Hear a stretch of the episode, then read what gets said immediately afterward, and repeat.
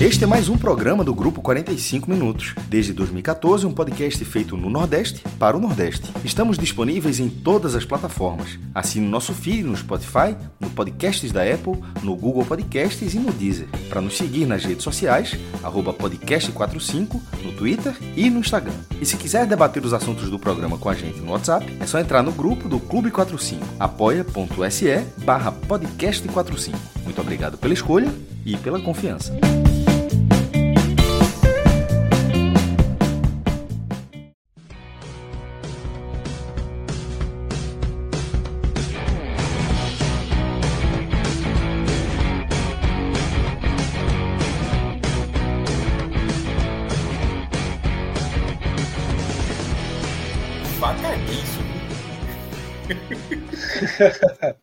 Meu amigo. Boa noite. Boa noite, sejam todos bem-vindos e bem-vindas. Mais um podcast em sua versão raiz. Noite de segunda-feira, que inevitavelmente vai entrar pela madrugada de terça. Uma tradição já da nossa programação. Eu sou Fred Figueroa. Nesse programa estarei com Pedro Pereira, Cássio Zirpoli, Thiago Minhoca, Cauê Diniz. E a nossa pauta nós temos pela frente o raio-x das séries A e B do Campeonato Brasileiro, com a Série B tendo encerrado o seu primeiro turno. Tá? Então é um programa balizador. Tá? Afinal, é, é inevitável que a gente não utilize o fim de um turno como, como um marco divisor do campeonato, inclusive onde a gente realinha nossas projeções.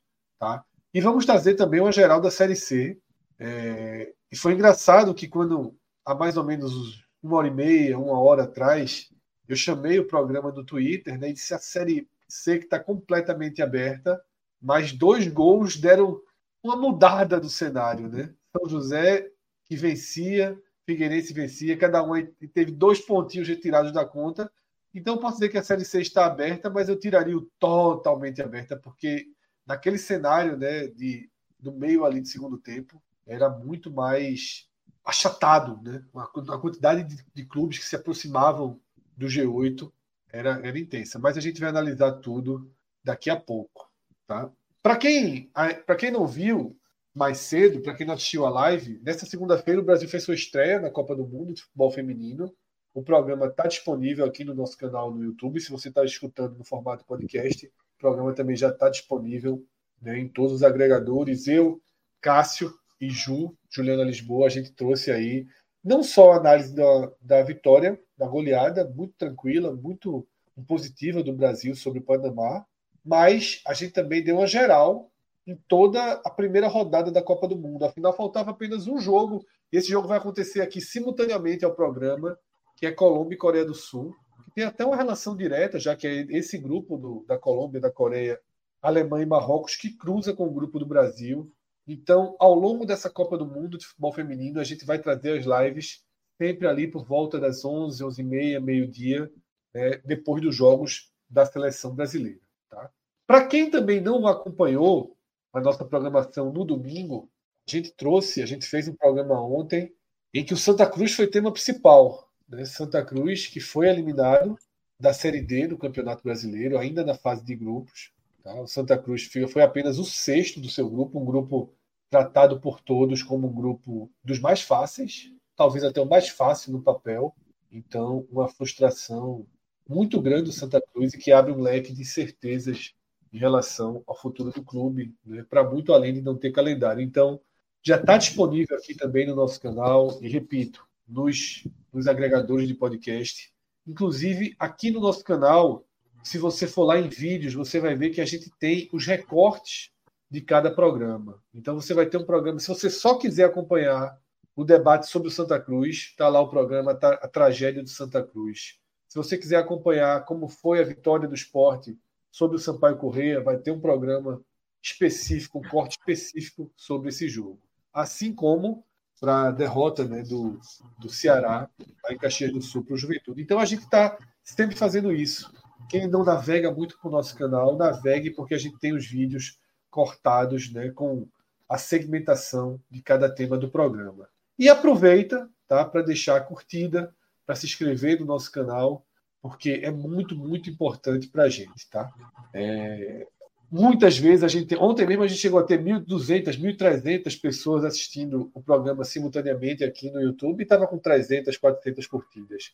Vamos sempre equalizar esse número, galera. É muito rápido, dá uma curtida.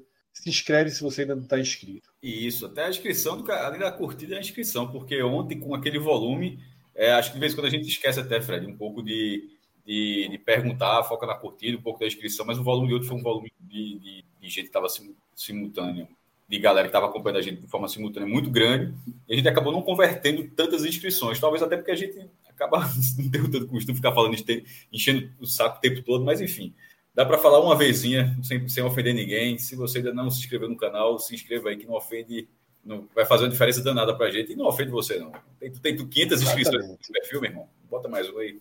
Exatamente, exatamente. E daqui a pouco a gente vai, mais na frente do programa, a gente vai abrir a página do Beto Nacional, mas fomos bem, viu? Fomos bem nas apostas aí. Coxa, né? Coxa, Itália, né? Golzinho do Perdemos cinco gols do Panamá. Perdemos cinco no Panamá e perdemos 20 ali, porque o Brasil exagerou e fez um gol a mais. A gente colocou menos de 3,5, né? Mas daqui a pouco a gente abre o Beto Nacional para a gente dar uma olhada e deixar as apostas né, da, da terça-feira. Tá? Aliás, aliás, como daqui a pouco começa Colômbia e Coreia do Sul, vamos abrir agora o Bet Nacional, porque a gente pode fazer algo que a gente nunca fez. Fazer uma aposta enquanto o jogo estiver acontecendo, a gente bora, vai. Bora, a gente vai bora perder esse dinheiro ao vivo. Vamos, vamos tentar. Exatamente. Vamos, tentar. vamos, vamos ao vivo, tá? Primeiro, olha, já tem uma recuperação clara ali. Primeiro, vamos checar as apostas de ontem à noite, né? A gente teve um resultado legal. Quando ganha, meu amigo, a turma bota o Beto na sua com 13 minutos, viu? é, acho que é todo. Não, não, Vamos lá. Foi. Essa daí não foi, não foi da gente ontem, não. Para aí, passando, passando, passando, passou. Aí, ó. Itália simples, né? Tivemos voltou, essa, voltou essa 70. vitória. Perdemos esse aí num golzinho a mais que o Brasil fez. Foda. Um golzinho a mais. Debinha deu a bola, mas não fez o primeiro gol. Perdemos também. Pô, ela deu a bola foda, ali. Fred. A bola, ela deu a bola lá quase a bandeira de escanteio, porra. Assim, ela deu a bola. Não, porra, não. Ela deu a bola na, no cruzamento para a cabeçada do primeiro gol. Então, porra. Sim, tu tá falando como se fosse tivesse na pequena área ali um passe e tivesse na cara do gol. Ela deu. Sim, pô. Ela, e a nossa ela tá muito longe de marcar Curitiba, um gol. Curitiba em cima do Fluminense, tá? Cadê? Eu não tô enxergando. É, sem, essa voltou sem, voltou, essa voltou Exatamente. bem. Exatamente. Poderia ter voltado mais, mas não deixaram colocar um. Não, não. É, já... É. O Coritiba, que era um fantasma, deve ter chegado o corte lá no, no vestiário do Coritiba, porque virou uma máquina depois daqui. Depois a gente chamar os caras de fantasma. Agradeço a Fred Figueiredo, né? Que... Fred rebaixou. É, tu lembra, Minhoca? Tu lembra é, que Fred rebaixou, pô. Não precisava nem contratar mais. Fred é, exatamente, é, exatamente. Nível Fortaleza do ano passado. Vocês, é, os, vocês os caras estão só atrás do saldo. Vocês salvaram o print porque eu tinha colocado já rebaixado. Foi. Eu votaria no já rebaixado. Vocês não quiserem, eu fui por é... vocês. Spoiler. 30, spoiler. 30 tá chegando o fim do primeiro turno. Cai mais não? Tá chegando o fim do primeiro turno. E eu vou perguntar se o Vasco já caiu. Ah. tá salvo. E, mas... Essa criança aí tá com oito bolinhas, oito bolinhas vermelhas nos últimos oito, nove jogos. Assim mesmo. Mas vamos, vamos abrir aí Colômbia e Coreia do Sul, que começa daqui a pouquinho. E a gente vai na Colômbia. Vamos ver quanto é que. Põe ali no ao vivo. Atual vice-campeã sul-americana, né? É. E um aí, jogo que pode determinar o adversário do Brasil, né? Colômbia, Colômbia, exatamente. Colômbia, Colômbia. Peixe, peixe. Já que ao vivo é peixe. Essa tilápia aí, sei não, viu? Meu Jesus. Pode soltar, sem, sem pena. Solta, solta essa tilápia aí. É, e deixa. Ali, e mais 50 ali que o primeiro gol é da Colômbia. Já que a gente tá ao vivo, tem que ser aos pouquinhos. Meu amigo, tá usufruindo os proventos de ontem, né? É, exatamente. A gente é rápido. A gente é rápido. Como perder dinheiro rápido, né? É, mas vamos lá, daqui a pouco tem o apito inicial e a gente vai conferir ao vivo hoje. Tá? Vamos ver. Para quem ainda não tem conta no Bet Nacional, quiser entrar com a gente nessa. Esse programa dura tá duas horas, velho. Vai nada, Cássio, vai nada. Aliás, eu, eu, eu, vou, eu vou pedir para tu... náutico, Quando o termo náutico, a palavra náutico for falada, se não já tiver ali no reloginho, uma da manhã e alguma coisa, eu mudo meu nome. Meu amigo, Cláudio, Cláudio parece aqueles caras que chegam para render, né? Assim. o cara da madrugada. É, o cara, o cara da, da, madrugada. madrugada. É, Na época da Folha de Pernambuco. Quem foi da Folha de Pernambuco sabe. O cara chegava é, de madrugada para trabalhar. Madrugada. O repórter era, tinha um fotógrafo também, né? Por vários. É, Expedito era o fotógrafo. E Mauro teve, mas foi expedito muitos anos, o, o da madrugada, Ana, Clar, Ana Clarice Almeida, Maurício Isso, Coutinho. aquela, a folha, a folha raiz, né? A folha, folha raiz. A folha raiz. Sangue, né? Era 24 é. horas, ou seja, realmente é madrugada dentro. É. O Fran já foi, eu acho que o Fran já, já cobriu madrugada. O Fran é Felipe Assis, tá? Porque é, são Felipe nomes, Assis. então nosso público não conhece. Felipe Assis. Felipe Assis. Perceba, é, que, perceba que Cauê conhece Felipe há muito tempo, né? Muito, Exatamente. muito. Conheço Felipe da época que ele estava sendo jubilado na faculdade. Não, você, você conhece desde que ele é chamado de franja. Aí... É.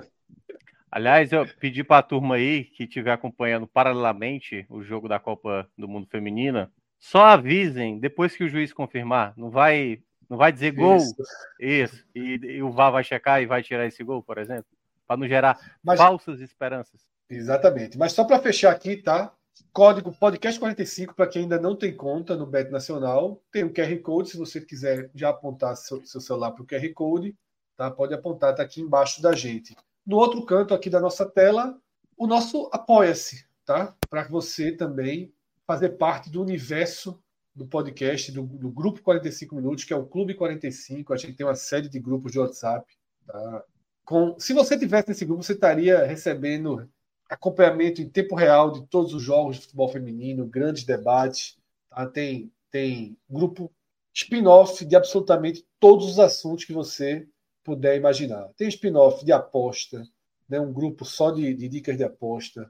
Tem spin-off de esportes olímpicos, spin-off do Agamenon, só para debates relacionados ao Agamenon. Tem spin-off de música, tem spin-off de viagem, tem spin-off de pet, enfim, tem o Proibidão, o Proibidão. Eu nem participo do Proibidão. Eu não sabia nem que existiu, nem o Proibido, é, nem o de Pet. Não, tem o de Pet e tem o Foi, Proibidão. Tem, tem, muita coisa, viu, cara? Tem coisa que eles fazem que a gente nem sabe. Não, melhor, meu celular nem aguenta. Deixa, deixa aí. Mas é isso, tá? Clube 45, e Celso sempre destaca quando a gente fala do Clube 45 o quanto é importante para a nossa previsibilidade, né? Para a gente ter uma, uma segurança aí de orçamento, e que é bem importante para o nosso trabalho. Tá? Clube 45 e também Bet Nacional, dois dos principais apoiadores do podcast 45 Minutos. Tem Village, tem mais gente chegando, tá? E a gente aí vai conhecer em breve novos anunciantes. As coisas estão estão nos trilhos, já são desde 2014 a gente chega ano que vem, com completa 10 anos, já estamos na décima temporada, seja no formato podcast, agora mais aqui no canal do YouTube, mas mantendo né, toda a produção também no formato de áudio. É isso, tá? Vamos partir direto agora para a Série A do Campeonato Brasileiro. Pedro Pereira já pode compartilhar o link tá, do seu Power BI, o nosso então, espera aí, porque eu achei que ia começar com a Série B. Dashboard, e aí deixei... do Release the Crack. Aí é o oráculo, meu. Aí o oráculo, oráculo, oráculo. Esse, aí, é esse, esse dashboard é um negócio inacreditável. Já tem, tem até uma pergunta para a Série B aí para o oráculo depois. Mas, mas vou é... antecipar. A gente vai começar pela, pela Série A. Tá? Porque essa 16 rodada ela tem um marco, que é a entrada do Bahia na zona de rebaixamento. Que até demorou, porque nos últimos programas a gente vem alertando, o Pedro vem trazendo os números, o Bahia já faz uma campanha historicamente de Z4 há algumas rodadas, mas sempre um adversário direto, ou dois, ou três, ou quatro adversários direto, diretos vinham falhando, vinham perdendo pontos.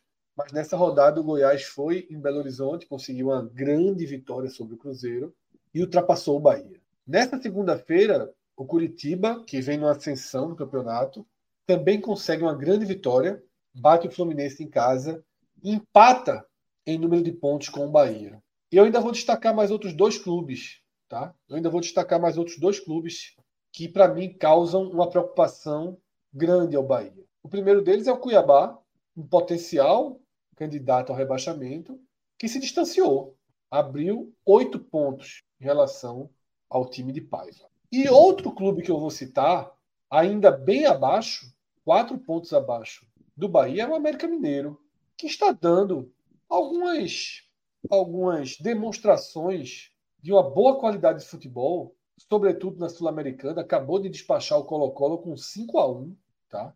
Essa semana estava vencendo o Flamengo no Maracanã até o finalzinho do jogo, mas o América tem muito mais futebol do que ponto. Só que com 19 rodadas pela frente, 20 para o América, que tem um jogo a menos, jogar um bom futebol é um, um alento.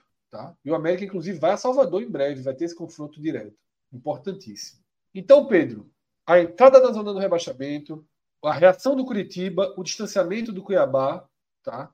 E esse bom futebol do América. Enquanto isso, o Bahia congelado. Alguns reforços importantes chegam, mas esse Bahia congelado. Como é que a gente analisa a tua primeira análise desse marco, né? Que da, da Série A final o Bahia acaba de entrar no Z4.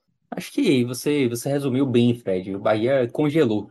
É, o Bahia dos últimos 16 jogos, e aí eu estou considerando não apenas o brasileiro, pegando também a Copa do Brasil, o Bahia só venceu um. E isso é, é algo assim que é raríssimo de acontecer. No, no Bahia, por exemplo, nunca tinha acontecido. Se você separar uma série de 16 jogos seguidos do Bahia, o Bahia nunca ficou com um triunfo apenas em séries como essa. Então é algo inédito. Só para a gente ter a noção assim de da, da, fase que vive o time dentro de campo, né? E no Brasileirão são 12 jogos, 12 desses 16 foram pelo, pelo brasileiro, inclusive a única vitória, que foi aquela contra o Palmeiras, totalmente fora da, fora da curva, é, no histórico do Bahia também. Mas clubes que ficam tanto tempo sem vencer, obviamente perdem força na tabela, né? E a gente já vinha falando há algum tempo que a campanha do Bahia era uma campanha de Z4, porque historicamente a, a pontuação que o Bahia tinha até então era uma pontuação de, de, de Z4. É, na, rodada passada, na, na, rodada passada, por exemplo, se a gente fizesse o recorte ali da, das 15, 15, quintas rodadas, é, a gente perceberia que aquele Bahia ali era o pior 16 colocado da história. É, e fatalmente uma hora, continuando nessa, nessa mesma frequência de pontuação, fatalmente a entrada no Z4 aconteceria. Eu, eu já falo que o Bahia vai entrar no Z4 desde o empate contra o Goiás. O empate contra o Goiás foi um momento ali em que o Bahia tinha uma tabela difícil pela frente e os adversários poderiam pontuar nos jogos que, ter, que teriam aquelas rodadas ali que viriam a seguir e o Bahia não entrou. Deu muita sorte naquele momento de não ter entrado. É... Depois da vitória contra o Palmeiras, o torcedor do Bahia até pensou que poderia, de repente, passar o campeonato, passar o, o restante do campeonato sem entrar na zona, mas aí vieram duas derrotas seguidas, uma delas, aliás, as duas bem traumáticas, contra o Fluminense com um jogador a mais, vencendo o jogo, e depois contra o Grêmio, tomando um gol no final. É, então, a entrada no Z4, eu acho que ela não é surpresa para ninguém. Esse gráfico que está aí na tela, ele demonstra bem a baixa pontuação do Bahia. Para quem não está assistindo, para quem está ouvindo o podcast, é, tem uma linha amarela que é a evolução da pontuação do Bahia, e tem uma linha vermelha também, que projeta ao final do campeonato 43 pontos. É como se o time pontuasse regularmente, ali, regularmente até desde o início do campeonato até o final e chegasse ao final da 38ª rodada com, 30, com, 30, com 43 pontos. É, e o Bahia está praticamente, desde aí da quinta rodada, abaixo dessa linha vermelha. Desde que o Bahia perdeu aquele jogo para o Flamengo, onde jogou até bem, o Bahia passou a estar abaixo dessa linha. Isso demonstra que a pontuação do Bahia é, era uma pontuação de Z4.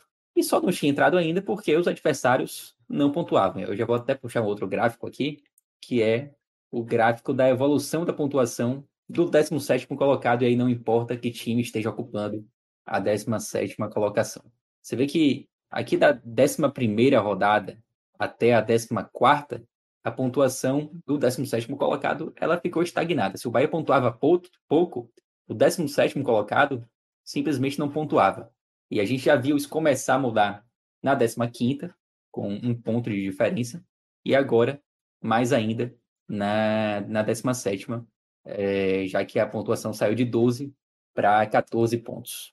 É, 16, só para lembrar.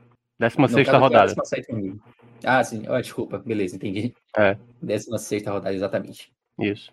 E no caso do 16 colocado, agora, é, era uma, uma posição também que estava estagnada e que começou a andar, até porque o Bahia deixou de ser o ocupante dessa posição. Né? Essa posição ela não andava nas últimas rodadas, porque quem estava lá era o Bahia e o Bahia não vence.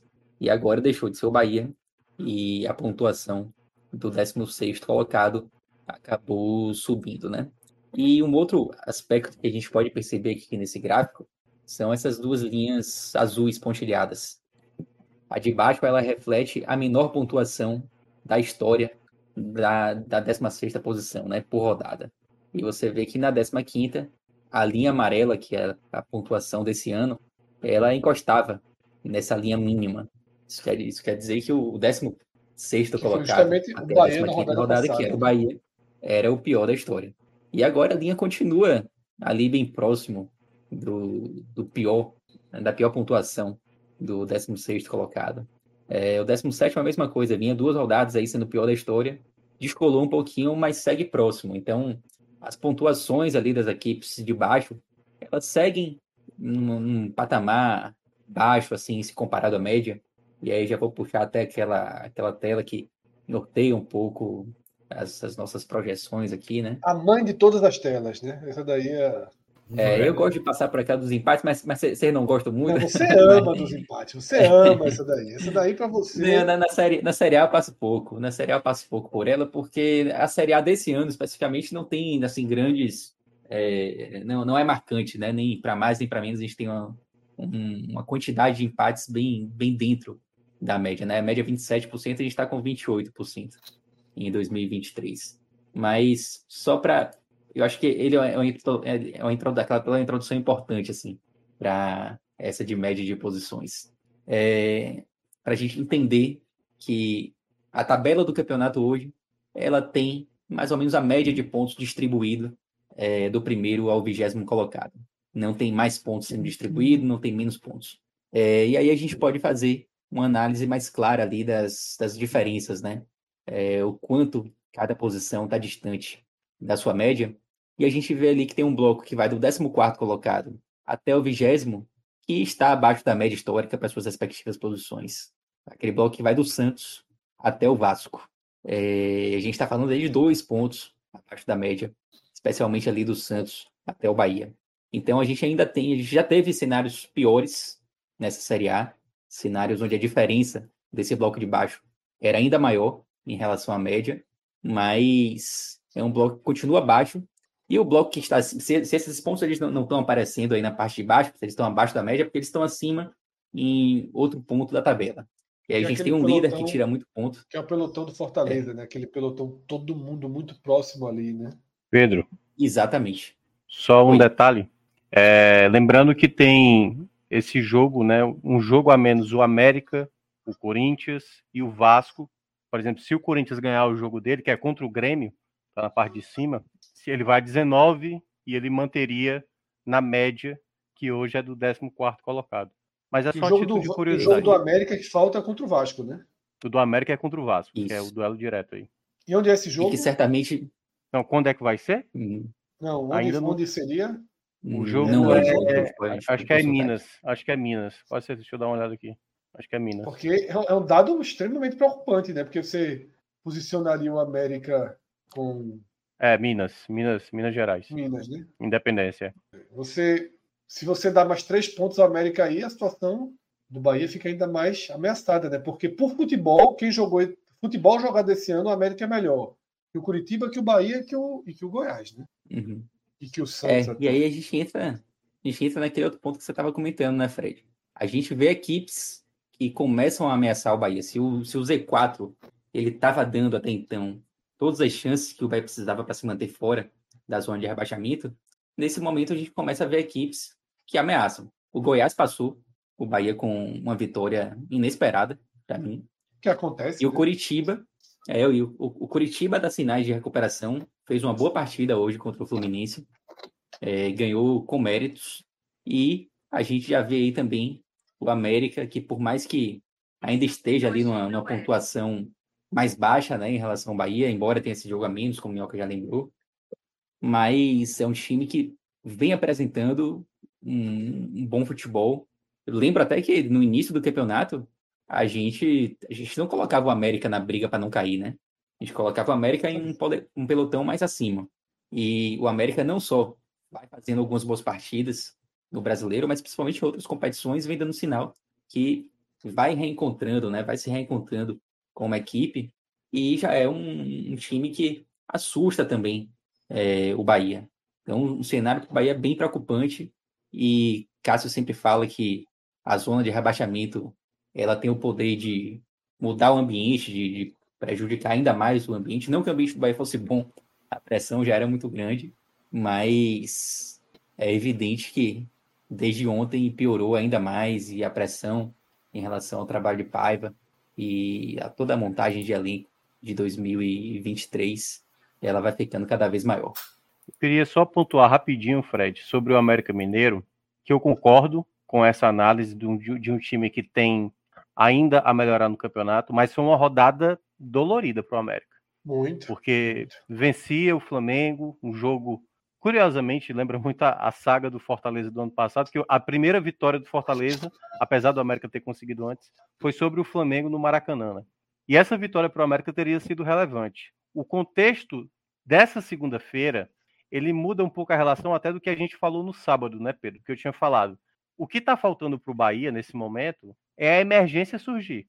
Eu até falei, se na segunda-feira o Goiás vencer, bastava que o jogo do Bahia tivesse sido após esse duelo.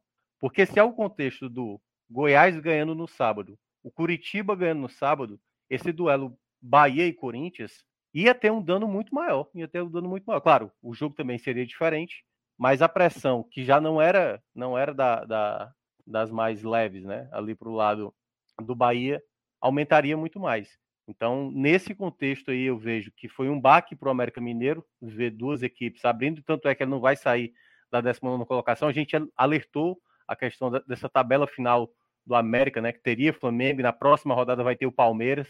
Palmeiras aí se recuperando no campeonato. Mas o Bahia não. O Bahia, hoje, todo mundo tá gostando. Até mesmo o América e até mesmo o Vasco tá, tá vendo, opa, tem alguém que não consegue pontuar. E o Bahia esse, tá... esse era o ponto que, que eu ia abordar, Minhoca. Eu ia tirar o Vasco nesse momento, mas eu ia dizer que que preocupa em relação à situação do Bahia, agora na zona de rebaixamento, é que ele concorre com Goiás, que é o décimo, no mínimo Goiás, do 16 Coritiba e o próprio América, apesar desse empate. Ele não tem só um alvo, não vai. A, a defesa, a defesa, a mira, não, está defendendo nada, está dentro da zona de rebaixamento. Mas assim, não é um contra um porque de vez em quando acontece, né? Fica lá o 17 e o 16, algumas rodadas disputando, os outros não conseguem competir, nem os de baixo para sair, nem os de cima para se aproximar, para cair de produção. Mas dessa vez não é o caso. Então, e, e, e, e para completar, o pior ritmo de pontuação é o do Bahia. Nesse, é, no, no, recorte mais recente, é o que menos pontua e ainda tem pelo menos três adversários diretos. Porque os que estão acima desses adversários diretos são Corinthians e o Santos. E, o Santos agradeço ainda um gol de Adrielson, porque o Santos quase ganhou do Botafogo, se bem que depois quase toma virada também, mas tava, chegou a estar 2 a 0 até os 38 do segundo tempo. É, e Santos e Corinthians, ainda que o Santos esteja muito mal, o Corinthians já está. O Corinthians já está começando a se acertar. Tipo, mas para cair é, é, é, muita coisa para acontecer, Santos e Corinthians. Para ser rebaixado mesmo, é mais ou menos quem está ali na briga nesse momento. E o Bahia tem muito, muitos concorrentes. Isso eu acho tão ruim quanto ter entrado na zona de rebaixamento. É o fato de que o Coritiba. Coritiba já tem a mesma campanha do Bahia. Veja só, o Coritiba um, a gente chamou de fantasma, Fred rebaixou, eu não rebaixei, mas Fred rebaixou, deu, a gente segurou não, no, no, na, na, no Tentei cenário. rebaixar, na verdade, que não deixar. É, então, então, é isso que eu ia dizer, na configuração do cenário, o Coritiba não foi rebaixado, mas foi quase, e, e, e, nesse momento, esse time que estava quase rebaixado tem a mesma pontuação do Bahia, somando 10 pontos nos últimos 12. Ou seja, vai pegar o líder na próxima rodada contra o Botafogo lá. Mas você já não coloca. Vezes, o Botafogo é favorito, é o líder e tal, mas você não coloca esse resultado como um descarte para o Coritiba. O Coritiba ele entrou.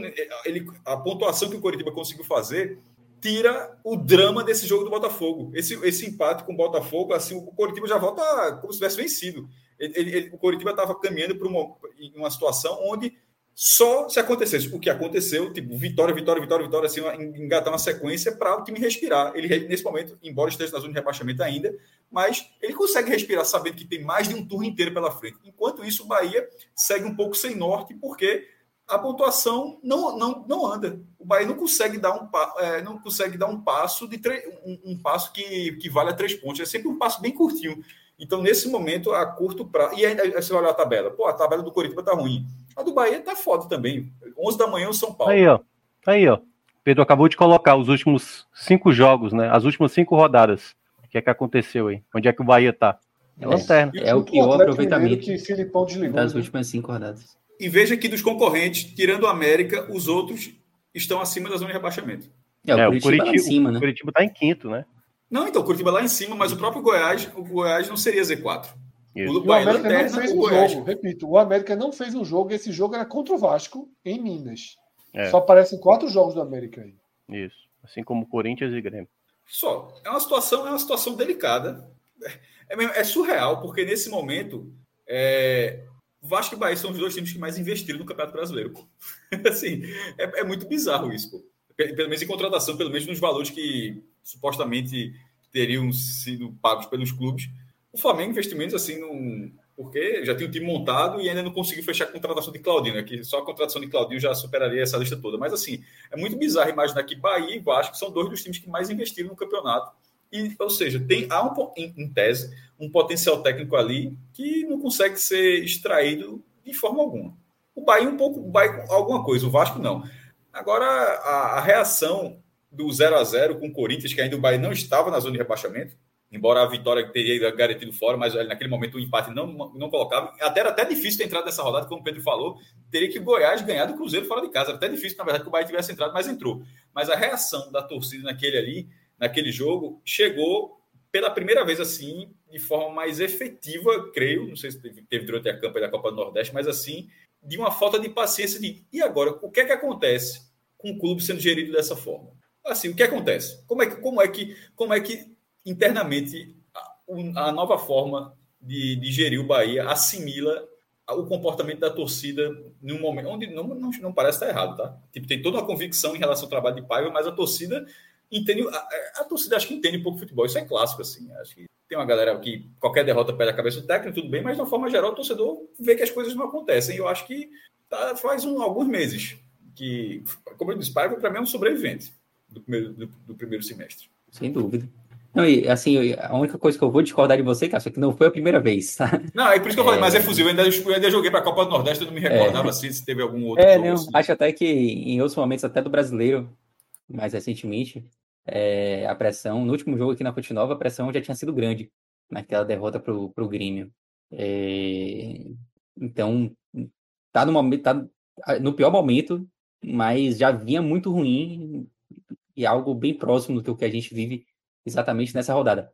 Não sei agora, com a confirmação da entrada no Z4, né? Aí talvez piore mais ainda o clima nos próximos jogos na Fonte Nova. Pedro, vamos dar uma olhada na, naquelas campanhas semelhantes, né? Para a gente entender né, o que historicamente o Bahia precisa somar daqui para frente. É o Bahia que tem 14 pontos em 16 jogos. Isso. É, vamos lá, 16 jogos com 14 pontos. Nenhuma equipe. Ah, não, calma, porque tem o gol contra aqui, os gols contra aqui estavam, estavam marcados. Mas vamos lá, oito equipes é, chegaram a, ao 16 jogo, não necessariamente a 16 rodada, com 14 pontos. E metade caiu, né? É, a gente teve o Sport de 2012 caindo, o Fortaleza de 2006 caindo, Goiás de 2015 caindo, a Chapecoense de 2019 caindo. Esses três últimos com pontuações aí abaixo de, de 40. É, Palmeiras de 2014 safou com 40 pontos. O Atlético Mineiro. É a segunda menor. 2010. A segunda menor, é, pontuação de uma permanência, só à frente do Ceará, de 2019. Isso. E aí a gente tem equipes que se safaram ali com mais de 45 pontos, né? O Atlético Mineiro 2010, o Náutico de 2007 e o é, São Paulo de 2013. E esse, inclusive, chegou até a nona colocação, né? É, o, é a melhor recuperação entre as equipes que, que chegaram ao 16 jogo com 14 pontos E eu até trazia um dado ontem lá no, no Twitter, que se o Bahia seguir até o final do campeonato com o mesmo aproveitamento que tem hoje, o Bahia, o Bahia não chega a, a 35 ou 36 pontos, não, não, não me lembro exatamente agora. Mas é uma pontuação assim que ninguém nunca se livrou. E longe disso até. Então, fatalmente, eu, eu falava isso até antes do Bahia entrar na zona. É, antes do, dos jogos que confirmaram a entrada do Bahia na zona, especificamente o Goiás. É, então, é uma campanha de Z4 e o Bahia vai ter necessariamente que elevar o seu aproveitamento daqui para frente, se quiser permanecer na Série A. Né? Eu acho que a, a esperança da torcida do Bahia nesse momento ela é completamente depositada nos reforços, né?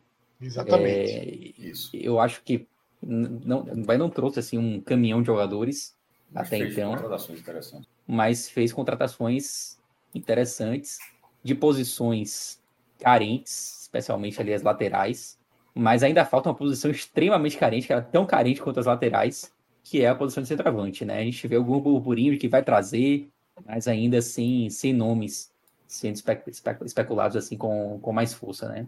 Mas é uma posição que o Bahia precisa muito de um, um jogador mais. A gente, a gente tem até aqui, a gente tem até aqui, Pedro, que estrearam os dois laterais. Estreou, só, somente um estreou. estreou. Só estreou o Gilberto, né? Isso. Tem os dois laterais. Tem Citadini, que não está confirmado ainda, mas tudo indica, está fechado, né? Já está chegando em Salvador. Tem Adriel, goleiro, quase confirmado também, né? E Ratão, atacante. O, o, o, futebol dá muitas voltas, né, Cauê? Para Ratão chegar com esse. Com Torcida esse... do Náutico, meu amigo. Não, eu fiquei, eu fiquei, veja só, eu fiquei calado aqui, eu fiquei calado aqui na expectativa de que não era o mesmo. É o mesmo. É, é o mesmo. E outra, sucesso na França no Toulouse, viu? Futebol é, né? Futebol total, é. total. Rafael Ratão. É, futebol é Rafael Ratão. Aproveita, pra, é, falando, falando disso, deixa eu só tirar, fazer uma pergunta para Pedro, para todo mundo, vai para todo, todo mundo, mas para Pedro sobretudo. Porque isso foi um grande debate na época do Ceará e Fortaleza. A torcida Fortaleza, o Ceará ficava puta com, com, com a, quando a gente trazia isso, mas agora acho que vale a mesma coisa. Até para quem está dentro da SAF, talvez já sabe nem que o Vitória existe.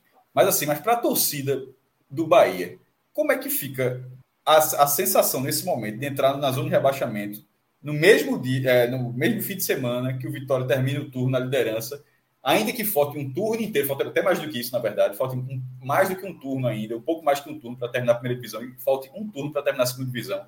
Mas a possibilidade de um cenário que pela primeira vez acontece nesse, nesse, nesse campeonato, de instalar o Bahia na zona de rebaixamento e o Vitória no G4, o que seria uma inversão de divisão inacreditável porque o Vitória tinha 88% de chance de ser rebaixado no começo do campeonato, segundo os matemáticos.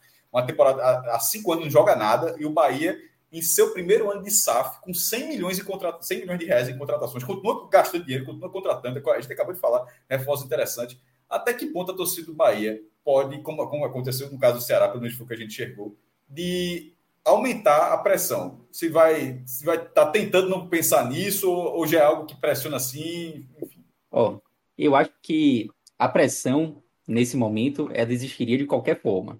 Existiria com o Vitória em qualquer posição na Série B. Eu não, acho que a pressão desse momento. Não, isso é fato. Direta. Mas eu falar, eu, isso é fato. A pressão existe. A, a, a pergunta é a influência, se existe influência de o Vitória fazer, o Vitória estar no G4. Está na zona de rebaixamento, já é pressão. Não, isso é um fato. O fato é, a pergunta é mais focada, caso eu não tenha perguntado direito, é a influência que o Vitória pode exercer nessa pressão, o tamanho dessa influência. Eu acho que é algo que pode vir a exercer influência. Não acho que nesse momento exerça tanta nada significativo. Claro que exerce alguma coisa, gera um incômodo, óbvio, sem dúvida. A torcida é movida por, por rivalidade, né? Então, o incômodo, óbvio que ele existe. Eu não acho que nesse momento a pressão seria maior ou menor é, em relação, é, a depender ali da posição do rival, e aí isso vale se fosse o Bahia ou se fosse o Vitória. Eu não acho que nesse momento do campeonato a pressão seria maior por isso, pelo menos não nessa, nessa realidade atual, mas caso se confirme um elevador, aí com certeza a pressão vai ser muito maior do que um rebaixamento. Um rebaixamento ele já vai ser catastrófico em qualquer cenário, com vitória subindo ou não. Mas no Isso. final do campeonato, aí sim eu acho que essa relação ali com o rival, ela tem um potencial de aumentar muito mais a pressão pós-campeonato. Eu acho que é algo que impacta mais quando é confirmado, assim, ou na reta final ali de, de campeonato. Que seria mais ou menos dezembro, os né? desenhos. Né? É, quando, quando os desenhos ali da Série A e da Série B já estão mais desenhados, já estão mais definidos, né? É, eu acho que nesse momento a interferência na pressão assim ainda é menor. E seria bizarro essa situação, né? Porque o campeonato acaba ali por volta de dezembro, que é mais ou menos quando teve a votação da SAF, né? Ou seja, um ano depois, tipo, votou SAF, o Bahia confirmou um bilhão e meio de, de, de, investimento, tudo tal. Aí, um ano depois, se fosse, se fosse esse cenário, claro, a gente tá falando. Aí, um ano depois, tá o Vitória na Série A e o Bahia na Série B. Assim, é, meu amigo. Aqui é... na Bahia, pelo menos, seria o maior elevador da história, Sei, superando 2010. Seria o maior elevador da história da Bahia. Porque, é, porque... 2010 foi, foi pesado também, porque 2010 o Bahia vinha ali de sete anos afastado da, da Série A. O Vitória né? foi, chegou na final da Copa do Brasil, para no ano tá rebaixado. É. O Vitória até caiu também nesse meio tempo, mas é, o Vitória naquele momento tinha um. O histórico recente do Vitória era mil vezes superior ao do Bahia, né? E 2010 foi um ano bem, bem marcante, mas com certeza nesse cenário de hoje é, o elevador seria ainda mais inesperado, Sim. né? E até por isso seria muito mais marcante. Sim. Vamos voltar aqui aos reforços, tá? Desses nomes apresentados, Pedro, você acha que todos chegam titulares? Olha, eu acho que Citadini não, mas é um cara que, que vai, vai entrar e, e vai ter participação e pode até virar titular, mas eu acho que não chega assim, não é o cara que chega para vestir camisa. E Adriel, eu, eu, eu não tenho, eu, eu não acho que ele vai chegar para já vestir a camisa de titular, mas eu acho que ele pode brigar e tem boas chances assim de terminar o ano como titular. Não boto minha mão no fogo, não acho que vai ser titular com certeza daqui para o final do ano. Mas tem chance. O Gabriel ainda é um cara Marcos que Felipe... precisa se confirmar na carreira, né? É um cara ainda que precisa se confirmar. Então é, é natural até assim, que sofra falhas. E o próprio Marcos Felipe também precisa se confirmar, assim, como Isso. o goleiro titular do Bahia, né? Marcos Felipe, ele não é uma unanimidade, longe disso. Embora eu acho até que em alguns jogos ele foi muito importante, é, e ele tem algumas boas características também, além, além de, de ter ido muito bem em alguns jogos específicos, mas ele tem boas características ali na saída de bola e tal. É, e é isso é importante para o modelo de jogo do Bahia. É, mas eu acho que Adriel tem chance sim de, de, roubar essa vaga, não no primeiro momento, mas aos pouquinhos aí, algumas rodadas, ele pode acabar assumindo a posição de titular. Os laterais, sem, sem sombra de dúvida, é, Gilberto fez uma excelente partida, fez uma excelente estreia no sábado foi muito elogiado. E é um jogador que acho que dispensa apresentações, assim, para mim é a melhor contratação das que já ocorreram e também das que são especuladas. E eu acho que o, o lateral esquerdo, Camilo Cândido, embora seja um jogador assim que eu não, não tenha visto jogar, mas os comentários são, são bons, são positivos, e a carência ali na lateral esquerda do Bahia é tão grande que tudo indica que ele, que ele será titular. Matheus Bahia até fez uma boa partida no último sábado também, é, mas a, a, outra opção ali na, é, na, esquerda é Chaves, o próprio Rian também, é, dois jogadores muito novos, Chaves, uma decepção até aqui é, para a torcida, embora seja um jogador muito novo também, da mesma idade de Rian, mas eu acho que pelo futebol apresentado por essas três opções, é, Ângelo ele vai acabar sendo titular. Aliás, o Bahia levou para o jogo de sábado seis laterais. Deve ter sido um recorde, assim, não, não consegui fazer esse levantamento, não, mas. Um na defesa. Seis laterais pro jogo. No meio, dois na ponta, é gente, viu? É, é gente. Vixe, pressa. E Ratão, não sei, teria que chegar aí também. Eu acho que, como é, vai ter Ratão, muitas tô, contusões. É, é, o próprio. O Cássio não acredita, não. Pô. não, porra. não. Cara, Cássio não acredita, não. Deixa eu ver aqui. Ratão, não. O cara tava aqui um dia desses, pô. Pelo amor de Deus. Foi 2016, ó. Acho que é a matéria de é. Sem jogar muito, era ruim demais. Rafael Ratão é dispensado do Náutico. O jogador não tem muitas oportunidades, principalmente com o técnico Galo, e retorna a Ponte Preta. Uh, era amiga, a, matéria, a matéria tem era... três parágrafos.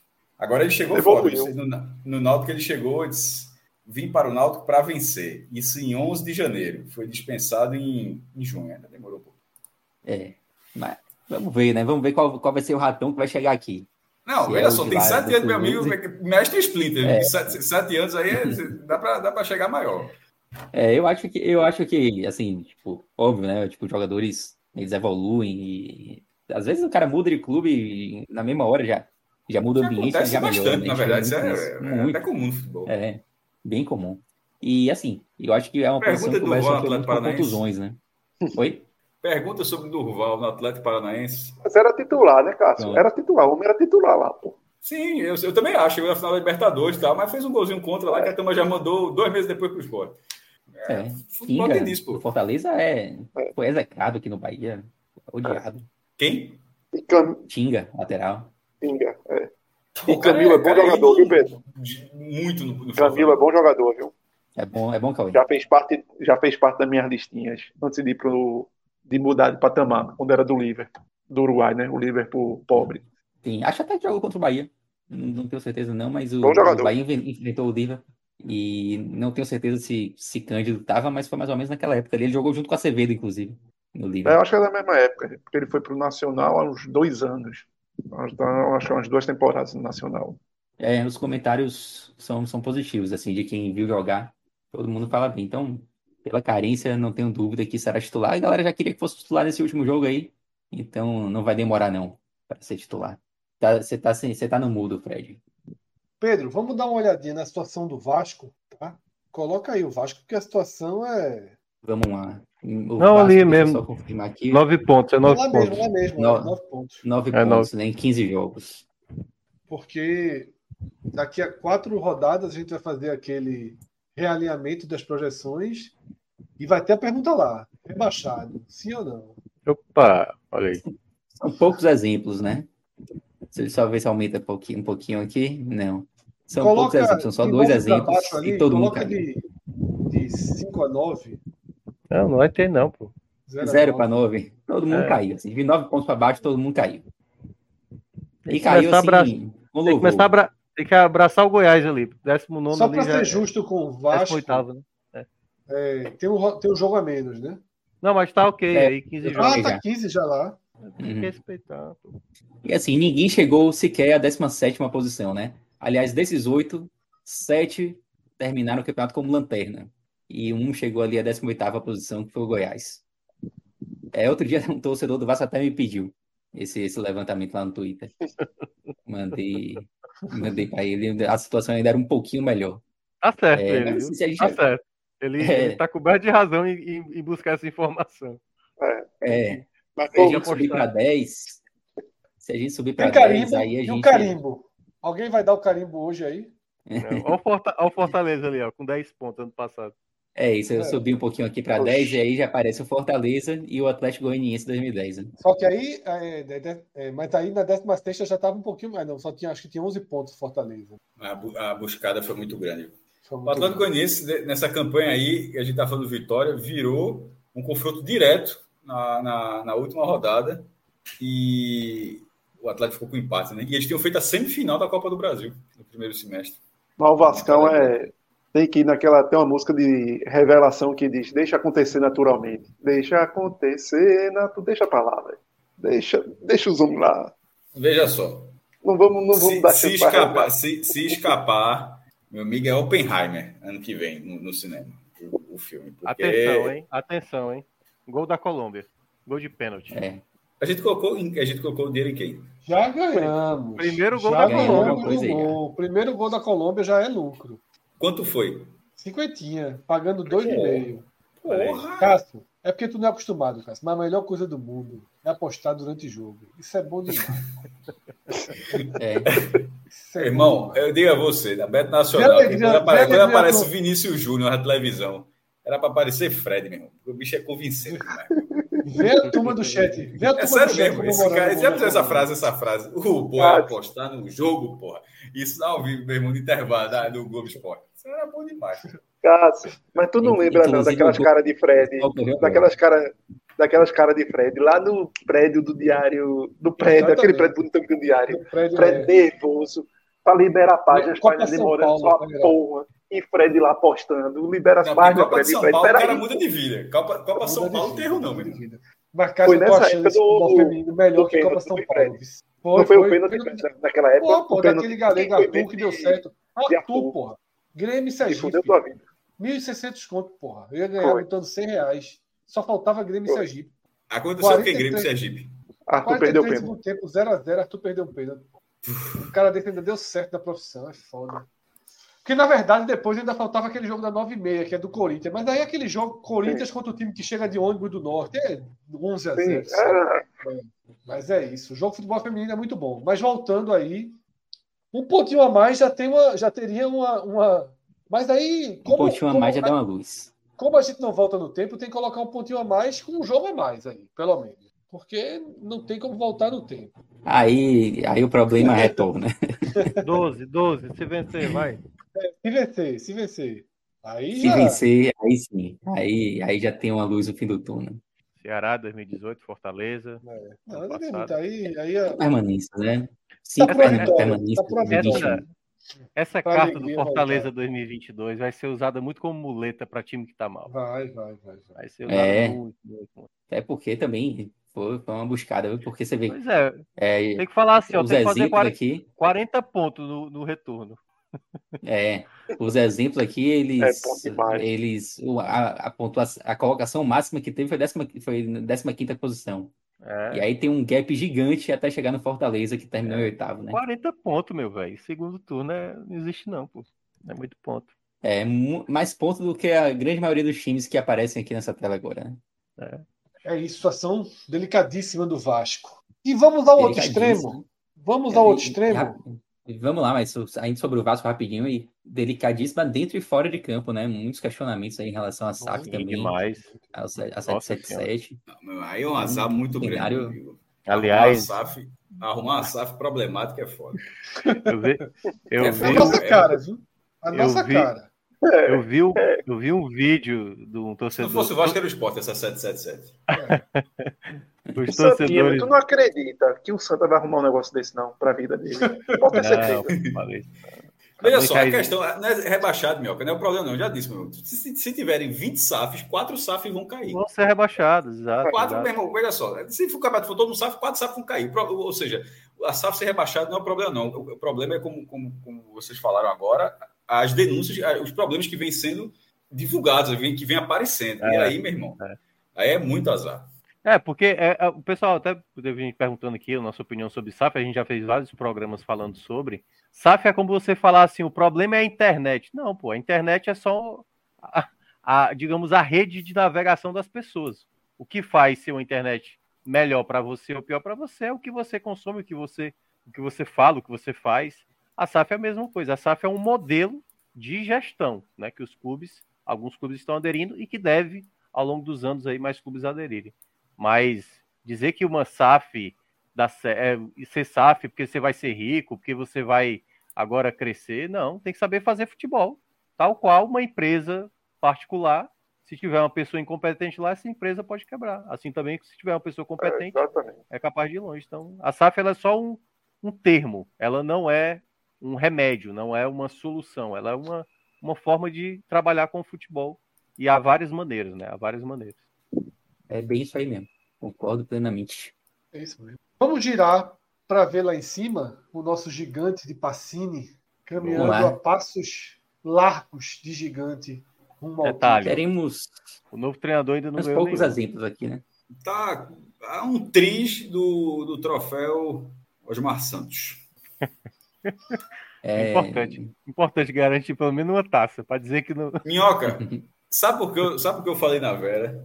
Porque um dia, se o time lá da Abdias ganhar, vai, vai, meu amigo, no caminho do museu, o cara tem, vai ter que andar um bocado para chegar, viu? Vai passar o troféuzinho besta e isso vai ficar na salinha. A turma gosta, a turma gosta. Ah, vamos lá. 40 pontos, a gente só tem um exemplo, né? Que é o Corinthians de 2017, campeão. É... Se botar mais aqui, não vai aparecer ninguém. Que essa é a melhor campanha. Exatamente, foi a melhor campanha. Na 16 colocada. Vou botar aqui só para é muito surreal, né? O que o Botafogo ah, não, não, olha não, vamos lá, tem, ah, tem o Cruzeiro, tem o Cruzeiro. Aí, tem o Cruzeiro 2007. que não aqui. foi campeão, né? Eita!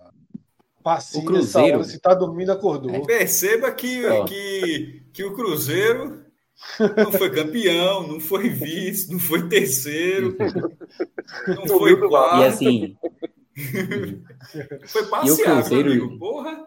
O Cruzeiro aqui, ele tinha jogos atrasados, tá? Tipo, se a gente puxar a tabela da 16 rodada, ele não vai aparecer com 45 pontos, mas os 16 primeiros jogos, ele, ele teve essa pontuação aí. 2007, eu, é... eu, Pedro, eu acho que deve ter algum erro na, na tua planilha, porque Vamos ó, lá. 2000, Vamos... 2007, né? Cruzeiro hum. tinha 16 primeiros jogos. Ah, é, porque talvez seja a compensação, né? De jogos mais à frente, porque com 16 é ele uhum. tinha 26 pontos. 26. É. 26 Vou puxar 26. aqui a campanha do Cruzeiro. Porque disso aqui eu tô considerando os 16 primeiros é. jogos, pode ser jogo da vigésima rodada, assim. É, eu vou dar uma dica para tu. Que? Na próxima. na, na, próxima vez.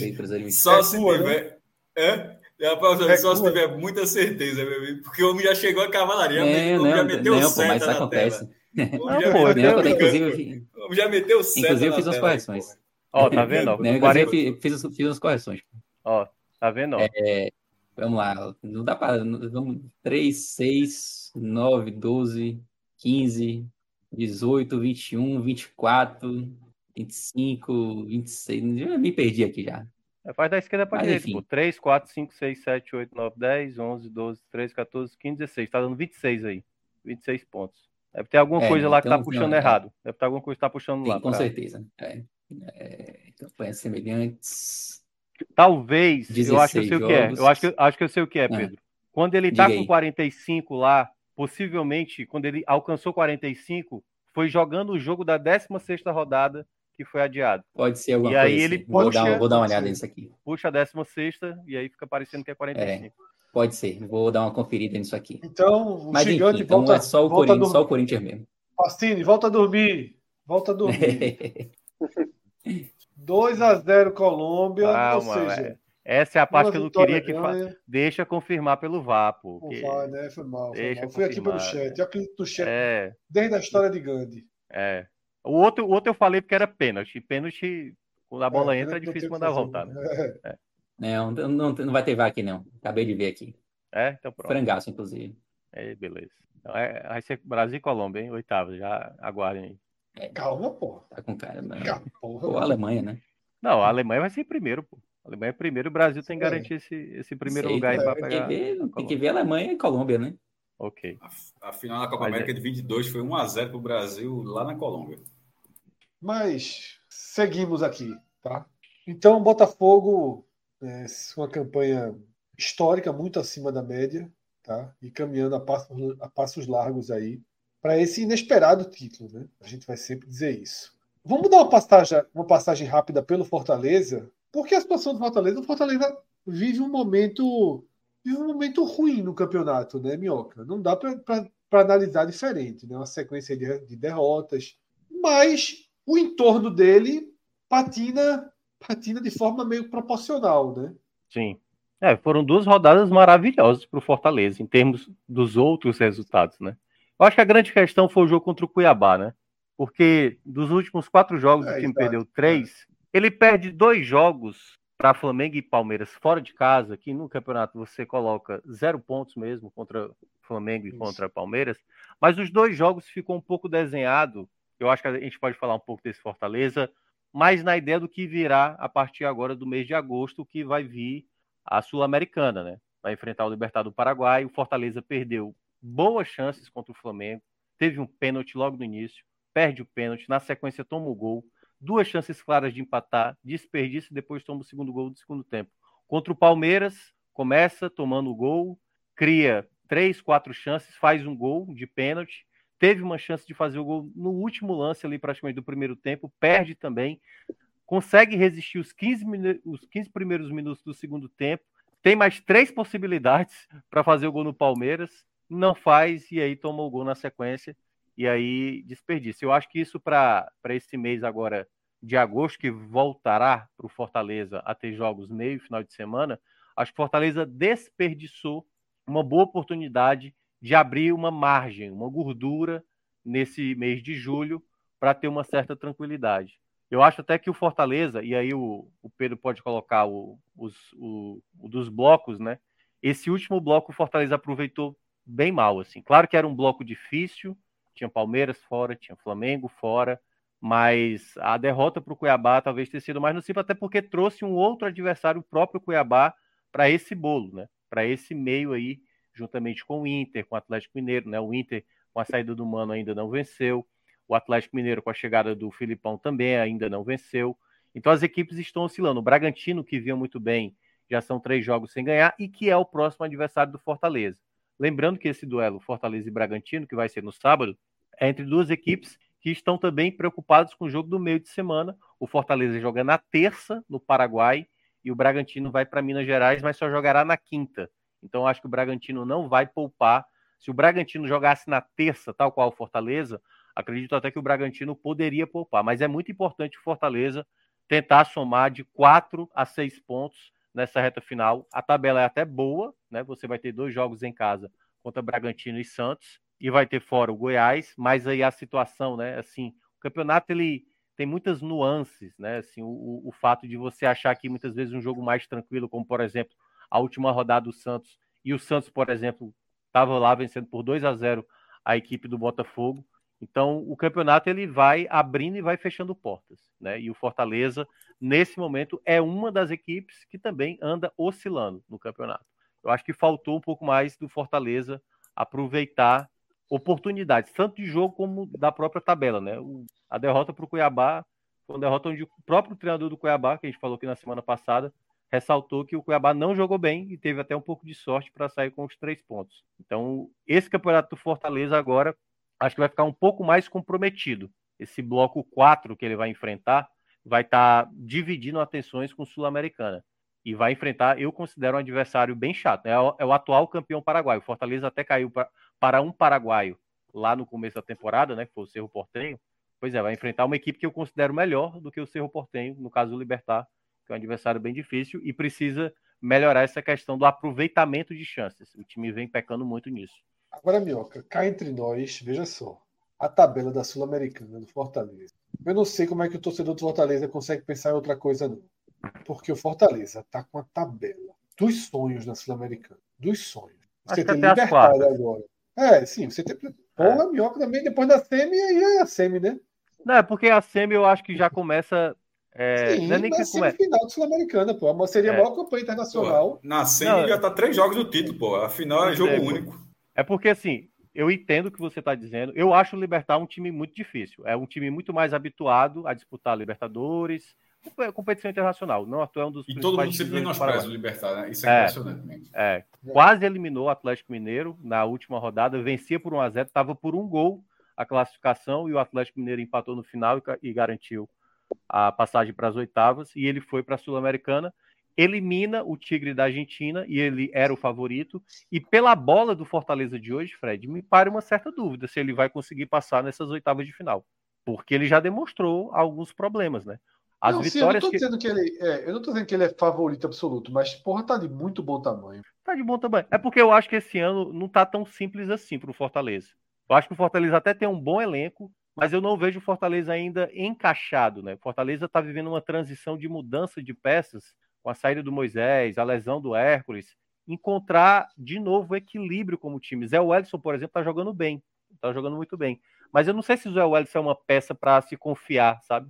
Para jogos importantes. Ele é um jogador que oscila, sempre foi um jogador oscilante. Mas tem essa possibilidade contra o Libertar. Quando enfrentar, se passar para as quartas de final, América Mineiro e Red Bull Bragantino, eu acho que é muito do patamar do Fortaleza, certo? É um pouco a mais ali, você pode imaginar mas é um jogo que eu vejo muito parecido, mesmo o América Mineiro mal na Série A, mas é na disputa entre os dois. Até nos últimos anos tem eles têm ficado em colocações parecidas. O Fortaleza ficou à frente nos dois últimos anos do América, mas brigaram. Os dois foram para a Libertadores. É, no ano passado, a disputa foi ali: o América Mineiro fazendo o gol e sendo anulado, e o Fortaleza indo para a Libertadores por conta do VAR, né, naquela situação. E aí, numa semifinal, eu já acho que é o, é o se por acaso confirmar os, os, favoritos, os favoritos que eu considero os argentinos, que é News Old Boys e Estudiantes, aí eu acho que é se o Fortaleza passar, e claro, né, como o Cássio costuma falar, o cara chega na semifinal, o cara já começa a acreditar nessa situação. Mas aí fica aquele meio termo. Eu começo já nas quartas, só para deixar registrado. é. Mas é porque, queira ou não, ainda há uma. Por exemplo, você enfrenta um Bragantino, mesmo que o Bragantino foi recentemente vice-campeão da Sul-Americana, eu ainda acho que ainda não há aquele frenesi. Porque você enfrentar um Estudiantes e o News de Boys na semifinal, se fosse numas quartas de final, a gente estaria falando. Se o Fortaleza passar as quartas de final para enfrentar ou o Bragantino ou a América numa semifinal, muita gente já está falando. Se passar das quartas, tem grande chance de chegar na final. E eu acho que o contrário não é da mesma maneira. Porque eu acho que nem a América Mineira e nem Bragantino ainda tem esse lastro como os argentinos claro que não, têm, né? Bem de perto. É. Bem de perto. É isso, tá? A gente não vai aprofundar muito na, no cenário de Fortaleza, porque é um cenário de, de estabilidade, estável, né? É. Muito estável e, e, não tem nada determinante nesse momento, não é tão, tão definitivo quanto outras pautas que a gente tem nessa segunda-feira, tá? Então, acho que a gente pode virar a chave para a Série B, tá, Pedro? E Beleza. Vamos ver a situação da Série B que completou o primeiro turno. Ficou faltando um ou dois, dois jogos. jogos. acho que são dois jogos, né? Foi aquele jogo adiado pelas condições climáticas né, no sul é. do país. Santa Catarina. E a gente não vai estar tá com aquele cenário perfeito, redondinho, mas a gente tem aí um desenho bem, bem é, já um bem deles, interessante de um deles é o, é o, Botafogo de Ribeirão Preto, que está na colocação, né? E vai enfrentar uma equipe lá da parte de baixo, né? Que eu acho que é o Havaí ou é a Chape, não estou bem lembrado. Mas acho que é Havaí. Eu, eu vou até colocar aqui a classificação por aproveitamento, justamente por conta desses jogos é, que não aconteceram, né? Isso. A gente tem. É... Vai lá, Fred. Vai lá que eu tô, tô é corrigindo aquele tem... do Cruzeiro aqui. Mas é, é, eu preferia, Pedro, que voltasse para a normalidade aí para fazer uma, uma, uma, abertura em relação a, a isso, que é o seguinte: nove clubes, porque isso não vai mudar, né? Nove clubes fecham o turno com 30 pontos ou mais. Surreal. Nove. Nove. Pedrão, já coloca lá naquelas médias por posição. Não, eu já garanto. Teve ano que o quarto colocado terminou com 30, com 19 rodadas. Olha ali, ó. 2018 ali. Exatamente. 2018, 2011, 2006. É. O nono colocado, ele tá com dois pontos acima da média histórica. Tá? Tanto o nono quanto o oitavo. Tá dois pontos acima da média histórica. Mas eu arrisco dizer que nunca tivemos tantos clubes com ultrapassando a casa dos 30 pontos. Apenas, apenas no sempre mencionado 2012, tá? que a gente teve exatamente até o nono colocado clubes é, com 30 pontos. O 2012, eu tenho que lembrar, todo santo programa é o ano que 71 pontos não subiu. E a gente está chegando na metade do campeonato. E eu lembro que desde a quinta rodada, a sexta rodada, não, vai diluir, vai diluir. O G4 perdeu força nas últimas rodadas. Perdeu força. Mas não diluiu o suficiente ainda. Minhoca, é, com metade do campeonato andado, tá ficando, tá ficando chato, né? Essa conta. Bateu o recorde, né? De projeção, né? Tivemos o, rec o recorde de um quarto colocado ao final de um primeiro Isso. turno, 35 pontos. Isso nunca aconteceu. Porém, há de se fazer uma ponderação é, desse ano, né? Se vocês olham em 2012, você tinha duas equipes acima de 40 pontos. Exatamente. Essa é, essa é a grande diferença. Porque essas equipes de 40 pontos em 2012, e uma delas foi o próprio Vitória, que hoje está liderando, o Vitória não fez um aproveitamento tão alto assim no retorno. A gente teve dessas. Eu fiz esse levantamento hoje. E aí, Pedro, acho que não tem como ver essa situação, porque a gente teria que olhar ano a ano e anotar aqui para saber como foi. Mas eu, eu, eu, fiz esse levantamento. Das 17 é, edições anteriores, ao final do primeiro turno, a gente teve 10 vezes essa pontuação do primeiro turno, o aproveitamento do quarto colocado, certo? Vou pegar o quarto colocado, ela caindo. Ou seja, certo? Vamos pegar hoje 35 pontos. O aproveitamento para cair para o, o, o, segundo turno, ele teria que ser terminar o quarto colocado hoje com 69 pontos. Porque o dobro de pontos seria 70 pontos, o quarto colocado. Então, se terminar com 69 ou menos, o aproveitamento do quarto no segundo turno é menor do que o primeiro. Então, das 17 anteriores, em 10 delas acabou reduzindo. Em duas delas só fez dobrar. Ou seja, quem tinha 30, 31, o quarto colocado ficou com 60 ou 62. E em outros cinco anos teve uma subida. E aí, detalhe: 2012, por isso que eu, eu frisei muito, o desenho de 2023 lembra o começo de 2012. Mas é bom lembrar que em 2012, se no primeiro turno terminou com 34, o quarto colocado elevou para 37 pontos. 37 Isso. pontos foi o que o quarto colocado agregou à colocação desse quarto colocado. E o quinto, então, 38, né? 38. E o quinto, isso, 38. Perfeito, perfeito, perfeito. Aliás, 38, não, 30, é, 38, tá certo, que foi 33. É, então, nesse, nesse contexto, a gente ainda tem que imaginar que 2023, não só fazendo o que já fez, mas manter, superando ainda o que 2012 foi.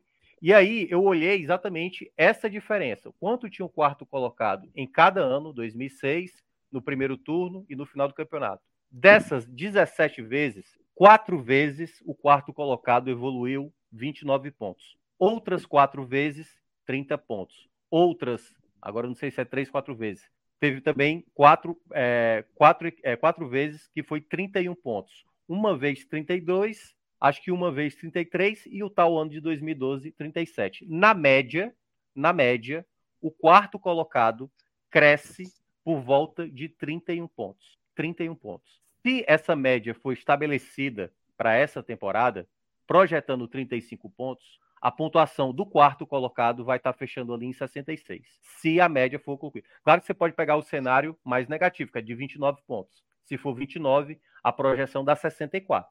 64 pontos para esse quarto colocado. Mas, como a gente costuma falar, vai depender de cada rodada, a gente vai analisando. Mas o mínimo de evolução que o quarto colocado teve no retorno foi 29 pontos de evolução né, da pontuação. Então, se a gente imagina.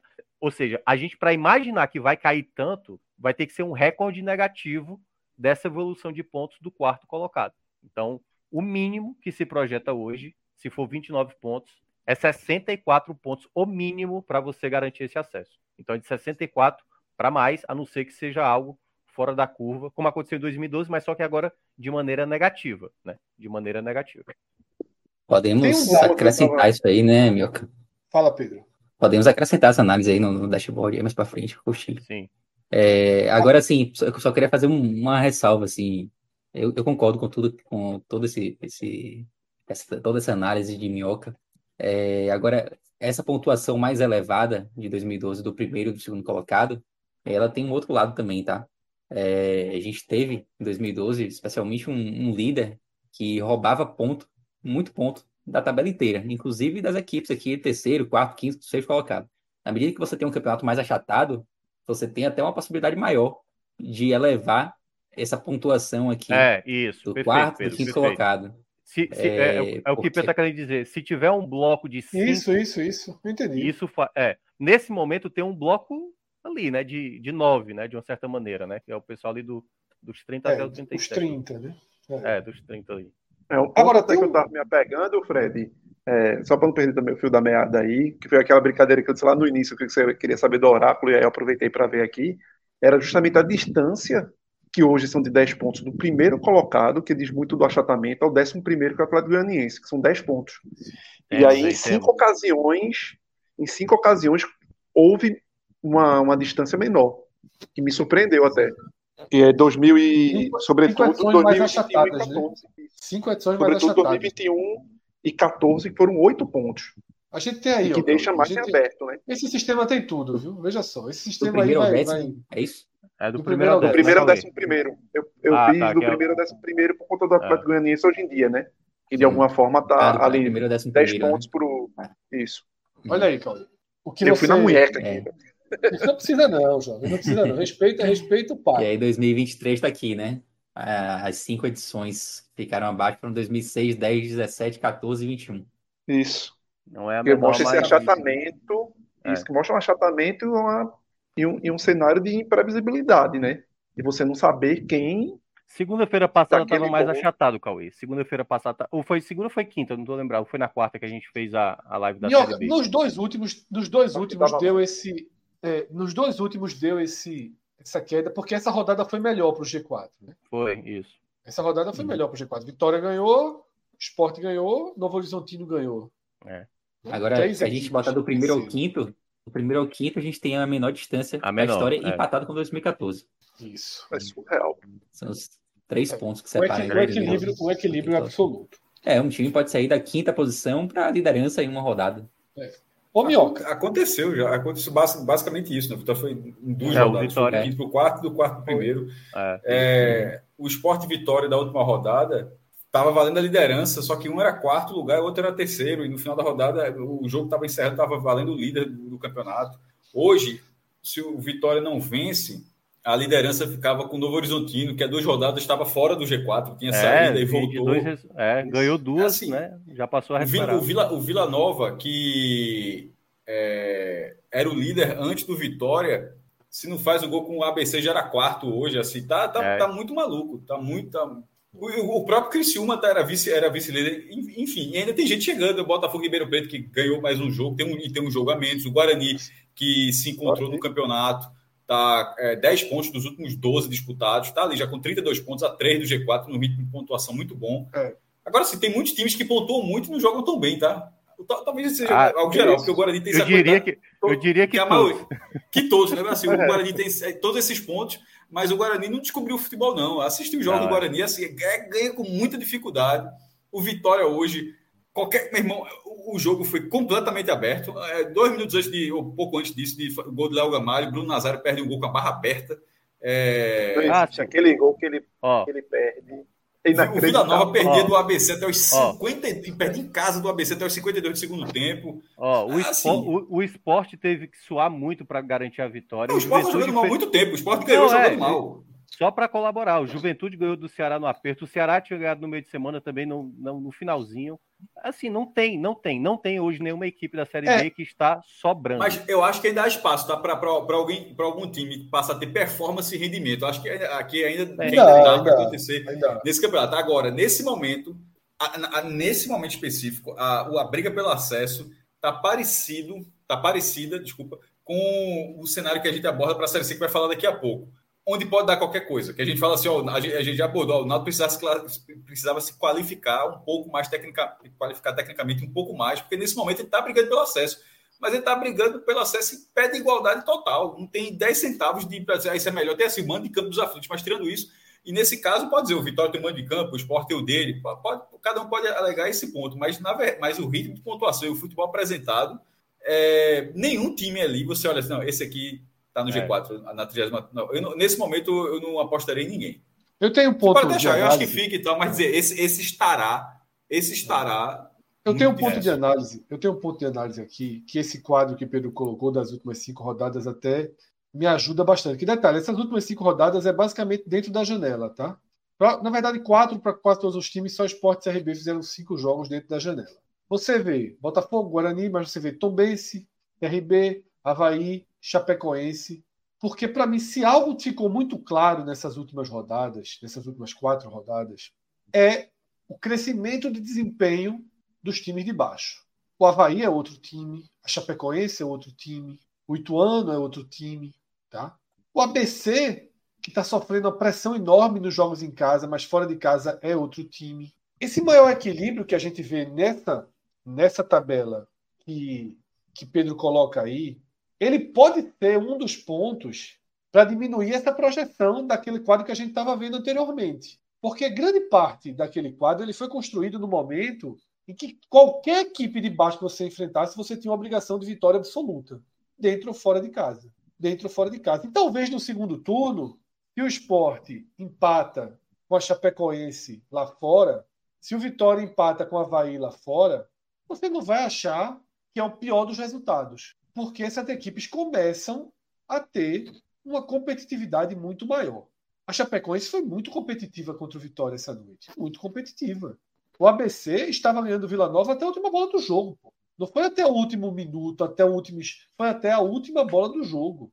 O ABC ganhava do Vila Nova. Então você tem aí os times que antes eram presas fáceis se tornando adversários com um maior poder de enfrentamento. Tá? Eu acho que essa é uma, é uma tônica que precisa ter muita atenção no que a gente vai ver no retorno. Tá? Os jogos fáceis eles vão diminuir. E aí a gente vai colocar em xeque essa pontuação é, muito, muito elevada né, que o G4 o G5 tem. Que, como o Minhoca destacou, é o melhor quarto colocado de todos os tempos. Vamos ver se é o melhor quinto também. E é foda, muito é, também, o melhor quarto, o melhor quarto da história. E vê, vê o melhor quinto também, tá? É, o melhor mas, Fred, também. só comparando com, com 2022, né? Que eu já fui, mas só assim, já foi de, certa forma aqui, de ser o melhor quarto da história. Em relação, comparando com o ano passado, que era a maior série B da história, o quarto lugar desse ano tem dois pontos a mais do que o Grêmio do ano passado. E ano passado, o Grêmio com, 40, com 33 tinha cinco pontos a mais do que o quinto. Aí esse ano, o maior quarto da história só tem um ponto a mais do que o quinto. Isso é muito doido. É, é, e, e, assim, vamos lá. É o melhor quarto, é o melhor quinto, o melhor sexto, o melhor sétimo, oitavo, nono e décimo. Pronto, só a partir da décima primeira posição é que a gente já tem um. É, mas, é, é, exatamente. No, no, no, no, sexto colocado tem um empate com. No, no sexto e no sétimo e no oitavo tem um empate com o fatídico 2012. Tá? Sexto, uhum. sétimo e oitavo empata com 2012. Olha, e aí... como, é, olha como é parecido. Olha é, como é parecido é. 2012 com 2023. É, As, resta a... agora saber se vai crescer 37 uhum. pontos aí. Exatamente. Agora a gente vai até, até onde esse fantasma assombra, porque ele, é. uhum. ele vai ser um terror. Ele é um terror para o Vitória, que é líder. Uhum. Sim, é para todo mundo, para todo mundo, tá preocupado. Para todo mundo. É. Até hoje, é, só três líderes não subiram. O logo o primeiro de todos os tempos nos pontos corridos, o Coritiba, o Coritiba que era um dos favoritos daquele acesso, é, não tela, subiu. É, 2006, Derreteu, é. Derreteu. Seis, o Sete, Criciúma, e o Ceará. Ceará 2014. Ceará 2014. É. Isso. E pronto, e o Ceará 2014. Pronto, a, a, a cozinha preta que tá. Fred, e desde 2015, tá todos, os, todos os líderes de turno sobem, né? É. E, e, outro detalhe também que a gente teve dessas 17 edições, em três anos, o G4 do primeiro turno foi o que subiu, né? Que é 2009, isso. 2000 e... Qual é o outro isso? É, era isso ano passado também, trazer, tá? Ano passado também. 2019, 2022, é. é não, mas tem algo, tem algo 2019, até mais forte 19, do que 22. isso. É, de, de, nas últimas quatro edições da Série B, dos 16 times que subiram, 14 viraram turno no G4. Só não aconteceu duas vezes. Aí foram os, quarto, os quartos colocados que dançaram. Os três primeiros têm subido de forma recorrente desde 2019. É, Mas a é gente é acabou de falar que é uma estatística que agora cabe mais como curiosidade do que como algo minimamente sólido, porque só... não existe distância esse ano, né? Não, mas só, é, só, é exatamente isso que eu ia falar, Fred. Quando você vê aí, talvez só o ano de 2019 estava tão próximo assim. Porque 2009 e 2022 tinha cinco pontos, o quarto para o quinto colocado no ano passado, pô. E era, e era um G4 que, quando você olha o peso dos clubes que estavam envolvidos, era praticamente o pessoal estava decretando já que o acesso dificilmente ia mudar. Em 2009 e foi, era né? e nem foi assim, é. teve drama, teve drama até o final. É, teve drama. O Bahia teve dificuldade, o Vasco. Não, o jogo, o jogo da, da, da, proibição da Ilha do Retiro. Sim, isso. O Sport ultrapassava o Vasco é. ali até o, os porque o Vasco caiu muito de rendimento, né? É. E, e 2009 também tinha ali uma margem de três pontos e tal. Clica ali só para ver quem eram os quatro clubes. Era Vasco, Guarani, Ceará e Atlético Goianiense, né? É, Vasco, é, exatamente. Uhum. Aí você tinha a Portuguesa, Figueirense ali, que na época tinha até mais. O Bahia estava lá atrás, né? Décimo segundo. É. Agora, essa matemática, Minhoca, é perversa pro Ceará que tá fora, né? Ceará e Atlético né? Goianiense, né? Os dois, né? Isso, mas, mas claro, a gente aborda mais o Ceará. É, Ceará. Se ela então, é insana para quem está dentro, no caso de esporte e vitória, para quem está fora, ela. Se a gente está contando, a gente estaria contando o Ceará fazer. 36 pontos, 37. 36? Tipo. Daria 36 64, dá pô. 64, isso. É, é, 38, né? Que é aquela projeção mínima que eu falei, né? Que é o 29 mais 35, o mínimo que um quarto colocado.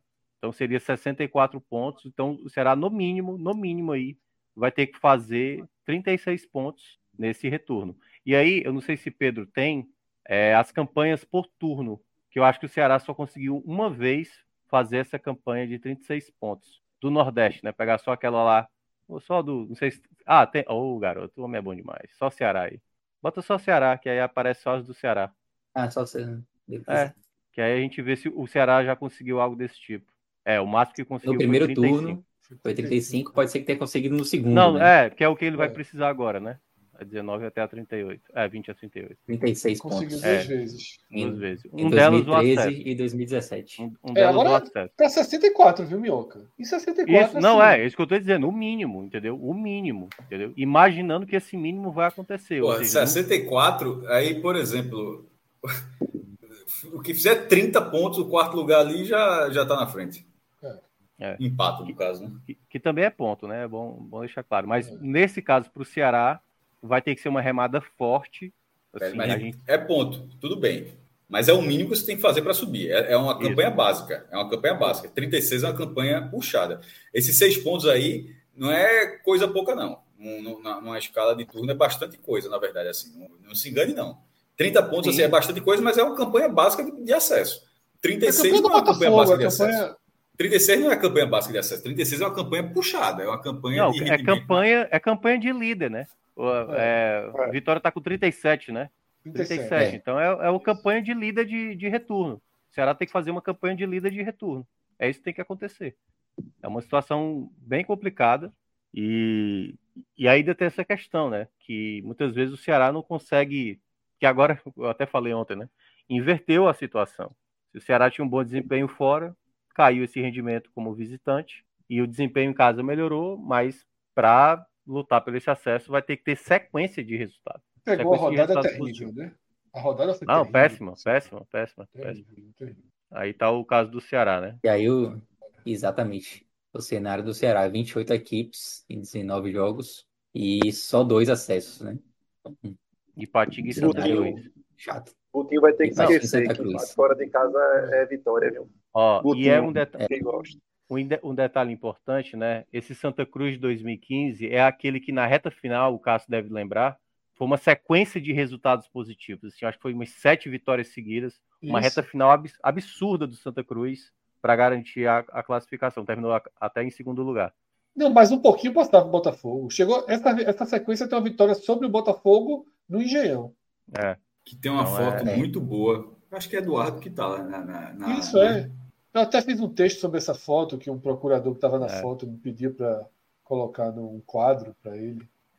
Ó, Não, e nesse caso, e nesse caso aí foram 39, né? Tanto o Santa Cruz e Patico fizeram 39 pontos no retorno. Exatamente. É ponto mesmo, uhum. é ponto demais. Tem que ser uma arrancada dessa. Né? Agora, já o Santa Cruz, eu lembro bem, já tá? estava na arrancada, certo? O Santa Cruz, claro, teve uma super arrancada na reta final, no Mas ele já vivia um, um Coloca aí, Pedro, a campanha aí. O Santa Cruz atravessou toda, toda a classificação da, da, da, da Série B. 2015, 2015, 15, 2015. É. é, vinha numa sequência... É, é, é porque a reta final do Santa Cruz é que é absurda. É, a reta final é absurda. De 49 para frente ali é só vitória. É, absurdo. É. Uma Bahia Oeste, Botafogo, Mojimirim e Vitória. É, seis vitórias seguidas. E vitórias tranquilas, né? 2x0 que se uma, 2x1 Bahia, 3x1 contra o Oeste, 3x0 contra o Botafogo, 3x0 contra o Bojimirim. É, tava jogando muito nessa reta final. Os quatro, os quatro últimos jogos marcando três gols, né? Foi. Foi. A gente teve alguns superchats. Vamos ler alguns superchats que chegaram. JSN colocou 5 reais. Talvez ele tenha cometido aquele erro que Celso tentou de manhã, colocou antes de escrever a mensagem. Se for o caso, JS, escreve a mensagem aí depois que a gente lê, tá? Valeu aí pela força. Torcedor do Vitória ali pela camisa. Atos flagrou aí que uh, eu, com a base de dados, fiz pouco caso da puxada de memória de Cássio naquelas três campanhas dos líderes que não subiram, né? Porque Cássio estava puxando lá do fundo da memória dele e eu só estava tentando conduzir mais rápido, mostrando que já estava na tela, que eu poderia descansar aí. Eu só me lembrei do Ceará, né? Teu macro processador Cássio, aí. Cássio, Cássio pega nos papéis aqui para olhar. É. E... Não, tava puxando de cabeça. Tava... Aqui, ó, a mente dele aqui, ó. Aqui, aqui, ó, cabeça. Kasparov, Kasparov. Kasparov contra Deep Blue, né? Não foi Deep, Blue, foi Deep Blue, acho que era o nome do computador. Acho que foi. Deep Blue tava humilhando. Kasparov largou. Depois, fez, teve uma hora que ele olhou pro tabuleiro viu 30 jogadas na frente e falou: fudeu. Largou o jogo. E, tipo, não, não tinha nem, as peças estavam tudo no tabuleiro. Aí o cara olhou 30 jogadas na frente e viu que não tinha mais solução. E tem mais superchat. Aí, ó. É, qual a opinião de vocês com relação às SAFs? Qual o melhor caminho? Até o momento parece uma loteria. Pois Botafogo Cruzeiro deu super certo, enquanto Vasco e Bahia não tem dado certo. Bora Vitória, a gente já falou sobre as SAFs, né? É. Naquele momento a gente já fez esse comentário. E, Valeu e, demais. e é sempre o um ponto assim: a, a... o que existe é, é gestão responsável, pô. A gestão boa. Não é, SAF não é a solução, não. SAF pode ser uma, pode ser uma boa solução. Uma, o Atlético Paranense é SAF? Mas não é. Fortaleza. É, o clube que se Fortaleza não é SAF. Então, assim, você, existem boas gestões é, e também existem mais gestores. Não está o Vasco todo problemático aí, gastou, gastou, é. todo problemático. Assim, é. a SAF é um, o, o ponto da SAF é que, nesse momento, é sinônimo de injeção de dinheiro. Não é só, não é só, gestão, não é só de gestão, é de muito dinheiro envolvido. Então, acho que é isso que atrai as pessoas, mais do que se a gestão vai ser boa ou não, é a quantidade de dinheiro que o cara diz: olha, o seu clube vai virar uma SAF, o cara na, na cabeça do cara, opa, o real chegou. Eu, eu acho que é mais essa lógica. Mas se, se o real mesmo que gaste gerido... com, com sapato de 4 mil, é. bolsa de 15, sei Isso. lá, 23 mil. Tu, tu viu o vídeo, assim, né? É, o importante é ter dinheiro e gastar como quer. É, é, enfim. É mais ou menos o que o Bahia fez, né? Comprou algumas sandálias e sapatos e bolsas aí um pouquinho é, caras. Mas né? o Bahia nunca nem se pronunciou se, se gastou isso mesmo. Sempre foram fontes e tal, porque o clube antigamente falava, ele parou de dizer isso, não dá nem para saber. Mas enfim, o ponto é que se o dinheiro não for bem gerido, meu amigo, pode ser SAF, pode ser recuperação, tá em recuperação judicial, pode ser qualquer situação aí, meu irmão. Tá aí os três pernambucanos do jeito que estão hoje em dia. Dentro desse. Fred, última frase sobre isso. Por exemplo, os três pernambucanos caminham para ser SAF. Sim. Os três serão bem-sucedidos? Talvez não. Assim, mas vai ser normal. Todos serão SAF, em, em, ou é. quase todos, em futuro muito Não, mas, mas é que eu estou falando. Mas o meu ponto é SAF nessa, nesse sinônimo de injeção de dinheiro. Não é só SAF, tipo, o cara. Porque o América virou SAF, por exemplo, mas o dinheiro ainda não entrou. Tipo, o clube está lá pronto para ser uma SAF, para receber investidor, mas ainda não vendeu, enfim, porque não quis. Aí diga assim, mas eu estou falando SAF no sentido de sinônimo de injeção de dinheiro. Olha lá, chegou um caminhão de dinheiro no Náutico, um caminhão de dinheiro no Santo, um caminhão de dinheiro no Esporte. Não necessariamente serão três exemplos bem sucedidos, claro, claro, porque claro. a gestão pode. Isso serão, isso serão muito diferentes, né? Isso é óbvio muito diferente. Né? Mas, enfim. É... O próximo superchat segura um pouquinho. Segura um pouquinho, daqui a pouco a gente lê esse, tá? para a gente poder avançar aqui no debate. O... Vamos voltar para a tela básica, Pedro, até da classificação mesmo, se for o caso, porque eu queria uma opinião aí misturada com classificação, com desempenho técnico. Nesse emaranhado, nesse emaranhado, a gente ainda sublinha alguns clubes. Em que sentido? de serem maior, mais favoritos ao acesso. Porque assim, que o Ceará e o Atlético Goianiense perderam aquele status quando a gente fazia aquele quadrinho de potencial favorito, mas eu nem lembro como é que a gente chamava, é super favoritos, acho que a gente chamava. Não lembro bem o, o nome. Que Atlético e Ceará perderam, perderam totalmente. Não, não acredito que ninguém trate o Ceará ou o Atlético como super favorito, tá? É, eu, eu lembro que eu fui um voto único naquela nossa decisão na décima rodada. Vocês ainda colocaram o Ceará naquele patamar. Eu já observava, até porque ainda estava com Barroca naquele momento, que o Ceará, as escolhas naquele momento gerariam ainda uma certa instabilidade até o final do primeiro turno. E, e para mim agora o Ceará ele é um clube hoje que não está disputando esse acesso. Né? Assim, ele está naquele segundo degrau e eu vejo hoje, vamos lá, o Ceará consegue fazer 36 pontos ou mais nesse, nesse retorno eu não acho impossível, não. Eu não, não pois é, não, não, não é impossível. Mas vai ser uma meta difícil para o Ceará. Assim também como para o Atlético Goianiense. Eles vão ter que fazer um campeonato daquilo que foi projetado para eles. A gente poderia Sim. projetar para Ceará e Atlético Goianiense e também para o próprio esporte um campeonato que a gente está terminando no primeiro turno com 36, 37 pontos para essas equipes. Eles vão ter que fazer isso agora no retorno. E ainda torcer que essas equipes da parte de cima dê uma aliviada né, nessa pontuação, porque senão vai precisar fazer uma campanha espetacular, uma campanha beirando 40 pontos, se não 40 pontos. Cauê, desse emaranhado aí, sublinha alguém.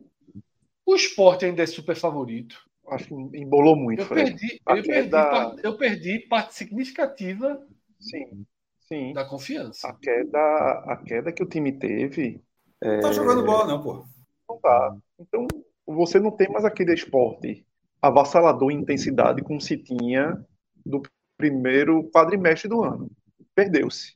Perdeu-se junto com, as, com peças que, que foram se perdendo por lesão e pela falta de recomposição do elenco. E quando a gente vê uma janela também não foi uma janela de, de, de contratações tão é, confiante, com, com, nomes tão confiantes para o setor ofensivo, que é onde o esporte pra, mais precisa. Três, né, nem esporte, nem... a gente apontava, inclusive, nessa diferencial, quando chegar a janela, quando chegar a janela, esporte, Ceará e Atlético vão ter lenha para queimar, vão reforçar os times, mas tudo muito discreto, né?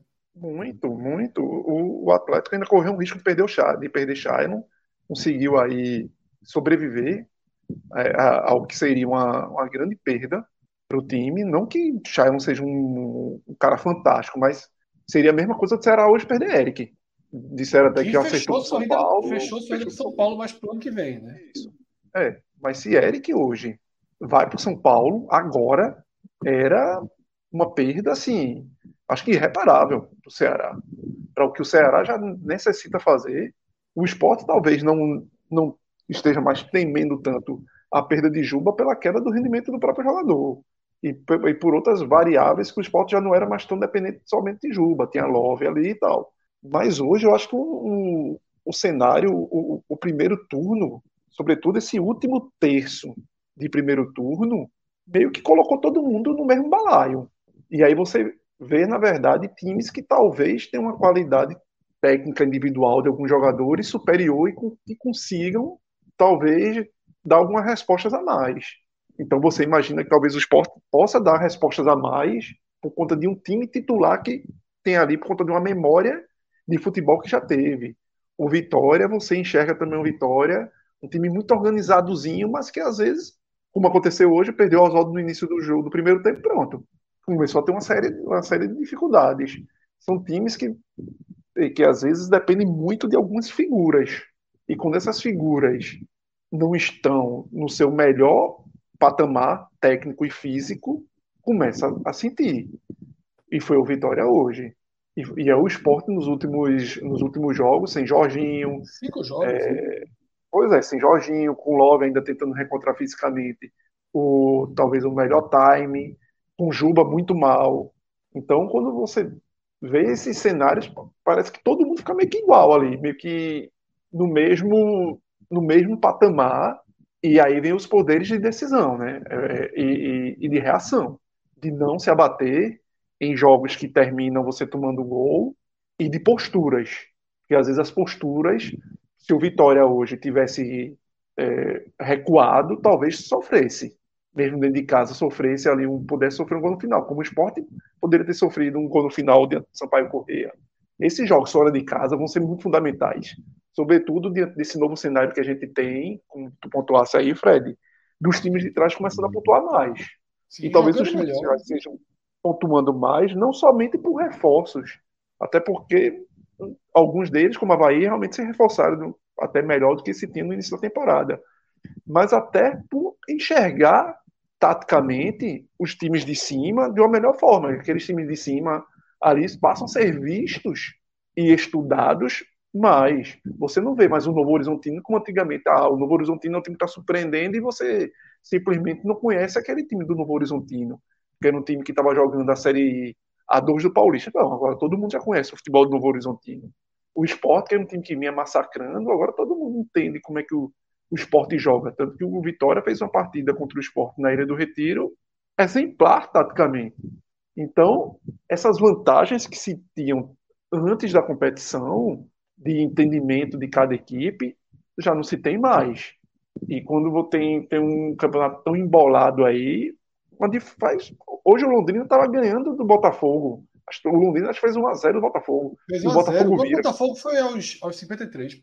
Pois é, aí você já vê o Botafogo ali colando. Botafogo tem seis gols de saldo negativos, mas está ali na boca, pô, são cinco pontos. Então, o campeonato, assim, extremamente traiçoeiro. E que se continuar assim, vai ser muito no detalhe. E que se continuar assim, partidas fora de casa serão fundamentais para esse acesso. Não dá para ficar descartando se a gente continuar nesse ritmo tão avassalador. E, e aí vem o Ceará com essa necessidade gigante de recuperar. Será que Guto vai mudar o olhar dele para o que ele sempre traçou de que fora de casa muitas vezes o empate é, é vitória? Vem o Atlético Goianiense agora com Jair Ventura aí no comando. uma aposta pesada, mas uma aposta que Jair Ventura talvez tenha grande chance da carreira dele de levar um time para um patamar que ele suba de projeção, mas ao mesmo tempo talvez não seja o perfil de time que ele fosse acostumado a pegar. Então são, são cenários aí e com clubes que o Juventude, a partir de, de Nenê, ou como o Juventude cresceu tecnicamente. Porque é um campeonato que também a bola parada vem definindo muito. O Vitória está aí e diz isso. Quantos gols o Vitória com bola parada é, o, o, Vitória conseguiu triunfar com, com, bolas paradas? Quantos gols o Juventude alçou essa, esse elevador com bolas paradas e com bolas com o Nenê sendo o definidor? E o próprio esporte perdeu muito disso. O esporte era muito forte no primeiro trimestre, primeiro quadrimestre, nessa bola parada, e hoje passa a sofrer com essas bolas paradas, tomando muitos gols defensivamente. Muito então são, detalhes, são detalhes, são detalhes que vão fazendo diferença. São detalhes que talvez decidam esse quarteto aí tão embolado. É, quando a gente. É, no chat, algumas pessoas ficam achando que a gente está fazendo um, uma tempestade no copo d'água na situação do esporte e tal. E eu realmente, assim, eu, eu sigo alertando, tá? Porque você analisa os números, mas você tem que analisar futebol, né? E o esporte, para mim, veja só, nas últimas rodadas, eu tenho assistido muito mais jogos até que no começo. O esporte é um dos piores times que eu vi jogar nas últimas rodadas. A atuação contra o Sampaio foi uma atuação horrorosa. Contra o Vitória foi horrorosa. O. A Chapecoense está jogando melhor, por exemplo. Não por acaso tem mais pontos nos últimos cinco jogos que o esporte. Agora, Existe uma margem de recuperação? Existe. Né? Claro que o time atravessa um momento de desfalques importantes, somados. Né? Você perde Jorginho, você perde Fabinho, você perde Fabrício, que era o reserva que entrava melhor. Né? Você tem jogadores voltando de lesão, muito sem ritmo, né? como La Bandeira, como Love, né? Alan Ruiz né? também, que tinha tido uma lesão e está na, na reta final lá e está voltando agora. Só que não dá para você contar com potenciais agora. Eu acho que chegou num cenário de, de assustador equilíbrio. De assustador equilíbrio. Tá? Para mim, fugindo do controle de que eu teria dificuldade. A gente, se quiser, pode até fazer, atualizar. Né? É, nesse, nesse, é nesse momento do campeonato que a gente atualiza né? as nossas projeções. A gente pode até fazer agora. Tá? Ô, Fred, com, a, a, vai com ter o fechamento da janela com o fechamento da janela na próxima semana, talvez não fosse melhor esperar a próxima semana ou a gente fazer é, hoje e era a minha ideia. É, a minha é. ideia era fazer no fechamento da janela porque podem ter mais peças se movendo. Fala, Mion. Não, o que eu ia falar é, é sobre essa questão, né? Sobre essa questão. Acho, eu não sei se a janela, essa, reta, essa reta final vai ser tão significativa assim. Pode até acontecer. Pode acontecer. Acho, é, pode, pode acontecer. acontecer. O Ceará tem uns nomes aí engatilhados e tal, de um atacante, um meia e tal.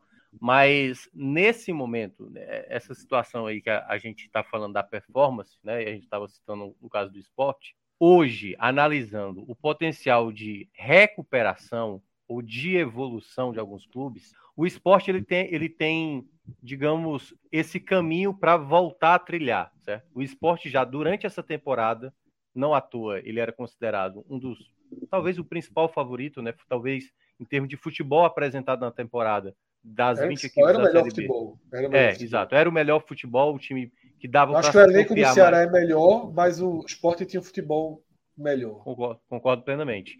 E esse é, é, o ponto onde o esporte precisa voltar a trilhar, a passar a ter essa confiança.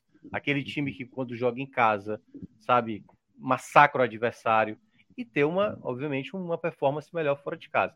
Esse esporte de hoje é o pior esporte da temporada, sim. Sem a menor dúvida. Com, com facilidade. É, com facilidade. Disparado. Então é até onde esse esporte vai conseguir recuperar fazendo essas reposições que ele está fazendo no elenco, né? Claro, é bem melhor você ter Alan Ruiz do que Matheus Vargas, que a situação ali não tinha mais o, o que tirar. Então há uma há uma possibilidade, né, uma, uma perspectiva de uma melhora, não sei se suficiente ou não, para o time voltar a jogar bem.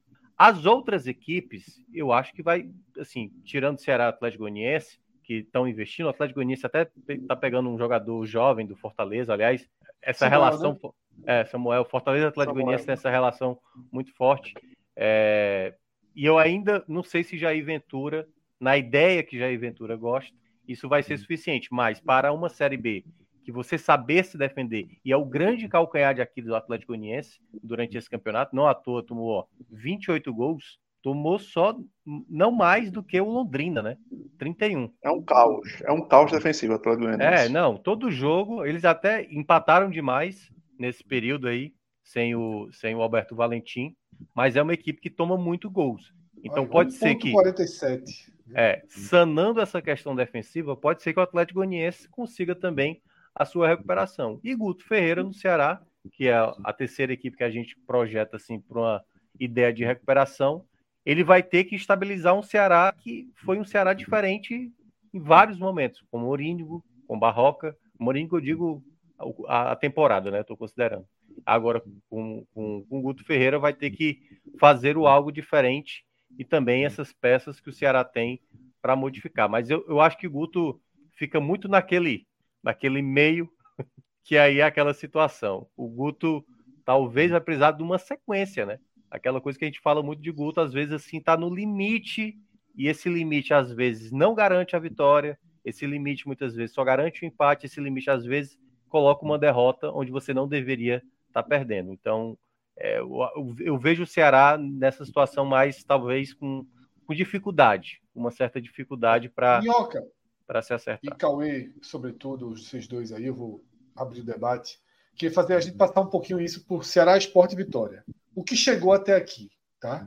E o que ainda seria muito necessário. Nessa janela, não sei se você consegue fazer de cabeça, Minhoca. Se não fizer de cabeça, abra aí um, um arquivo. Mas, eu, é, mas eu, eu, eu, eu, sei. O que, que quem chegaram. chegou, quem chegou na janela, quem já jogou, quem já está jogando, tá?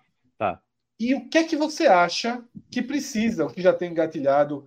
E aí, Cauê, vamos debater. Eu vou, eu vou, ter uma, vou dar uma rápida saída aqui, de um minutinho no máximo, mas vou, vou continuar ouvindo. Olha lá. Tá? Se fosse Celso, mas... era dois e meio. Dois e meio. Não, não mas o meu é, não, é só a parte mais simples da vida. É muito um. necessária. O 1 um, um, um e a reposição do 1. Um. É muito necessária as duas coisas nesse momento. Okay. Mas eu, Mas eu posso ouvindo, falar. Tá? Eu posso Pode. falar. Eu posso falar. Os nomes do Ceará, quem okay. já jogou, quem ainda não estreou e o que é que precisa para fazer isso de esporte, de vitória e de Ceará. Ah, então vou começar aqui logo com o Ceará. O Ceará já fez o, o anúncio, né? Do lateral direito Orejuela, ainda não jogou. Até, curiosamente, no jogo contra o Mirassol sequer viajou, o que já gera uma certa preocupação. Lembrando que esse nome, na época, quem estava à frente do aval da contratação era Barroca e não Guto Ferreira. Chegou também o zagueiro Sidney, que ainda não está em condições de atuar, há muito tempo estava parado, mas é um jogador também que o Ceará é, tinha urgência para ter é, para corrigir o sistema defensivo, que tem sido um grande calcanhar de Aquiles, não só na Série B, mas também durante a temporada. Tem a questão do Lucas Ribeiro, que foi o último nome que o Hoffenheim da Alemanha, que até é a maior contratação, né, Cássio? Aliás, a segunda venda. maior venda, a segunda maior venda porque o Moisés foi superou aí. Era, é... era maior até Moisés, né? Isso. E na temporada passada irritou muito o torcedor e o Ceará, né, tá garantindo aí o jogador por mais esse ano, o que gerou também muita crítica da torcida, que gostaria de ver um zagueiro é, com mais sequência. Lucas Ribeiro está há meses sem jogar e não passou confiança. Por mais que vá jogar uma Série B, não é bem um nome que o torcedor espera. Chegou também um lateral esquerdo, Paulo Vitor, que estreou no jogo contra a equipe do Vila Nova, estreou muito bem, foi titular também ontem contra a equipe uh, do Juventude. Então aí já são quatro contratações. É, tá para chegar mais um volante e esse volante tudo indica que é o Breno do Botafogo, que ainda não foi anunciado, então não vou nem fazer e colocar nessa contagem. Uh, Zé Ricardo já tinha chegado antes, né? E acho que basicamente é, são esses quatro. Acho que basicamente são esses quatro que foram o anunciados. o centroavante, Mioca. Bissoli, Bissoli. Ah, é, Bissoli, Bissoli, exato. Pronto, então cinco. Então foram uhum. cinco nomes anunciados. O Ceará já está encaminhado com um volante, que tudo indica que é o Breno do Botafogo, um meia, que já se especula ser Dodô, aquele que jogou até no Fortaleza, da base do Atlético Mineiro, era um meia, camisa 10. Isso, então assim, eu tenho muitas dúvidas saber se é uma pois peça é. realmente que, que, vai mudar o patamar do Fortaleza. E um jogador pelo lado, porque Guto, após a, a, o empate contra o Mirassol, deixou bastante claro que nem é, Eric Pulga e nem é, o Pedrinho, né, que veio do, do Volta Redonda, do, dois jovens atletas, ele não passou confiança. Aliás, eu acho que até que ele colocou de uma maneira, tudo bem que ele falou a verdade, não são dois protagonistas, mas são jogadores que vão ficar no elenco, né? Jogadores vão ficar no elenco e ele tem insistido muito, Cauê, em Igor Kleber, por exemplo, que é um jogador que tem uma limitação técnica horrível. muito grande. Horrível, horrível, horrível. Até se destacou bem no Criciúma, né? Foi artilheiro do ano passado. Jogou no esporte. Jogou no esporte. Mas todas as vezes, né? O Guto, Guto, tá, Guto tá naquele momento, Fred, que o que o Morínigo fez e o que Barroca fez, Guto também tá tentando, entendeu? Não era mais para Guto estar tá tentando fazer.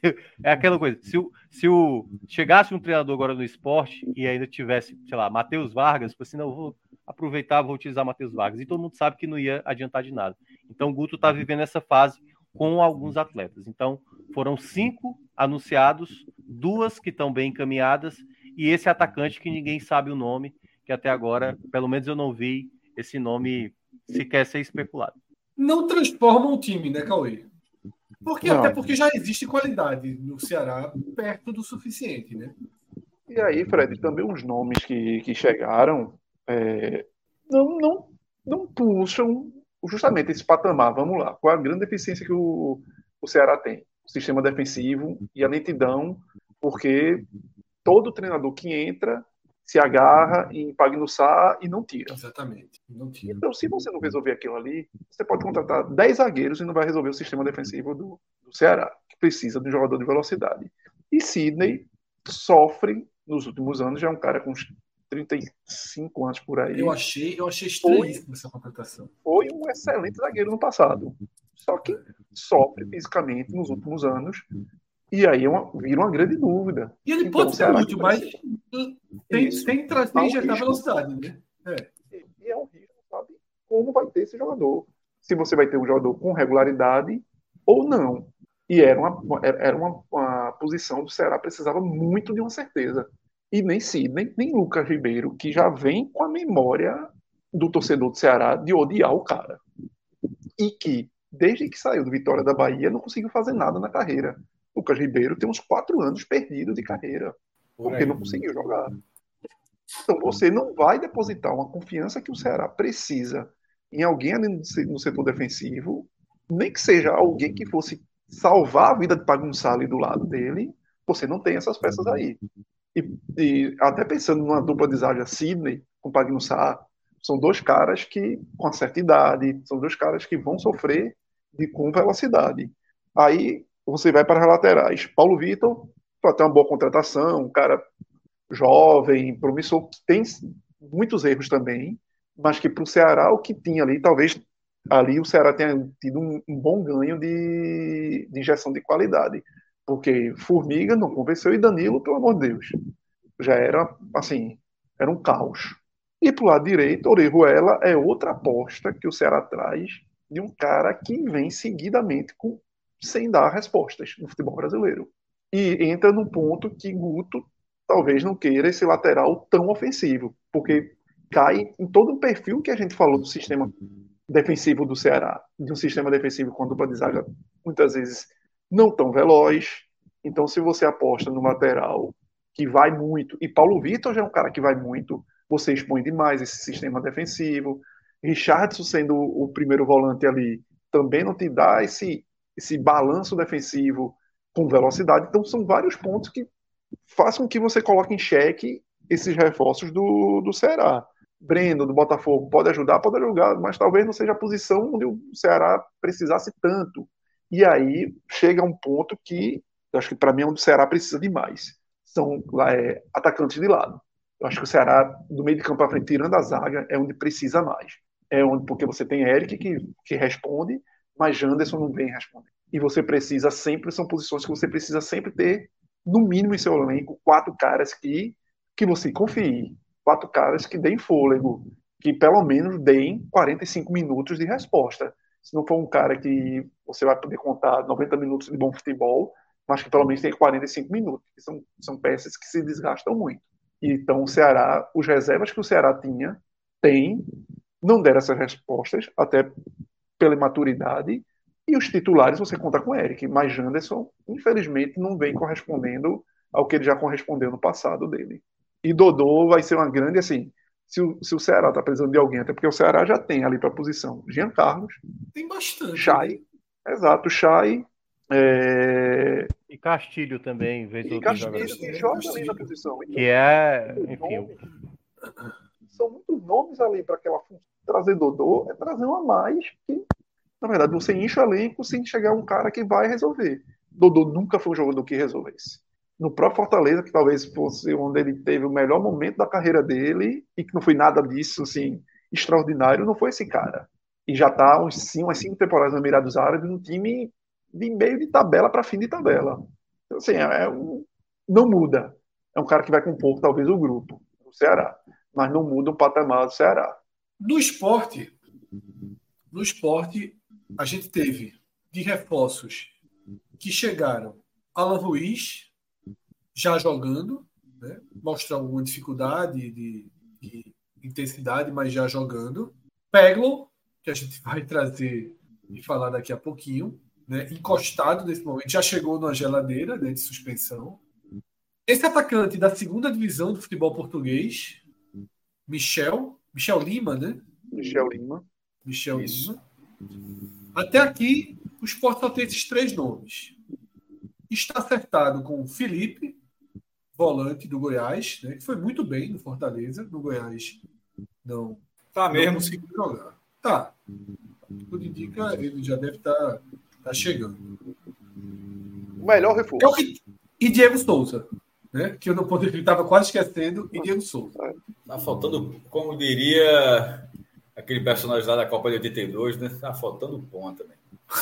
Pois é, né, pois é.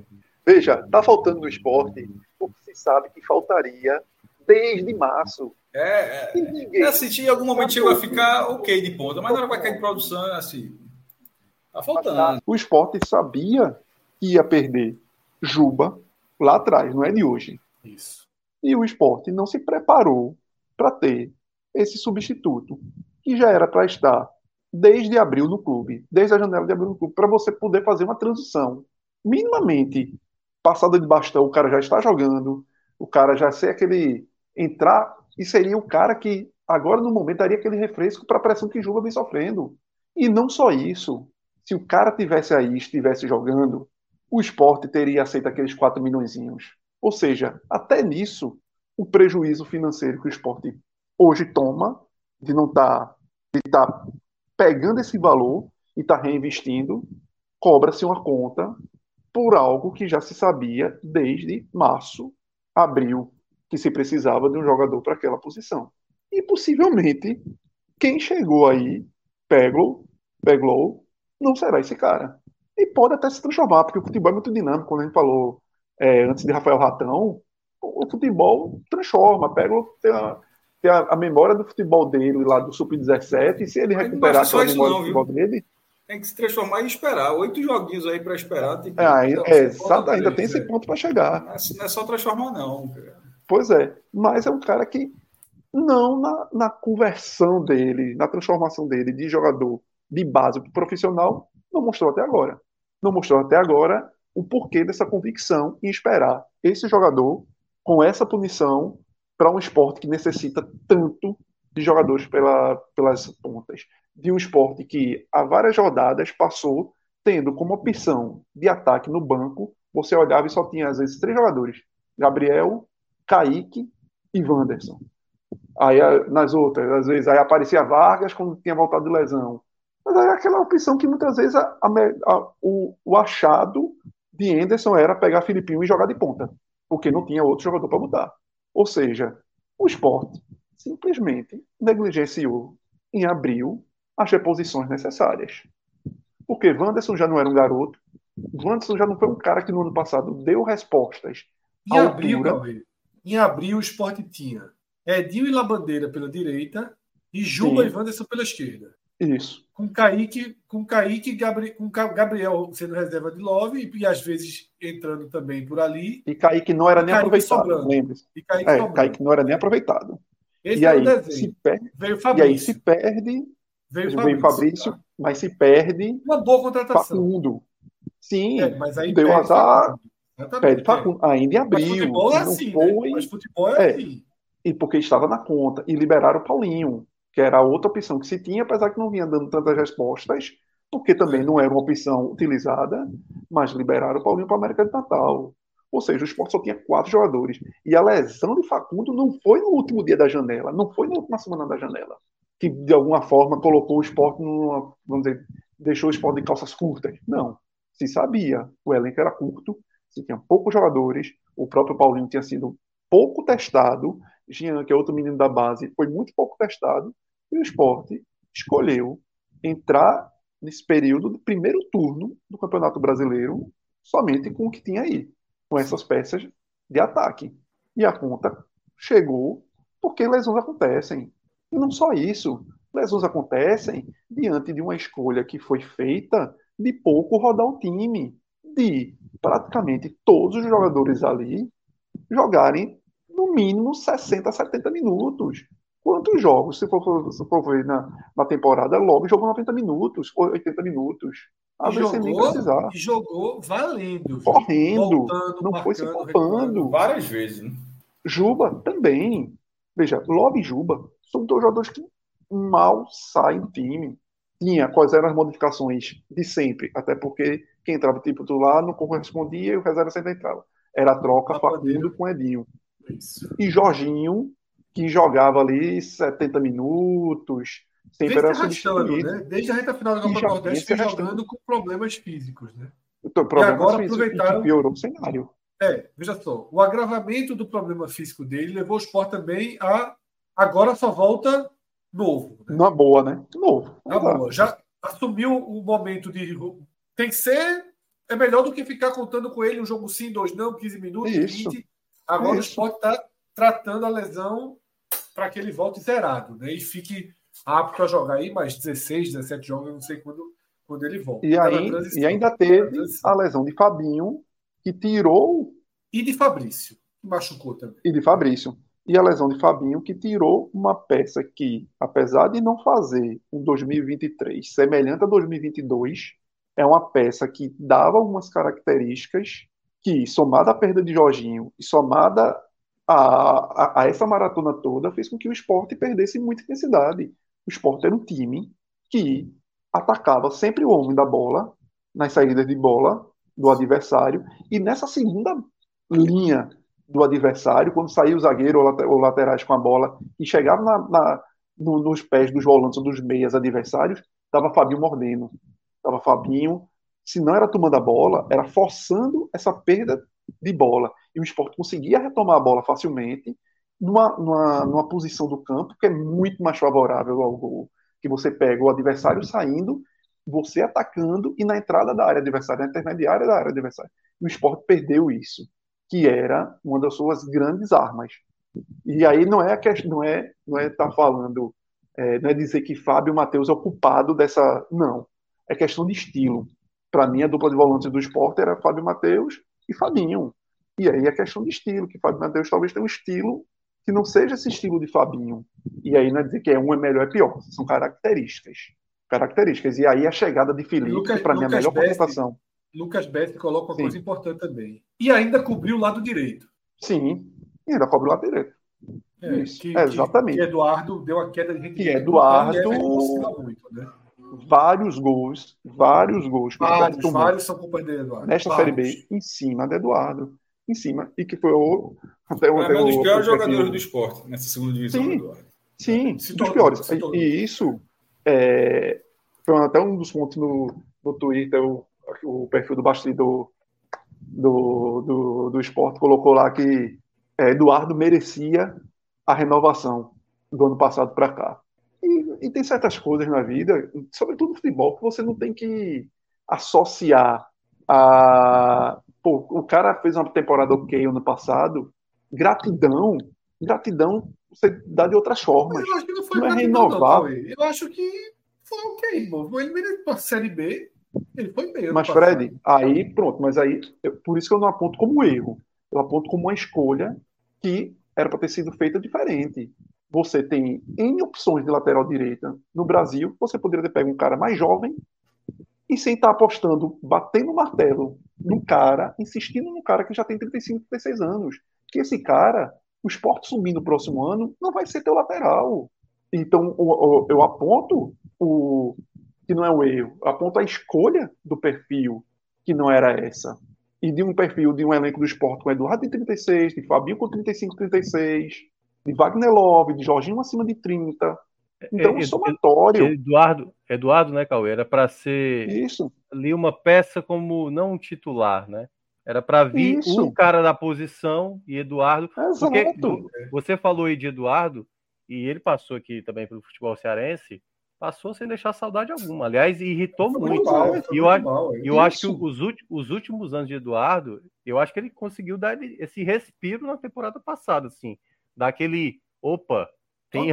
E Eduardo, tem e um ponto, e um ponto, Minhoca, que é muito importante é que é, como foi caracterizada a carreira de Eduardo, como aquele lateral direito de apoio, que lateral direito sempre em cima, e o cara problemático na marcação. No esporte, ele é basicamente ele, ele é utilizado para duas funções, vamos dizer, preponderantes. Uma é a saída de bola. Ok, eu acho que na saída de bola ele contribui. A outra é formatar ali como o terceiro zagueiro, mas ele precisa marcar porque ele não é o lateral que avança, ele é o lateral é. construtor. Ele não é o lateral que avança pela lateral. É, eu, eu, eu ele é o lateral de dentro, construtor. Eu, e ele é. nem constrói e deixa buraco atrás. Porque ele lembro... sempre foi fraco na marcação. Eu lembro que o Fred falou isso, né, num dos jogos lá da Copa do Nordeste, acho que foi na final mesmo, né? Pô, vai fazer muita falta. vai fazer muita é. falta. Eu falei, caramba, velho, Eduardo.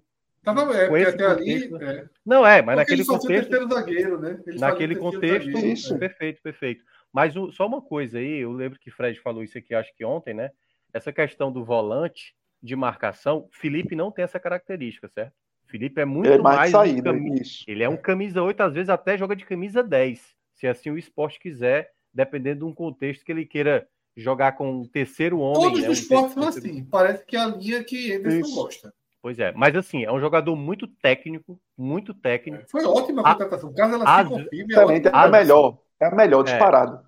É, é. Agora sim, o que é o, o ponto onde o, a torcida vai ter que entender? Às vezes ele é bem disperso. Ele é aquele jogador que enxerga muito bem, joga de cabeça erguida, mas às vezes ele demora na jogada e perde uma bola. Então, para isso, o esporte vai ter, o, no caso o Anderson, vai ter que trabalhar muito bem com ele para fazer jogadas mais seguras. Mas técnicamente. Ele gosta de falando, correr com a bola, né, Minhoca? Ele é aquele é... que gosta de correr com a bola. Não, e às vezes é aquele, é, aquele, é aquele que para, olha, observa, tem um passe em profundidade muito Sim, bom, aquele passe é. que o, o, lateral ataca em diagonal, ou o ponta ataca em diagonal, ele tem essa bola muito boa. Mas é um jogador, às vezes, que você tem que gritar assim: presta atenção, o cara vai roubar a bola porque ele às vezes ele perde essa bola. É. Mas é um jogador tecnicamente muito bom. Acho que é uma boa aquisição do esporte. E é por isso até que aí é o fator que da minha interrogação com ele, apesar de achar que foi a melhor contratação de chegada, o, o, dos que chegaram, o que talvez consiga dar um resultado mais efetivo logo de início, mas também precisa ver porque ele foi muito, não foi bem no Goiás. Foi mal, é. E até que ponto é, ele foi um cara que fez a carreira toda no Fortaleza. Então, um cara que talvez esteja tentando se descobrir outros clubes. E que às vezes é, aquele negócio, você está sempre naquele clube, você é acostumado com aquilo ali, o torcedor é acostumado com suas deficiências em aceitar, porque você dá é, outros pontos que, que valem. E, e, talvez, se o início dele for mal, sobretudo fisicamente, que ele precisa estar tá bem é, fisicamente para dar algumas isso. respostas, ele, é ele, ele depende muito do físico, então talvez se ele não começar bem, já, já meio que se queime com o torcedor. Então isso é um risco. Isso é um risco que, que o esporte é, vai ter que ter muito cuidado. Porque ele não é um jogador intenso. Por não ser um jogador intenso, aí podem fazer a leitura que é um jogador preguiçoso em campo. Isso. Pode, pode acontecer. Vamos voltar ao superchat que estava falando. Acho que foram dois superchats falando de Pego, a partir do, do, que, do que Jorge Andrade falou hoje, né? Torcedor palhaço, está sempre por aqui. Deixa aí uma força para a gente. Hoje ele justificou o nome do perfil né, do torcedor palhaço. Pergunta se Jorge Andrade já caiu, porque eu mesmo deveria pagar o salário de pego. Veja, é, a versão do esporte, a versão do esporte, ela é a seguinte, tá? É, o que Jorge Andrade externou hoje, eu já, eu já até estava sabendo. E a versão do esporte é a seguinte: que o esporte sabia da punição quando contratou o jogador. Até porque falaram que hoje em dia é meio que impossível não saber. Mas que, historicamente, no futebol brasileiro, não há, não há aplicação de punições internacionais aqui. Todos os casos até hoje são de conversão. E o esporte, quando contratou o Peglo, tinha plena convicção nessa conversão da pena. E por isso trouxe o jogador sem achar que isso viraria um problema. Mas virou. Mas virou. Existiu uma primeira demora, porque, como a Ucrânia está vivendo a situação que está vivendo, as instituições estão funcionando de forma. É, não estão a 100%, então demorou um pouco a chegar o documento para o esporte recorrer. Mas o esporte fez com convicção de que aceitaria, por isso até ele viajou. Aquele primeira partida, acho que ele chegou a viajar para enfrentar o Atlético Goianiense. E não veio o resultado que o esporte esperava. O esporte, é, é, essa causa está com o Bittencourt, né? Ex-presidente do Fluminense, que está defendendo o esporte nesse processo. Ele revelou absoluta surpresa pelo que está acontecendo. O esporte tentou de novo e conseguiu, no sábado de manhã, a liberação para ele jogar contra o Sampaio Correia. Porém, o presidente do STJD, que está na Austrália, acompanhando a seleção brasileira, nessas viagens aí, que eles são convidados, quando soube que o esporte conseguiu, vetou de tarde durou algumas horas da liberação no sábado, porque era uma liberação assim, enquanto não tiver o julgamento, o esporte pode usar. E ele vetou. Está claro que a CBF, nesse momento, quer mudar sua postura em relação a punições internacionais. O que se conversa nos bastidores é que a CBF está com um trabalho para que a UEFA não aceite os jogadores que estão sendo punidos por conta da manipulação de resultados, como o caso de Eduardo Bauman. Né? E o, o primeiro argumento seria que se vocês não cumprem aí, as penas internacionais sempre convertem, porque vai querer que o oposto aconteça na Europa, por exemplo.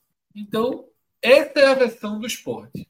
O esporte se surpreendeu com um entendimento do STJD completamente diferente do que o setor jurídico do esporte, inclusive ampliando o setor jurídico para Bittencourt, né, que é o advogado lá do SJD, testado também foi consultado, o entendimento deles é que o esporte conseguiria com facilidade, o esporte não conseguiu.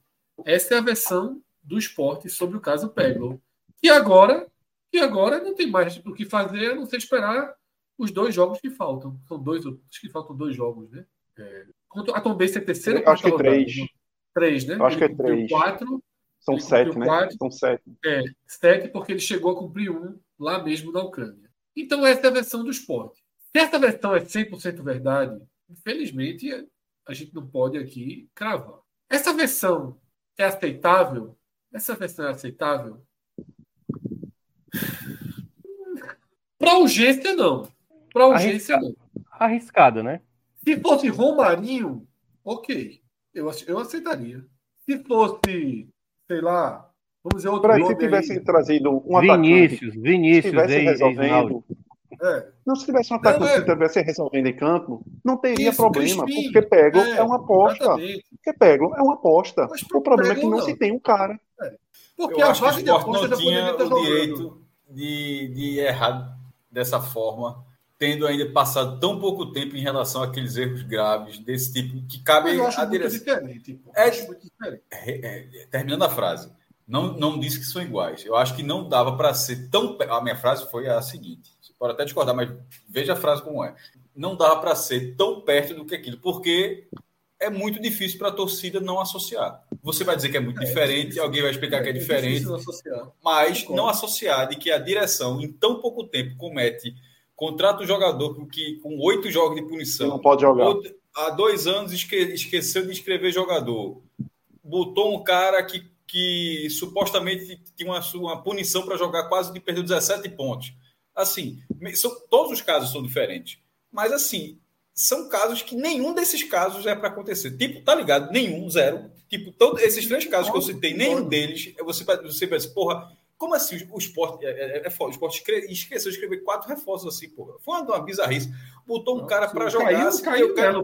Direção, caiu direção. Caiu, então. Pô. Aí a, o outro caso, um, um, um, cara que, por uma coisa básica de não checar se o cara podia ou não podia ter jogado, escapou fedendo lá no julgamento. E, e agora, nesse caso, mesmo com toda essa consciência, é, se apostou em Peglo, não se apostou em Peglo? Ou seja, o Sport botou, botou tantas fichas em Peglo que não contratou ninguém até agora. Tá, a, a janela está para é acabar e, é. e, e, tem esse o cara. Veja é só.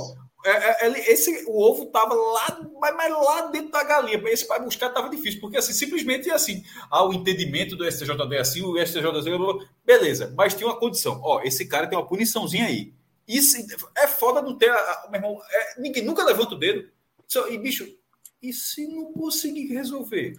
Tipo, ninguém nunca levanta o dedo no esporte. Tipo, escreveu. Alguém escreveu os caras aí. Mas se não conseguir resolver, ele joga a partir da quarta rodada. Já, já. É muito. É. Fre... Mas, é, mas foram, o cara poderia estar jogando antes. Veja é um só. Mês de salário, um mês de salário. 50, é, pô. 60 mil reais. Não, não tô nem entrando nessa questão financeira, porque isso aí, numa empresa, cai gente, pô. Não, é, é o tipo de coisa. O futebol aceita tudo.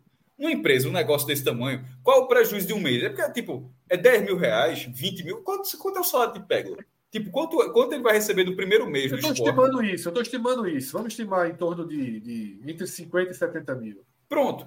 Assim, se quer, assim, 70 mil, vamos só 50, vamos jogar para baixo. É, tipo, é, é porque, como futebol, futebol é uma realidade muito diferente para muitas coisas. Na violência, como a gente fala, e, e para erro de gestão, tipo, é assim, um prejuízo de 50 mil reais e pronto. Segue, toca o barco. É dinheiro demais, porra. É porque as escalas do futebol são tão grandes que de vez em quando a gente se perde assim, que tipo, aí o esporte perdeu 50 mil reais porque pra mim ficar tava punido. Mais do que 50 mil reais, né, Cássio? Mais do que 50. Aí não, eu, eu joguei para baixo o seu número. Não, Veja não, só, mas não é valor, não. É porque é mais do que o ponto é, que me incomoda. o dia todo. Pô, eu, tô, eu, tô, não, eu joguei para baixo. Dinheiro, não, Cássio, eu não tô falando dinheiro. Eu tô falando mais do que o dinheiro. É porque Peglo, ele não veio para ser o cara que vai resolver. Isso. Ele veio para então, ser a mas aposta. Eu tô, mas, então, mas eu estou em duas situações. Eu estou acrescentando. Eu só estou acrescentando, ah. só para poder acrescentar. Eu não estou discordando. Eu só estou dizendo, mais do que o dinheiro, o esporte não teve a função da aposta disponível quando precisava. Porque se Isso. não fosse Peglo, podia ser o ponta do Volta Redonda. Esse, mas esse foi o primeiro ponto que eu falei. Além é, de tudo, então. tem o esporte continuou com a carência. Aí, como, mas é como a gente já tinha falado isso, essa parte eu acho que não estava faltando nessa, tem sido a primeira. Aí eu quis, só, a, a, quis, na verdade, foi o contrário, a gente ficou numa uma relação inversa. Na verdade, quando eu falei da gestão, eu acrescentei a esse ponto, que, que é o fato de que o esporte ficou sem ponto. O esporte apostou em um atacante que não pode usar. Aí eu disse, e além disso, é. e além disso, tem lá a normalização de que, ah, pronto, 50 mil contos, sei lá, 50, 70 mil, sei lá, pronto, é um salário de um mês, é, assim, perdeu, pronto é. O, cara, meu irmão, o cara ficar no banco é no banco mesmo. O cara tá no banco lá, não está sendo utilizado, beleza. Mas simplesmente, enfim, a, é muito pouco tempo daqueles erros numa gestão, um grupo de, de, de dirigentes diferentes, tudinho e tal, para o torcedor achar que não, pô, isso é uma coisa completamente diferente. To, todos os casos são completamente diferentes, a verdade é essa. Todos os casos são completamente diferentes. Mas todos os casos, infelizmente, aconteceram no intervalo curtíssimo no mesmo clube. É, eu, acho, é, eu acho que esse aí tem uma.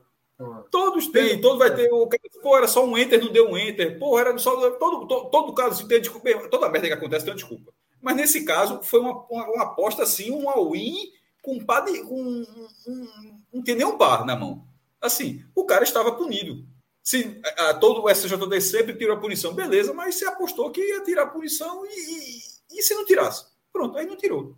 Acho que o importante é. também é a forma como, como você conduz e coloca as coisas.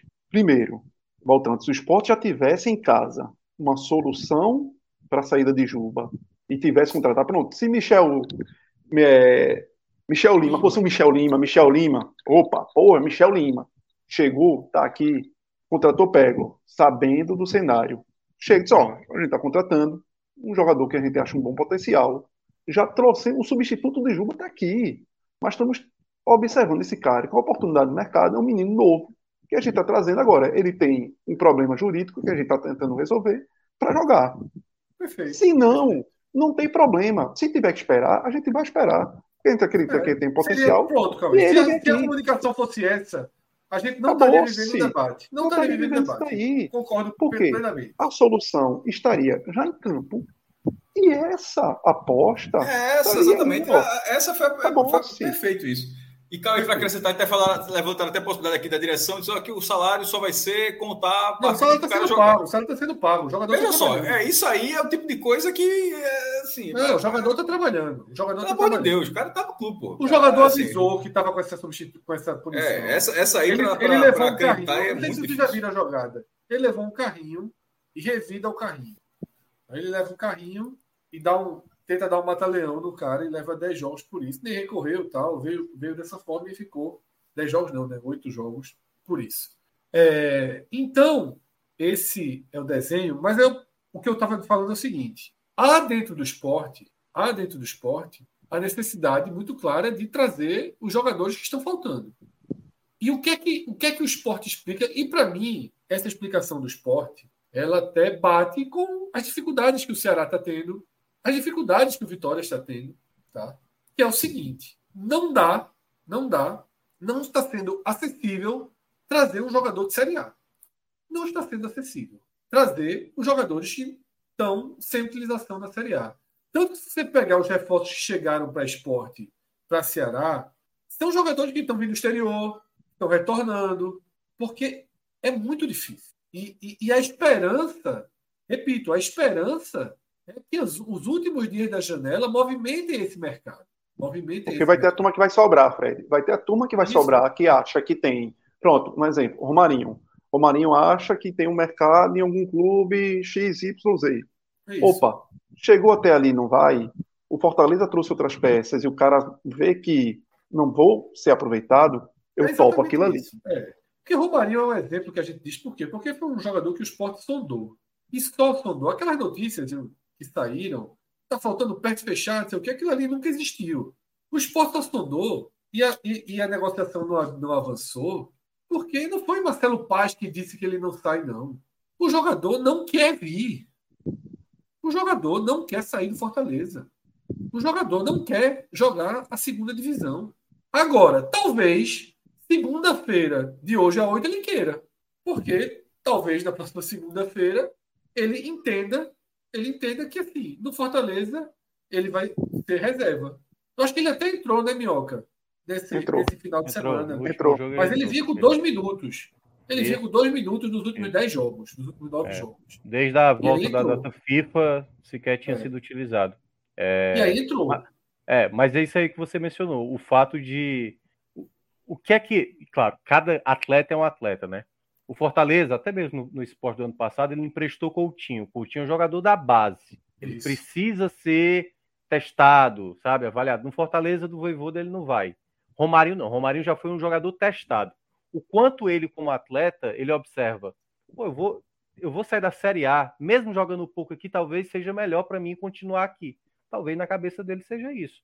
Mesmo é, ele sabendo que ele vai ser titular na Série B, no esporte, que deve certamente subir, é, na cabeça dele, talvez, na, na carreira, analisando a própria carreira dele, talvez ele prefira continuar sendo ali uma terceira, quarta opção, que vez ou outra o Voivoda vai utilizar ele. Então, talvez seja. E aí, ele, até porque ele sabe que se ele ficar no Fortaleza até o final do ano, ele pega um clube de Série A para começar 2024. Possivelmente. Ele possivelmente. pega o esporte. É. O esporte oferecer a ele um ano e meio. O esporte oferecer a ele um ano e meio. Tá? Então, ele vai, ele pode pegar o, tantos outros times. O Sport tentou Crispim, né? mesma coisa. Muito difícil, muito difícil. Agora, podem ter movimentações, isso já está acontecendo também ao contrário. Por exemplo, o Náutico, que a gente está entrando em instante, o Náutico sonda Gabriel e Wanderson. O Náutico sonda Gabriel e Wanderson. E Gabriel e Wanderson não querem ir para o Náutico. Não querem ir para o Náutico hoje. Talvez, terça-feira da semana que vem, se o Sport trouxer dois pontas, ele vai dizer, porra, é melhor pro Náutico. Por que ele não quer pro Náutico hoje? Porque a cada dois, três jogos eles entram. E se eles estão na Série B, eles seguem na Série B pro ano que vem. Eles continuam sendo jogadores de Série B. Porque eles estão na Série B. Um cara que termina o ano do esporte, o cara joga no Londrina, joga no Botafogo de São Paulo, o cara joga no Juventude, joga na Chape ano que vem. Tá aí, Kaique, João Igor. João Igor jogando hoje. Rapaz, no ataque da Chape, em algum momento, mal, hoje, teve Kaique, João Igor, quer dizer, João Igor de volante, teve Jogando Kaique, mal. Maxwell Marcinho, e Marquinhos. Marcinho. Marcinho, Marcinho, Marquinhos, não, Marcinho. Marcinho. Meu amigo, para você ver o quanto o quanto você está nesses times faz com que você tenha sobrevivência de mercado. Tá? E esse é o cenário. Então, é, vamos ver o, o, o, o, prolongamento aí desses próximos 10 dias, 9 dias, mas dá a possibilidade, sim, de Esporte Ceará trazerem outros nomes. Quando a gente chega no Vitória, tá? Quando a gente chega no Vitória, detalhe, a gente nem passou por Diego Souza aqui, porque é quase que um bônus para o esporte também. Eu chamei o, o, Michel de bônus, porque eu não acredito no Michel, é, porque eu não acredito no Michel, mas Diego Souza também, assim, se conseguir entregar alguma coisa, vai ser um lucro enorme para o esporte. Quando o Diego Souza. Se fizer a mesma coisa assim, que o Grêmio, Fred. Se fizer o que é, fez no Grêmio ano passado, resolve. Sonho, é. Só que. Vai, vai levar ah, o tempo de Peglo para jogar, viu? Vai levar o tempo de Peglo. Vai levar o tempo de Peglo. Peglo por suspensão, Diego Souza por lesão. Fora de forma, fora de ritmo. Né? É um jogador ali para quando o Juba sair. Né? Para quando o Juba sair. Se, se o esporte não aceitar em relação a essa nova oferta do Bahia, eu não, não tive informação de confirmação ou não por, por parte do esporte nenhuma. Tá? É, o Vitória trouxe três reforços: Matheus Gonçalves, Dudu, Matheus Gonçalves atacante, todo mundo conhece bem, Dudu volante, está jogando muito bem, já chegou jogando muito Sim. bem. Estava né? no volta redonda, né, Cauê? Isso. Ah, e aí, Fred, Lucas. só um parênteses. Aí mostra o como o mercado do Vitória é interessante, o como o mercado do Vitória indo em mercados é, não tão, vamos dizer, é, conhecidos, foi no Volta Redonda, teria o cara Volta Redonda e o cara que está sendo solução para ele, de titular. Se você pegar o time do Vitória hoje, você vê Raiman, lateral direito titular. Era o cara que estava era o cara que estava jogando contra o Santa Cruz pela Jacuipense ano passado, Série D, jogando bem. Depois foi terminar a Série B pela Vila Nova, a reserva tá aí, titular do Vitória. O lateral esquerdo do Vitória, Felipe, Felipe Vieira, acho que é o sobrenome dele, era o lateral esquerdo do Londrina. Tá aí, tá resolvendo o lateral esquerdo. O reserva era Marcelo, que era o titular antes, era o lateral esquerdo do São José de Porto Alegre, foi um dos melhores laterais esquerdos da Série C ano passado. O, aí mais à frente, é, GG estava no Londrina.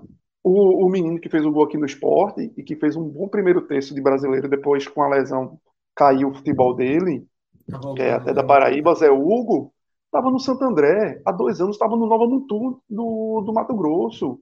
Ou seja, o, o, Fortal o, o Vitória foi em mercados alternativos e está arrumando solução. E é Agora, isso que também se cobra do esporte que é, o esporte só, pode ir e pode, poderia estar tá tentando rechear o elenco de opções em quantidade também. Porque isso, o esporte chegou um momento que não tem. Que foi que eu lembrei lá atrás, o esporte não tinha que botar em campo para ataque, pô. Não tinha, no Sim, banco. É, é. Pessoal, calma. Agora, peraí. A gente falou várias vezes, o Vitória está anunciando que vai investir um milhão e meio na folha. E só conseguiu trazer esses três jogadores. Sim, também. Também o mercado também, também travou para o Vitória. Ingrato, ingrato, porque o mesmo Poveda que pediu 300 para o esporte. Poveda fez 350 mil, é, e fechou com o Havaí que topou pagar no desespero. No desespero, porque está lá para com medo de cair. É, exatamente. Então, o Vitória talvez era um milhão, mas dividido em três, quatro jogadores, e não vai gastar esse um milhão aí, né? Não vai. Até agora não gastou. Até porque melhorou, veja só. Tá e aí pode ser as armadilhas. Ganhou os últimos três jogos, ninguém está falando de reforços do Vitória. Isso, isso. Voltou ao patamar que, Exato. de alguma forma, de início de competição, o cara já segura a onda, achando que talvez vai resolver. Mas o Vitória, pelo menos nesses mercados alternativos, mas precisa de reforço. Vitória também precisa. Porque hoje sentiu, você perdeu um Oswaldo, sentiu. Tá? Ah, o gol de Laugamalho para eles hoje foi assim foi total. Fundamental, porque é resgatar o perde, perde, perde a bola sem goleiro no, Sem goleiro. Era para ter levado e botado debaixo do gol, feito um gol de é. barrinha. É. E o cara perde. Mas é, resgatar lá o Gamalho para o Vitória é essencial. Porque o Vitória está correndo o risco de não ter um centroavante, tanto que vem jogando com três caras móveis ali na frente, o Wellington Nem, Oswaldo e Matheus Gonçalves, porque não tinha ninguém ainda com confiança. É Trellis e, e Léo Gamalho, que passou pela Gabriel pela até fala aqui no chat que estava negociando com o Matheus Peixoto, mas depois de hoje. Exato, porque, veja, Léo Gamalho é, resolve muito mais que o Matheus Peixoto. É melhor que o Matheus Para mim, Para mim, não tem nem dúvida, nem dúvida. Não, é, vou dizer aqui, tá? Quando eu vi Léo Gamalho, o número de jogos que ele tinha, eu disse, não, quatro jogos ele tinha, eu acho. Porque é. parou, né? Eu trazia, eu trazia. Assim, o esporte estava procurando o centro eu, eu tentava disputar tirar o cara da vitória, por exemplo. Se fosse. Antes se você, se você Souza, vê tudo. o gol de hoje, tudo bem que Rafael, o zagueiro, foi muito amador. Falhou, foi, mas foi testada. Amador demais, né? amador. Mas a, a, a forma como o Léo Gamalho cabeceia a bola é. é de quem entende. Então, ele dentro entende, de um time. Dentro de um time Aquilo organizado, que a bola chega. Aquele... Pois é. É um cara que faz gol. Então, para o Vitória, essa volta do Léo Gamalho, esse gol, essa, essa retomada de confiança para ele, é assim, é um acréscimo para o Vitória gigantesco, porque Léo Gamalho entrega sempre uns 10 golzinhos ali na Série B. Sim. Mas eles precisam de peças, eles precisam de um camisa 10, gritando a necessidade, porque só tem Giovanni Augusto, estão nem jogando ali de alguma forma, tentando ajudar, fazendo um revezamento por ali. Mas eles precisam de camisa 10 urgente. E vão gastar, porque não é uma posição fácil também. Pedro está perguntando aqui como está Luiz Fernando no Atlético. Já fez sete jogos. É um ótimo jogador, Já mas está muito mal, né? Mas não está rendendo também. Né? Caiu demais. É. Caiu demais. Demais. E, eu acho e é que é de lado, né? É, é uma peça bem valiosa lá para o Atlético Goianiense, apesar de não estar jogando bem. Dois, 3 centímetros de rosto? É isso aí. Ah, é verdade, verdade. verdade. Me apoiar aqui e sumir. Vou até ajeitar aqui. É. Luiz Fernando ah, vinha na melhor temporada dele. Não, Luiz Fernando vinha na melhor temporada dele. É, é muito bom jogador, mas eu acho que o Atlético Goianiense é, utiliza ele até como uma venda futura importante para o clube, assim, porque é uma peça, mesmo em mau momento, eu acho que tem muita gente interessada nele. Mas é isso. Então, os três clubes aqui do Nordeste, né, que a gente acompanha mais de perto, não fizeram o mercado que pretendiam. Até agora tem uma timidez assim de que, porra, será mais ou menos, mas esporte vitória. Não, eu acho que os outros, eu acho que todos são no mesmo patamar. Veja só, Alan Ruiz é um, é um bom reforço no contexto. Diego Souza, então eu acho que está no mesmo porte. Felipe, acho que está no mesmo porte no mesmo porte. Acho que todos estão tímidos. Não estou dizendo que, os, que o esporte está igual ao Ceará por ser um bom mercado, não. Acho que o Ceará é igual ao esporte por ser um mercado tímido. Agora, o Vitória, qual é a vantagem do Vitória? Os caras chegaram e estão jogando. Isso. Ah. Chegaram titulares. Chegaram titulares em forma física e estão jogando. Já estão dando resultado. Aí você já vê isso. isso. E isso conta, né? É um mês. É, porque, é um é, mês, é, porque, é, O jogador que chega já jogando, isso até para jogadores que já estão no elenco, faz também esses jogadores até talvez aumentar o seu sarrafo, né? Tipo, tentar correr atrás. Opa, chegou um cara aqui já está pegando espaço. Né? O caso do Ceará, por exemplo, Orejuela e Sidney né, ainda sequer entraram em campo. O Paulo Vitor não, o Paulo Vitor assumiu a lateral esquerda ali nesses dois jogos. E, eu, e eu... é o que o Cauê falou. Vamos ver se vão entrar em campo como titulares. É. Vamos ver. Exato. Sidney, eu acho que não. Vai esperar ter uma brecha na defesa esperar ter uma, falhas muito contundentes, porque zagueiro para tirar é pau. É. Zagueiro é mesmo é. goleiro, assim. Você não tira é rápido, não. É confiança, né? É confiança. E ainda mais tendo, tendo o Thiago para gostar, o cara. É. Que já trabalhou com o Guto. Né? Ainda trabalhou é. com o Guto, né? Guto, Guto, capitão, Guto vai né? tentar capitão recuperar. do time, né? Várias é, vezes agora, é o cara que, que segue é, abraça, abraçadeira capitão em vários é, jogos. Né? Luiz Otávio voltando, Luiz Otávio assumiu a, a, a abraçadeira. Agora tem um detalhe também, que é isso que o Cássio mencionou, eu acho que a gente vai estar tá vendo isso. Acho que já acontecia um pouco nos últimos anos e está acontecendo esse ano mais uma vez, e vai ser assim. A janela, quando abrir, agora, quando está estabelecida agora essa janela no Brasil, a gente vai ver a Série B sofrer muito com isso. Muito, muito, muito com isso. Porque a Série A é o primeiro impacto. Todos esses jogadores de elenco de Série A vão ficar esperando até o último momento, até a última Não, semana. A janela da Série B é a última semana só. Pô. E aí, como é que. Isso, como é, assim, tem que ser um clube de Série B com alto poder de investimento. Digamos, aquele Bragantino, né? Aquele Bragantino lá, quando tinha recém aderido ali o Red Bull. Ali talvez ele conseguisse tirar um jogador, sabe, ali, ok, uh, de uma Série A. Hoje, mesmo o Ceará Sanado, por exemplo, não consegue conver... O Ceará tentou trazer Luiz Felipe, o zagueiro do Santos, que estava sem ter muita oportunidade. Acho que seria até um bom nome, mas não conseguiu, não conseguiu. Aí foi preciso aderir Lucas Ribeiro, né? Um jogador que já estava no elenco. Eu acho muito difícil hoje para clubes da Série B. E olha que a gente, nós estamos falando dos principais clubes, né? É, e, e, os clubes conseguiram conter saídas, tá? Sim. É, Wagner Leonardo no Vitória foi, para é. mim, o, o grande ganho Sim. do Vitória. Até agora. Que né? detalhe, é, até agora. Porque tá ele voltou a jogar. Série B muito boa. Últimas, talvez seja o melhor jogador da Série B. Era Wagner Love, eu agora acho que seria, já seria, já é, já se tornou ele. Ele e Wagner Love são os destaques da Série B. É, mas veja só, o Vitória segurou, segurou Wagner, o Atlético Goianiense ia perdendo o Shailon. O Ceará tem Eric sob fogo cerrado do São, do São Paulo. Paulo. O esporte só tem Juba até o final de agosto, ou recebe uma, uma compensação financeira né, para liberar antes. Até aqui todo mundo segurou os seus. Wagner Love recebeu uma proposta ali aqui, não abriu conversa, todo mundo segurou. Mas o normal era até se você. Porque se Wagner Love tem 30 anos, jogando o que está jogando, tinha saído. Se Wagner do Vitória não foi, não tivesse sido tão encostado por Santos e Fortaleza, já tinha saído. É porque o Clube Série olhou assim, meu irmão, esse cara tá jogando Vitória, mas foi pro Santos não jogou, foi pro Fortaleza não jogou. Aí o cara, zagueiro, tem, tem que estar tá muito desesperado para fazer. Tá? E é isso. É, é, é, mas eu concordo, eu acho que assim, no final das contas, a janela, com alguma chance de um reforço de peso, ela é agora. Ela é agora. O Vitória acertou ali Matheus Gonçalves, mas já sabendo o que ele entrega e o que ele não entrega, longe de ser um. Sim. Eu acho que o Ceará, o Ceará trouxe bons nomes, tá? queira ou não. É, é, tem o lateral com poder ofensivo, né? É bem eu nem gosto tanto, tá? Eu também não sou muito Mas fã, tem o Orejuela que, que, que, é, que tem o poder ofensivo, pode entregar em determinados jogos, né? mas também vem mal, mas todo mundo vem mal, senão não viria, né? Se vem mal. Não. O trabalho do Ceará é, é resgatar quem tem em casa. É, exatamente. O elenco do Ceará é, é, forte o suficiente, por isso que eu falei, é, isso, é forte é resgatar quem tem em casa. É. O problema do Ceará foi as escolhas de treinador e acabou. É porque, é porque, é, é porque se discute muito. Janderson sem jogar. Janderson mesmo, porra. Castilho. Não, não eu ontem, um desses, pô. Ontem, Resolvi ontem, a vida aqui. Ontem, ontem eu cheguei a falar isso aqui, né? Eu acho que eu falei aqui, não sei Pô, não faz sentido. Você já não tem o Eric para o jogo e bota o Janderson no banco. O Janderson é um jogador que tem muita tomada de decisão errada.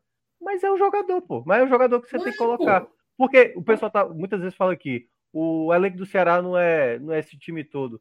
O elenco do Mirassol é, pô. Com, o é. Zé Roberto, com o Chico. Exatamente. Pô. Não é, pô. O elenco o do Vila Nova. Ó, ó, o, jogo, o jogo contra o Vila Nova aqui, Cauê, na quarta-feira passada, muitos torcedores que não estavam acompanhando os clubes da Série B falaram assim: pô, é esse Vila Nova aí que tá liderando, pô. É. Esse time aí, pô. É. Lourenço, sabe? É, exato, é, sabe? Não tem, não tem, não tem assim um elenco sobrando, não. Agora, o Ceará tem jogadores que não estão rendendo. Não estão rendendo. E quanto tempo o Barroca ficou insistindo em Barcelos, em Gabriel Lacerda, Isso. em Thiago Pagnussá, entendeu? Se perdeu um tempo e se perdeu muito ponto pelo caminho David Ricardo foi ser titular agora, que já merecia muito tempo ter sido titular. E foi só agora no final e se machucou nesse último jogo. É isso. Tá, então vamos esperar aí a, a janela. Tá? Vamos esperar a janela fechar para a gente fazer aquela última projeção. Já que o andar da carruagem tocou aqui, a gente vai esperar a janela fechar e na semana que vem a gente faz as últimas. Nos daremos de presente a vigésima rodada, tá? Para que a gente possa fazer as análises. Após a 21 primeira, não? Porque não vai ter rodada no meio de semana? Vai ter rodada no outro meio de semana. É, vai ter rodada, né? Vai ter rodada. É. E é. dia 2, que é o fechamento da janela, é na quarta-feira, ou seja, no meio de semana. Então é melhor a gente fechar a 21 primeira. Que aí é, fica deixa mais. Deixa eu dar uma olhadinha aqui certinho. Não sei se tá, fecha dia 3 ou dia 2, mas. Fecha dia 2, eu acho. Não, a janela fecha dia 2, eu tô falando a rodada. É, a rodada. A rodada... Perfeito, dia 2. Combinadíssimo. Então pronto. Quarta-feira que vem, dia de Vila Nova Esporte, tá? somente. Dia de Guarani Ceará, Vitória e ABC. Tudo isso na quarta-feira. Como se não bastasse, a gente vai inventar de fazer um, uma atualização das projeções. Rodada bem importante, tá? rodada importantíssima. Ceará Esporte com jogos duríssimos fora de casa. Né? É... Só para passar que a Colômbia venceu, viu? Exatamente. Pedro, abre o Bet Nacional para ver o que colhemos nessa noite. Tá? Tem que respeitar, viu, Cássio? O homem acertou aí. Cássio. Essa, eu, a fase tá boa. Eu vou dizer uma coisa. Eu vou pro jogo do meu pessoal. Gostei dessa Copa do Mundo feminina para apostar. Gostei. Gostei, gostei. Essa Colômbia foi um tiro certo. É, foi... As apostas de sábado não deram muito certo, não, né, Mioca? As que a gente fez aqui com. No futebol feminino. Mas, mas é porque a gente pecou, a gente, a gente foi na França, né? E a França, de fato. Assim, é. a lógica era, era que a França vencesse. Olha que coisa. Não, as, as apostas foram, foram Olha boas, coisa mas, mas, o resultado. Né? É. A ordem da Colômbia estava. A verdade é a seguinte: a ordem da Colômbia estava um absurdo. Ganhamos 207 reais na vitória da Colômbia e 67 reais no primeiro gol da Colômbia. Tá? Voltou quanto? Então foi 150, voltou 400, voltou 250 contos. 267. É. 267 reais. Pronto, essas três horas. Estão pagas. Estão pagas. ao vivo. É, ao vivo. Sigam a gente aí. Toda vez que tiver uma livezinha agora. Cresceu o Fred agora. Tipster, é, cresceu. Tipster, tipster.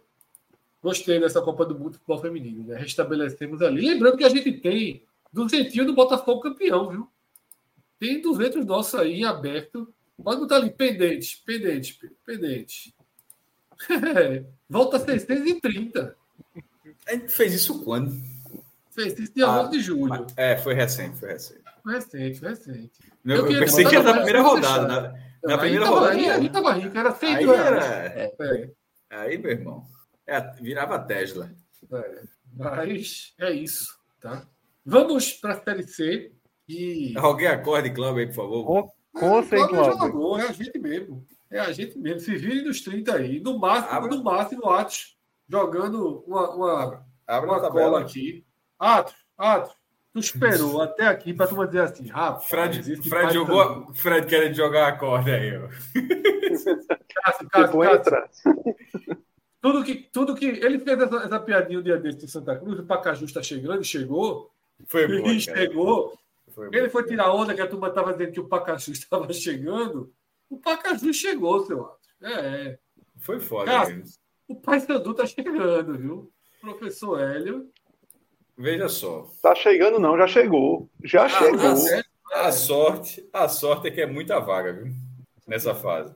Fosse um pouquinho menos. É, ele largou muito mal, né? Lá, perdeu um jogo na Cruz, mas meteu emendou aí três vitórias seguidas, está lá no G8, chegava, estava flertando com a zona de rebaixamento. Está ali dois pontos do Náutico, mas assim, ah, como, como é, como é, meu. Ganhou clássico, né? Ganhou, Ganhou. Clássico, ganhou repar, mas assim, mais greia a parte, é mais a questão da, de, dos Anjos, treinador do Náutico, campeão e tal. Mas é, a conta do Náutico é para o São José. Estava uma conta segura e agora três pontos.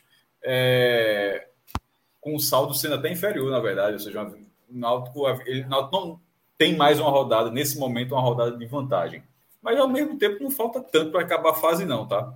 Cinco jogos. Faltam cinco jogos.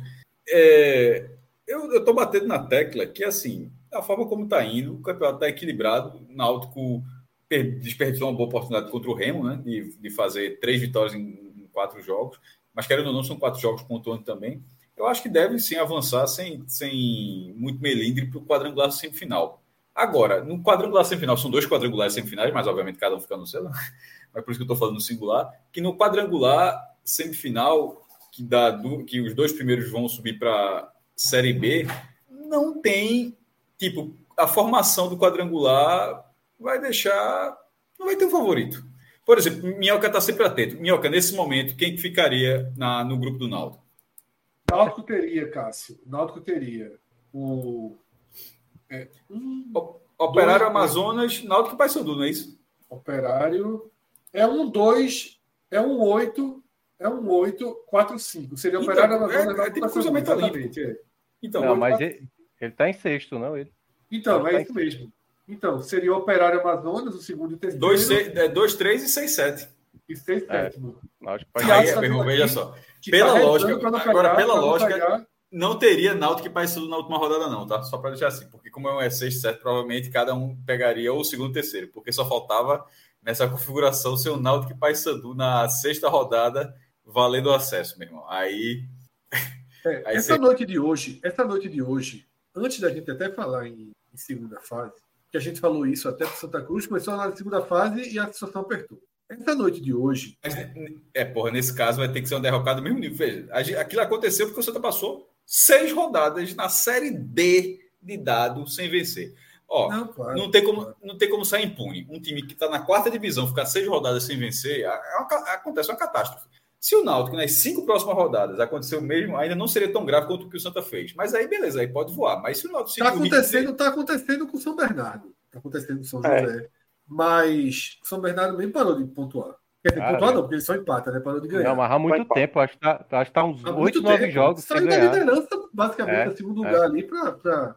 É o contrário do Brusque, né? É o Brusque que disparou, é, né? Nesta rodada, nessa noite, o São José chegou a ter 22 pontos. Foi. E o Figueirense chegou a ter 19. Tá 19, é, é. 19, tá?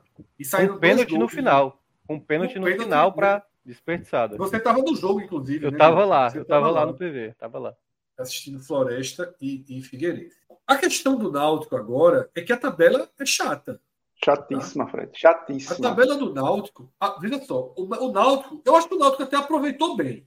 O Náutico aproveitou bem, não foi perfeito, mas aproveitou bem com a tabela que se apresentou. Mas agora, por exemplo, o Náutico pega o Operário fora de casa. O Operário tem um excelente é segundo, aproveitamento como mandante. Segundo colocado. Segundo colocado, em curva bem ascendente. Depois o Náutico volta para os aflitos e tem o, o jogo a conta de luz, um jogo que vai encaminhar na classificação, que é contra o CSA. O CSA no páreo, tá? O CSA no páreo. Dependendo do que ele fizer contra o Pouso Alegre, em Maceió, na próxima rodada, ele é favorito. Se ele for para 21 e o Náutico, por exemplo, perder ou empatar com o Operário, o CSA vem para os aflitos para alcançar ou até ultrapassar o Náutico. Mas ainda Fred, assim é um jogo de oportunidade. Fala. E só um parênteses aí, que é uma conta de luz mesmo. Porque se o Náutico perder para o Operário, nesta rodada vai ter São José e Confiança. Saindo uma vitória daí, um dos dois cola. E aí é o perigo. Porque aí o Náutico vai para um jogo contra o CSA, vida ou morte. De não então, poder farrapar. CSA, o Náutico tinha uma farrapada. Gastou com o Remo. Ele não vai poder, não vai poder. Eu estou falando dos jogos em casa. Se ele conseguir chegar lá em Ponta Grossa tem que bater, ganhar do Operário, ok. Aí, porra, é claro que um resultado desse dispensa a nossa, nossa, nossa lógica aqui. Depois do CSA, o Náutico vai para Curuzu, vê a bronca. E, de, e da Curuzu vai direto para Brusque. Os próximos quatro jogos do Náutico só tem um em casa. E fora é, e fora os jogos são contra Operário, que vem, que vem no ascendente do campeonato e não perde em casa. Atos até colocou aqui, está invicto em casa no ano. Operário, Paysandu, que vem nessa alta, e Brusque, que vem nessa alta. Veja o contexto do Náutico para as próximas quatro rodadas. Tá? Por isso, Cássio, que eu estou colocando um freio aí da gente não, não falar muito de segunda fase quando ainda tem. Eu acho que ainda tem, veja só, no G8 eu acho uma posição segura. É uma descarrilhada grande para sair o time nesse momento não está oscilando para isso. Ele teria, veja só, para acontecer, ele teria que mudar a postura que ele vem tendo. Ele vem, vem sendo um time que vem pontuando na medida. Da, veja, veja só as coisinhas, as, as cores que estão ali. E veja para baixo. Ele está no ritmo acima desses que você está tá, tá colocando como ameaça. As ameaças no ritmo. Mas o Náutico estava no recorte de tabela melhor, Cássio. O Náutico estava no recorte de tabela. De tabela muito bom, pô. Isso que a gente falou, é a melhor tabela possível. Era o melhor. Mas aí o momento se cria, pô. Assim, o momento se cria. Mas é isso. Ele vai ter que sobreviver. Porque o CSA, se o, porque o jogo com o Operário, se o Náutico perder lá, tem aquele outro jogo que eu falei que São José e Confiança, um, um mata com o outro. Se tiver uma vitória, alguém se aproxima. E o CSA pega o, o Pouso Alegre em casa. Pouso Alegre lá atrás. Ou seja, o CSA, o Náutico corre o risco de pegar o CSA 23 a 21. É. Com confiança, o São José também ali na, ou seja, um, é um jogo, se transforma num jogo que é um apagar de, luz, de conta de luz, mas um apagar de conta de luz que não vai ser, é claro, que você apaga a luz e está resolvido, não. Tu vai ter que ter trabalho para apagar essa luz. Ó, de deixa eu dar aqui uma ideia. Sete pontos para o Náutico. Vocês acham que vai ser suficiente? Eu ia te perguntar pontos. isso, historicamente. Eu acho que só. Não tem, não, historicamente só tem uma edição, pô. Só tem uma é, edição. É verdade. É verdade. não, mas, mas assim, ó, por exemplo, porque se for 30 pontos, obriga o confiança, que é esse que o Cauê mencionou. Confiança tem que fazer quatro vitórias de cinco e resto é. aí. É, é, é, é, um desempenho excelente. E não é um time confiável. E não é confiável. Mas, mas, mas, mas, vamos pegar aí o São José. São José qual é a tabela do São José nas cinco rodadas? Para fazer 10 pontos, por exemplo. Confiança em casa dá para fazer. Vamos dizer, três. Vamos na boa vontade, né? Hum. Aí depois pega Botafogo, Botafogo da Paraíba, que tá perde. bem. Perde. Três. Aí... em casa dá para fazer. Dá para fazer. Seis. Eles lá ganham. No estádio deles eles ganham, né? É complicado. Amazonas. Amazonas. Dá nove. Tá na queda, é. Nove. E aí vai decidir... Pouso Alegre, dá. Pouso Alegre rebaixado. Doze. Vê o risco.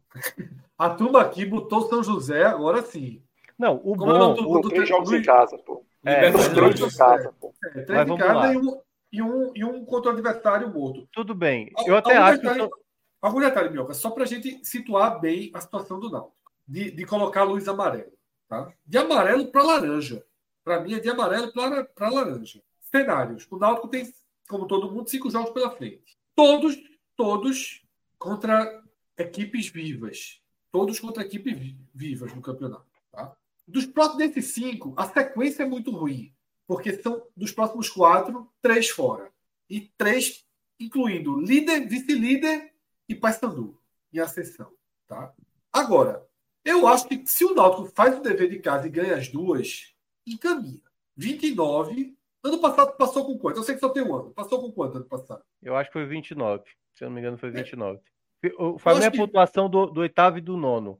É, 29 já dá uma pressão grande, porque a gente fez do São José. Mas do São Bernardo, por exemplo, eu não sei se faz. É, era isso que eu ia citar. Tá ligado? É, que parou de pontuar. faz 8 é, pontos. É, é, é. Se... Tem essa ameaça, mas ao mesmo tempo é. tem essa oportunidade com o São Bernardo parado, né? Eu acho que 29, 29 consegue. Agora, tem que ganhar as duas em casa. E qualquer coisa que consiga fora é uma proteção. E qualquer coisa. Por isso que eu digo, o Náutico tinha direito a uma farrapada. Ele tinha direito a uma farrapada nos aflitos, para não depender dos jogos fora. Ele teve essa farrapada. Quatro pontos para o Náutico, aí eu já não garanto. 27, não, 27, 28 é... já é mais perigoso. É. é mais perigoso. Não, eu, eu acho que a pontuação para ter uma margem de segurança é de 30, se possível 31. Então, acho que fazendo ali duas vitórias, dois empates, uma derrota, ou três vitórias com duas derrotas, acho que é uma pontuação mais segura. Nos seis pontos, eu pode ser que esse saldo aí, que não tá bom do, do Náutico, saldo de três aí, tem muita gente, não tem muita gente com tantos empates assim, CSA ali, mas está muito distante. É, eu não sei, acho que o Náutico com 20, com 29 não é, não é muito confiável, não. Não, é, não 29, 29 é, 29 eu apostaria, sabe, Minhoca? Se tivesse um bet nacional aqui agora, 2 para 1, eu acho que 29 passa. Porra, é, é acompanhando o sofá score nervoso, viu, meu amigo, com 29. Um golzinho por aí. Um golzinho por aí, o cara tá fora. Com 29 com CSA nessa conta, viu? Porque é mata-mata aí. É, não, total. Tem que estar na conta. Porque se o CSA passa, aí já é mais um time que é, a gente bota é, na, Exatamente. Porque os outros estão na frente, né? Tirando São Bernardo, que é oitavo, os outros estão na frente. Então, você perder para os outros é só, só perder vantagem, é, desvantagem. Né? A desvantagem só, aumenta. Contra, contra Operário, Brusque e Paysandu, o que arrumar, o que arrumar vale o dobro, porque são pontos difíceis de se arrumar. É. Se conseguir uma vitória aí, claro que praticamente encaminha. É isso. Mas, mas existe, existe uma preocupação latente aí. Aquele empate lá contra o Ipiranga foi importantíssimo, porque Coloca aí dois pontos de Piranga e tira um do Náutico. Naquele dia eu destaquei muito. Aquele empate ali foi um negócio assim. Tá igualado. Para além, para além do heroísmo ali, para matemática foi demais. Era 22 a, a 21. Era 22 Jogo a chato lá em Erechim. Wanderson e Gabriel ajudariam quanto o Náutico, hein, meu irmão? Do jeito que falasse muito, há pouco aí. Muito, muito. Acho que os dois seriam titulares do Náutico. Não sei. Wanderson talvez. Gabriel não. Acho que Gabriel tá, é muito fraco. Mas tá, Mas tá no nível é acima, Jael. tá no nível acima, pô. É, é Jael. É, a, é a, a turma tá com saudade de Jael, pô, nesse momento. É, é mas, pô, mas, Tamanho de desespero. Aquela passada, aquela passada de Gabriel na Série C faz uma. uma estão uma negociando com o Danley. Estão negociando com o Danley da Chapecoense. Exatamente. Risco. Risco, viu? A Chapecoense Risco. trouxe Kaique, Maxwell para dispensar Danley, pô. Irmão, é, entre Gabriel Santos e Wanderson aí, é, dessas opções do esporte, é, por Náutico é melhor Wanderson. E... e ficou mais balançado, né? Atos até falou isso aqui no chat, que Wanderson cogitou mais do que Gabriel. aí. Agora, a última, experiência do Náutico, a última experiência do Náutico foi uma merda, né? Porque. Eles vão esperar, eles vão esperar o mercado do esporte. Se o esporte não trouxer, eles sabem que vão jogar até o final do ano. É ah, na verdade é isso. O esperar, eles não estão esperando proposta, não. Eles estão esperando que o esporte não faça nada. Ó, esse esperar, basicamente, Fred, é até o final de semana. É, é. Porque não tem, não tem como esperar na terça-feira, não, pô. É. Porque eu acho que ele não sai, não. Eu acho que ele não sai. Segunda-feira. Segunda-feira tem que estar tudo decidido. É, segunda-feira é tudo vou... decidido. É, porque. Agora, a gente fala muito aqui, os clubes são lentos e tal, mas eu não acompanho muito o mercado europeu, mas vendo o documentário do Sanders na Netflix, é tudo no último dia lá, viu? Meu amigo, último dia lá. Porque. Porra, é, é diferente. É, e deu errado? Porque caiu de É pesado. Diferente, diferente. O último dia lá é o seguinte: é o último dia lá, o cara tendo dinheiro, mesmo na segunda divisão da Inglaterra, mesmo na terceira divisão da, terceira divisão da Inglaterra, acordaram. É, pra, e o cara tem para contratar um jogador até de outro país, assim, com alguma qualidade, boa qualidade técnica. Pô. O, cara, o cara compra. Aqui a gente está falando de uma análise onde você é pegando sobra, é diferente demais, pô. É. Você não está você não tá com devolvendo... ficha para colocar no último dia, tipo, o último dia lá é assim, ó, ofereceram 50, é, um milhão, cara, eu boto um milhão e cem, pô, subir para 200, boto 300, é, é, é leilão, aqui é, é só mesmo, sobrou quem aí para me ajudar? É uma, é uma lógica muito diferente, porra. Aqui é o carrinho do supermercado você devolvendo produto. Porque não, é. não tem dinheiro para pagar. Vamos lá, devolve. aí faz a coisa. Ou, ou, o, cara, o cara vai lá naquele achados e perdidos e tal. Ó, é, tem umas peças lá que. Claro que no Brasil existe, é, existe o perfil de clube também que, que até o último segundo a contratação é baseada no investimento que o cara está fazendo e está tentando não gastar tanto, mas que o cara tem dinheiro para investir. É óbvio que o Flamengo faz Bom, isso. Cara, rapidinho, existe... Só para fazer um ajuste. Mas, gente, tá, mas o, o Náutico que a gente está analisando aqui é diferente. É, é dizer, meu irmão, quem é que tem aí para fazer uma Um ajuste importante, um ajuste importante. Thales citou aqui, e é verdade. A Série C não tem janela. Isso, isso. Então o prazo não, mas, é, mas, não, mas, mas, eu não estou falando da contratação. De... Não, não sei, calma. É porque foi uma informação falada. Ele falou assim: não, é, Gabriel, falaram aqui, Gabriel e coisa até segunda-feira para decidir, não é? Sim, sim. É, ah, é verdade. Eles podem é, esperar. Mas, ele, mas para o esporte talvez seja até segunda-feira, porque até segunda-feira eles saberiam. No esporte, sim, mas esporte... eles podem. É, então, mas eles podem esperar. Não precisa ter. Porque até assim, não dá para esperar até quarta. Eles podem esperar. Sim, sim, mas a espera deles é pela janela. É, eu entendi. É, é importante essa informação, mas eu estava entendendo que era mais pelo lado do esporte, saber se os caras vão ser utilizados ou não do que saber se eles têm prazo para ir para o Náutico. Era muito mais de saber, de, tanto que eu estava falando. A, é, é, o que a gente está dizendo aqui agora. Não é o clube indo atrás, é meio que esperando quem vai poder ceder o jogador. E não dizer, eu quero aquele. aquele... Ó, eu peguei aqui a informação. Até dia 25 de agosto é você pode fazer a né? troca. Então é. Porque um dia 4 de agosto acaba as inscrições, mas permite oito trocas. Isso, isso. Então você isso. tem até dia 25. Tem um prazo suficiente para esperar todo o escoamento da Série B. Bem, mas aí acaba, Isso meu irmão. Pode aí... ser bem decisivo. Veja tá? só, nesse, nessa data que Minhoca falou, é uma rodada por semana. Qual, repete a data aí, Minhoca, por favor. 25 de agosto. 25 de agosto. É o limite. Pô, é, acho que é o fim da primeira fase, né? Vai estar muito perto é, do fim da primeira fase. Deve ser isso mesmo. Não, ser isso então, não adianta. É, a primeira fase termina 27. É. é. Antes da última rodada. Que normalmente é isso, né? A sexta-feira antes da última rodada. Exatamente. Olha aí. Isso é fome, viu? Ou fome ou não levar para passear é, hoje para o cachorro fazer necessidades. É, é, não, é porque ela é velhinha, ela tem alguns. Um pouquinho de. Às vezes coceira, às vezes um pouquinho de, de ah. delírio mesmo. Ficar sonhando e, latindo. Tá, sonhando. Mas é isso, tá? É, mas sossegou. Quando ela acha a caminha dela, ela sossega. É, tem esse cenário que é muito decisivo, tá? Porque o escoamento da Série B para a Série C é o escoamento que define. Tá? É o escoamento que define. E aí você vai ter dentro, se, se esses dias são importantes para a Série C, tão importantes também, é, anda muito a Série B. E algumas coisas vão ficando mais definidas. Por exemplo, Marchiori, né, que, que assumiu o Náutico, e tem uma lista de jogadores do ABC que interessa, o ABC afundando, cada dia vai ficando mais vulnerável ao Náutico trazer essa, essa janela. Né? Meu irmão, que ele não indique o lateral esquerdo. Meu, o, o, o, do ABC é uma das piores partes. Vou até ver a escalação aqui. Mas acho que ele chegou que... depois. Não, é o, o cara que contra o Criciúma. Não, é, o, o, o, vou dizer o jogo qual foi. É uma das piores atuações que eu já vi na minha vida de um jogador de futebol profissional. Mesmo. Foi o lateral esquerdo do, do ABC. ABC versus BC1. Deixa eu ver aqui. Porque antes era Pedro, aquele gente... que jogou da Atlético Paranaense. Pedro, tem um superchat de Tarcísio Albuquerque, né, que foi, fala sobre as chances de, de acesso do Náutico por esses sites de acesso, não, desculpa, de classificação para a segunda fase. Tá? É o grande Romário, Cássio. Foi Romário. Foi Romário. Eu acho que não foi esse, não. É. Se for. Não, acho que não foi esse, não. É fraco. Romário jogou. Agora ele foi substituído por Wellington depois. Era um careca? Era um careca, Cássio? Se fosse um careca, Sim. é ele mesmo. Então é, é Romário, ele. Romário foi de Ceará. É Romário. É. Horroroso. É horroroso. Horroroso. Ave Maria. Ainda foi bater no Santos, pô. O cara saiu do Ceará para ir pro Santos. Não sei como é que o Santos conseguiu fazer uma proeza dessa.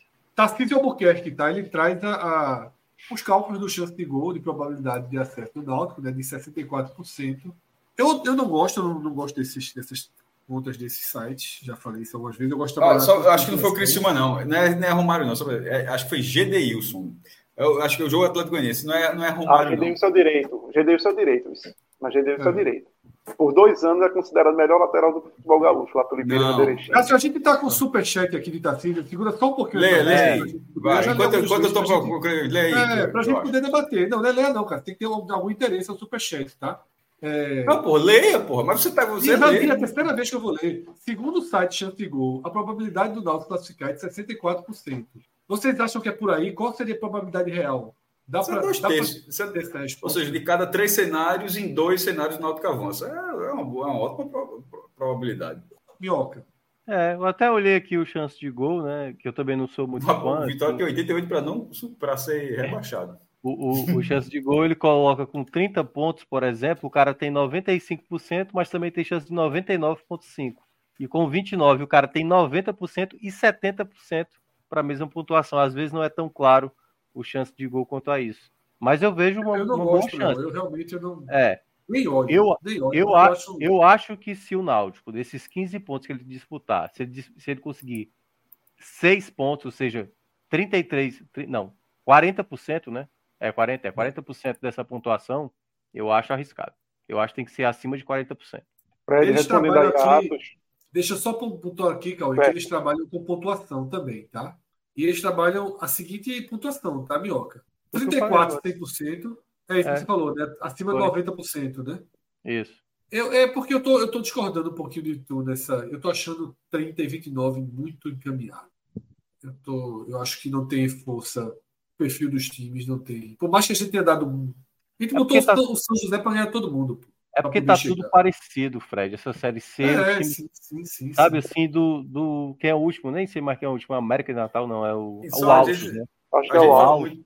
Assim, eu acho que a gente tem momentos, né? O momento do Brusque, o momento do Paysandu. São equipes hoje difíceis de você enfrentar. Mas o resto é tudo parecido, é no detalhe. Hoje o Floresta com jogador a mais, eu acompanhando lá, podia ter vencido. Aí tem um pênalti no final, depois teve uma expulsão e tal. Tem muito empate né, também, Minhoca. Tem muito jogo no empate. Ó, só sobre a matemática, um ponto. A gente fala muito de chance de gol, assim, mas é porque basicamente é o único que está fazendo sobre a Série C. Série o Infobola, é. o Tristão não está fazendo e, e, a UFMG faz da Aliás, é. Eles nunca fizeram, né? Pelo menos eu nunca vi. Só fizeram Série A e Série B. Até parei aqui para ver as outras séries como é que estão. Né? Eles estão botando 75 pontos com 50% de chance de acesso só na Série B. Meu. É. Mas é porque eles trabalham, eles trabalham com cenários, né? Vai ver que é, cenários... cenários. Tanto que o esporte, é, junto com o Vitória, é um time de maior probabilidade, está acima do, do Novo Horizontino e tal. Eles a 65 é, 65 é, é o que a gente imagina, né? 50%, 50%, me surpreendeu aqui. 90% eles só, só dão com 78%. Será que estão atualizando em essa pontuação? Não, não, tá tudo fazendo... atualizadinho. Tá tudo estão fazendo dos clubes aí. Enfim. Não, tá tudo atualizadinho, meu. Eles, aquela margem de 99%, eles só estão dando com 71 pontos. Ou seja. O negócio está tá apertado mesmo para lá. Eu vou, o FMG não faz Série C, não, né? Não, não, não só a AD. Só, só, o chance de. Ah, veja é, só, acho que só o chance de gol. Dos, dos mais conhecidos. É, até a Série D. Até a Série D a chance de gol. É, porque a série. A série, a série o Infobola não começou nem a B ainda. Eles, é, eles, eles, tipo, é, o chance é, de gol, Fred, tinha a chance antes de. Foi, até me chamou a atenção. Antes da primeira rodada. É. já havia. O Vitória tem 88% de chance de ser rebaixado, tipo, não tem tido um jogo no campeonato ainda. É, porque eles estabelecem como se fosse a força do time que começa, isso, né? Ou o momento. Aí, obviamente, ponderaram o, o, Vitória muito mal, é, né? É, o peso E aí, Mioca, é, só para você ter ideia como a projeção dele interfere, na UFMG, na Série B, 65 pontos, eles já dão 96%, 96,8% de chance de acesso. 64 é o quê? É também muito alto? 92,3. Aqui é toda dúvida se eles estão atualizando. É, tá pois é, porque essa pontuação. É, então, aí... Mas estou dando mais fé no chance de gol dessa vez. Enfim. É isso. Tá, mas tá, o resto do site está todo atualizadinho. É isso, só mais aí sobre a Série C. Descobriram quem é o lateral esquerdo, afinal, que Cássio quer. Veja, Pô, não, porque eu coloquei Romário aqui e não achei. Eu acho que é Romário mesmo. Quem só tá jogando é Romário. E é ruim mesmo. É pouco. Fred, só para responder aí para Atos sobre Joécio, acho que seria um bom, um bom nome aí pro, pro Náutico. Cara, foi um zagueiro que sempre fez as últimas três, quatro temporadas pelo Sampaio correr assim, bem, bem ok mesmo, assim. Sabe um super jogador que poderia ir para a Série C nessa temporada ainda? Eric Puga. Tem um ótimo reforço. E o Guto está deixando claro que não vai jogar. Não Depois quer. do pênalti que ele é. fez, é que ele não joga mesmo. Ferrinho podia pegar, né? Aí, Quer dizer, na, na, na, D, na D, né? Para voltar para D, né? Para resolver a, na D, a, a reta final. de braços abertos do Ferroviário. Para retomar lá, para finalizar a temporada, subiu o, o Ferrinho. Porque é um jogador que o Ceará não vai utilizar mais. Ó, você está lembrando aqui que ele não pode mais transferir esse ano. Porque fez Ferroviário e Ceará, não volta, não pode. Ele fez outra antes do Ferroviário? Não, acho que não, não. Eu, ele começou já a temporada ele era do Campinense, né? Ele era do Campinense, acho que ano passado. Porque ele pode ser ferroviário de Ceará, não, Ceará não. Não, ele é, eu acho que é do Atlético Cearense, Cauê. Atlético Cearense, né? É, ele é até do, do Ari, né? Que é o presidente lá do, do clube. Não, tô dizendo que ele jogou ano passado pelo Campinense. Ah, o Campinense, jogou, jogou, jogou, jogou. Não, a não ser que tenha tido aquela, aquela coisa de retorno. Se faz um retorno. Mas quando não entra em campo é válido. Uma ponte aérea. Burocrático. É, eu não sei detalhe. Está dizendo que Cláudio já, já tinha apurado essa informação, mas. É, porque jogar, ele só jogou no Ferroviário e no Ceará. E no Ceará, é. Isso. Agora, se no meio Agora, disso aí ele fez uma ponte. De, botar uma de, na mesa aí. Empresário. Botar uma na mesa aí na maldade. Do Santa. Do Santinha. Ninguém. Eu não vejo, não. Foi não. Não vi um jogo. Michael, mas, que... o, é, poderia, Michael, mas o Náutico, o goleiro não é um problema. É. Michael pode, inclusive, Michael pode abastecer outra equipe, assim. O Náutico talvez não precise, mas talvez. O próprio Botafogo de Ribeirão Preto, que tentou ele. Que mas assim, tirando, tirando ele para. Como é que se fala? Para irrigar outra, outras equipes com o elenco Santa Cruz vai ser muito difícil. Rato está dizendo que o Santa tentou Luan no Corinthians nos últimos dias aí. É, é. Tá indo pro Grêmio, né? Voltando pro Grêmio. É. Chiquinho no Náutico, é, sei não. Dá não, dá não, dá não. Coitado do Náutico. Tem a pena. Não, não, não. Não, filho, é... Rodolfo, pô, tá lá. Rodolfo tá lá, pelo amor de Deus. Deixa passar um negócio desse, não. O Gabrielzinho, ele deixa passar. O Gabriel, ele, ele gole. Não, no Santa Cruz eu não vejo ninguém, não. Só o goleiro mesmo teria alguma, alguma possibilidade. Desovar, meu amigo, desovar é, é, esse elenco do Santos vai ser complicado. Pois é. E o Santa vai ter que se lembrar, né? Não, mas os contratos são curtos, assim, então. É. é encerrado. Mas, assim, é isso. Mas veja, o Santa pagar um mês a mais é doloroso. É calote.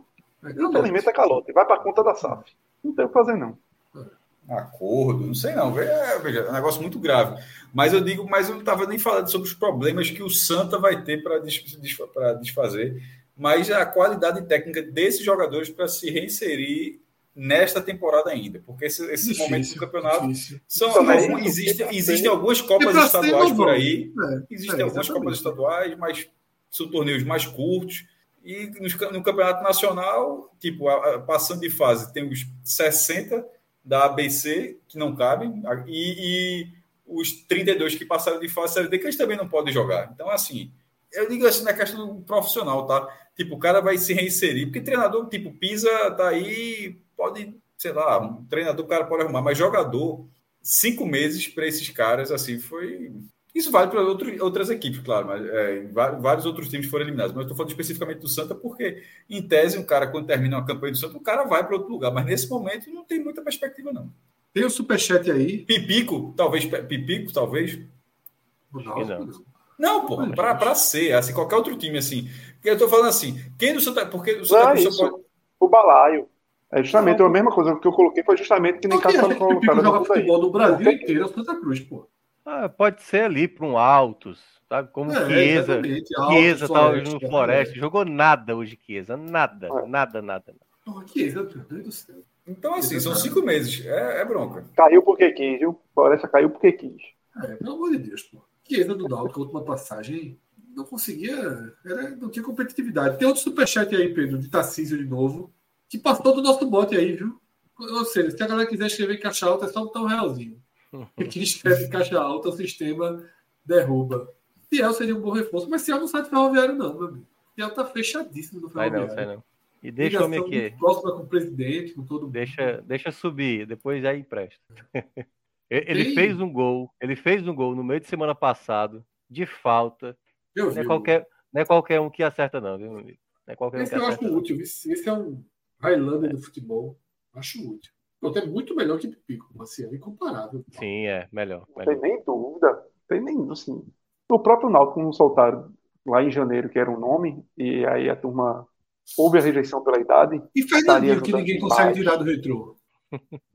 A Série B toda já procurou o Fernandinho, e ninguém consegue tirar. Sabia? Tá ganhando... Saudade. 100 mil, 100 mil de reais salário. O retrô paga 100 mil reais um jogador. Foi o que chegou que ganha perto de 100 mil e, e, contrato longo, viu? O retrô, o retrô, meu irmão se profissionalizou em 2019. Eu não sei se é verdade não, Cássio, mas eu vi isso. Que... Se... Não, então, estou só estupefato aqui. 100 mil reais para um jogo. Meu amigo. Perto de 100 mil. E, Sim, detalhe, eu... amarrado. Amarrado. De... Multa rescisória. Multa rescisória, contrato Multa. longo. Multinha. Meu amigo. Veja só, a contratação. A gente estava falando é... Esse momento seria útil em 14, 15. A gente, a gente avaliou os reforços de Esporte, Vitória e Ceará. Seria útil nos três. Ceará não. Ceará não. Veja só. Atrapalhar não ia. No esporte jogava, viu? Veja só, jogou Pulga. Eric Pulga ou Fernandinho? Pulga não entrou? Mas. Pulga entrou assim, foi investimento. Era, era Fernandinho, pô. Mas Pulga é idade. O Ceará não trouxe Pulga para resolver o problema ah, Não, mas eu tô falando de, eu tô falando de revenda, não, pô. tô falando de competitividade. Se tivesse no banco Fernandinho e Eric Pulga, quem teria sido acionado contra o Juventude? Ora, pô, se foi o Igor, pô, nesse jogo como titular. pô, seria Fernandinho, pô, pelo amor de Deus. Veja, Fernandinho seria... hoje é um cara que tem um poder de drible um pouco semelhante à Pimentinha, entendeu? É aquele cara que vai ter aquilo vai entregar aquele último corte e o passe. Ele tem também o passe, né? Mas com um histórico enxerga, mais sólido de qualidade um técnica. Né? mais sólida. É. Mas o, o corpo também já não aguenta mais. Claro que não. Veja, eu tô dizendo que seria titular, camisa dessa porra toda, não. Mas assim, é... Pô, Fernandinho tá acessível no mercado. Porra, Mas aguenta traz, tempo, pô. Veja. Não, não, não, não. Tô tempo. falando no cenário, tô falando assim, esse cenário da Série B, tipo, Fernandinho, esse Fernandinho está acessível no mercado. Traz, porra. Assim, ajudaria. Claro que ajudaria. Atos mandou um superchat aí. Bora, Fred. Ciel do Leão, tiro curto. Não rola, porra, né? Ciel Love. É que tá a piada é essa que tá vendo. Ciel, Ciel Love, Diego Souza. Meu amigo. Centenário. Centenário da porra. Joga antes Diego Souza, é, antes Diego Souza. Seriam, sabe quantos anos? 39 de Love. Ciel tem 40 já, né? É 41, acho. Parou de somar, né? 41, 39, dá 80, mais 38 de, de 118 anos com três jogadores. Porra.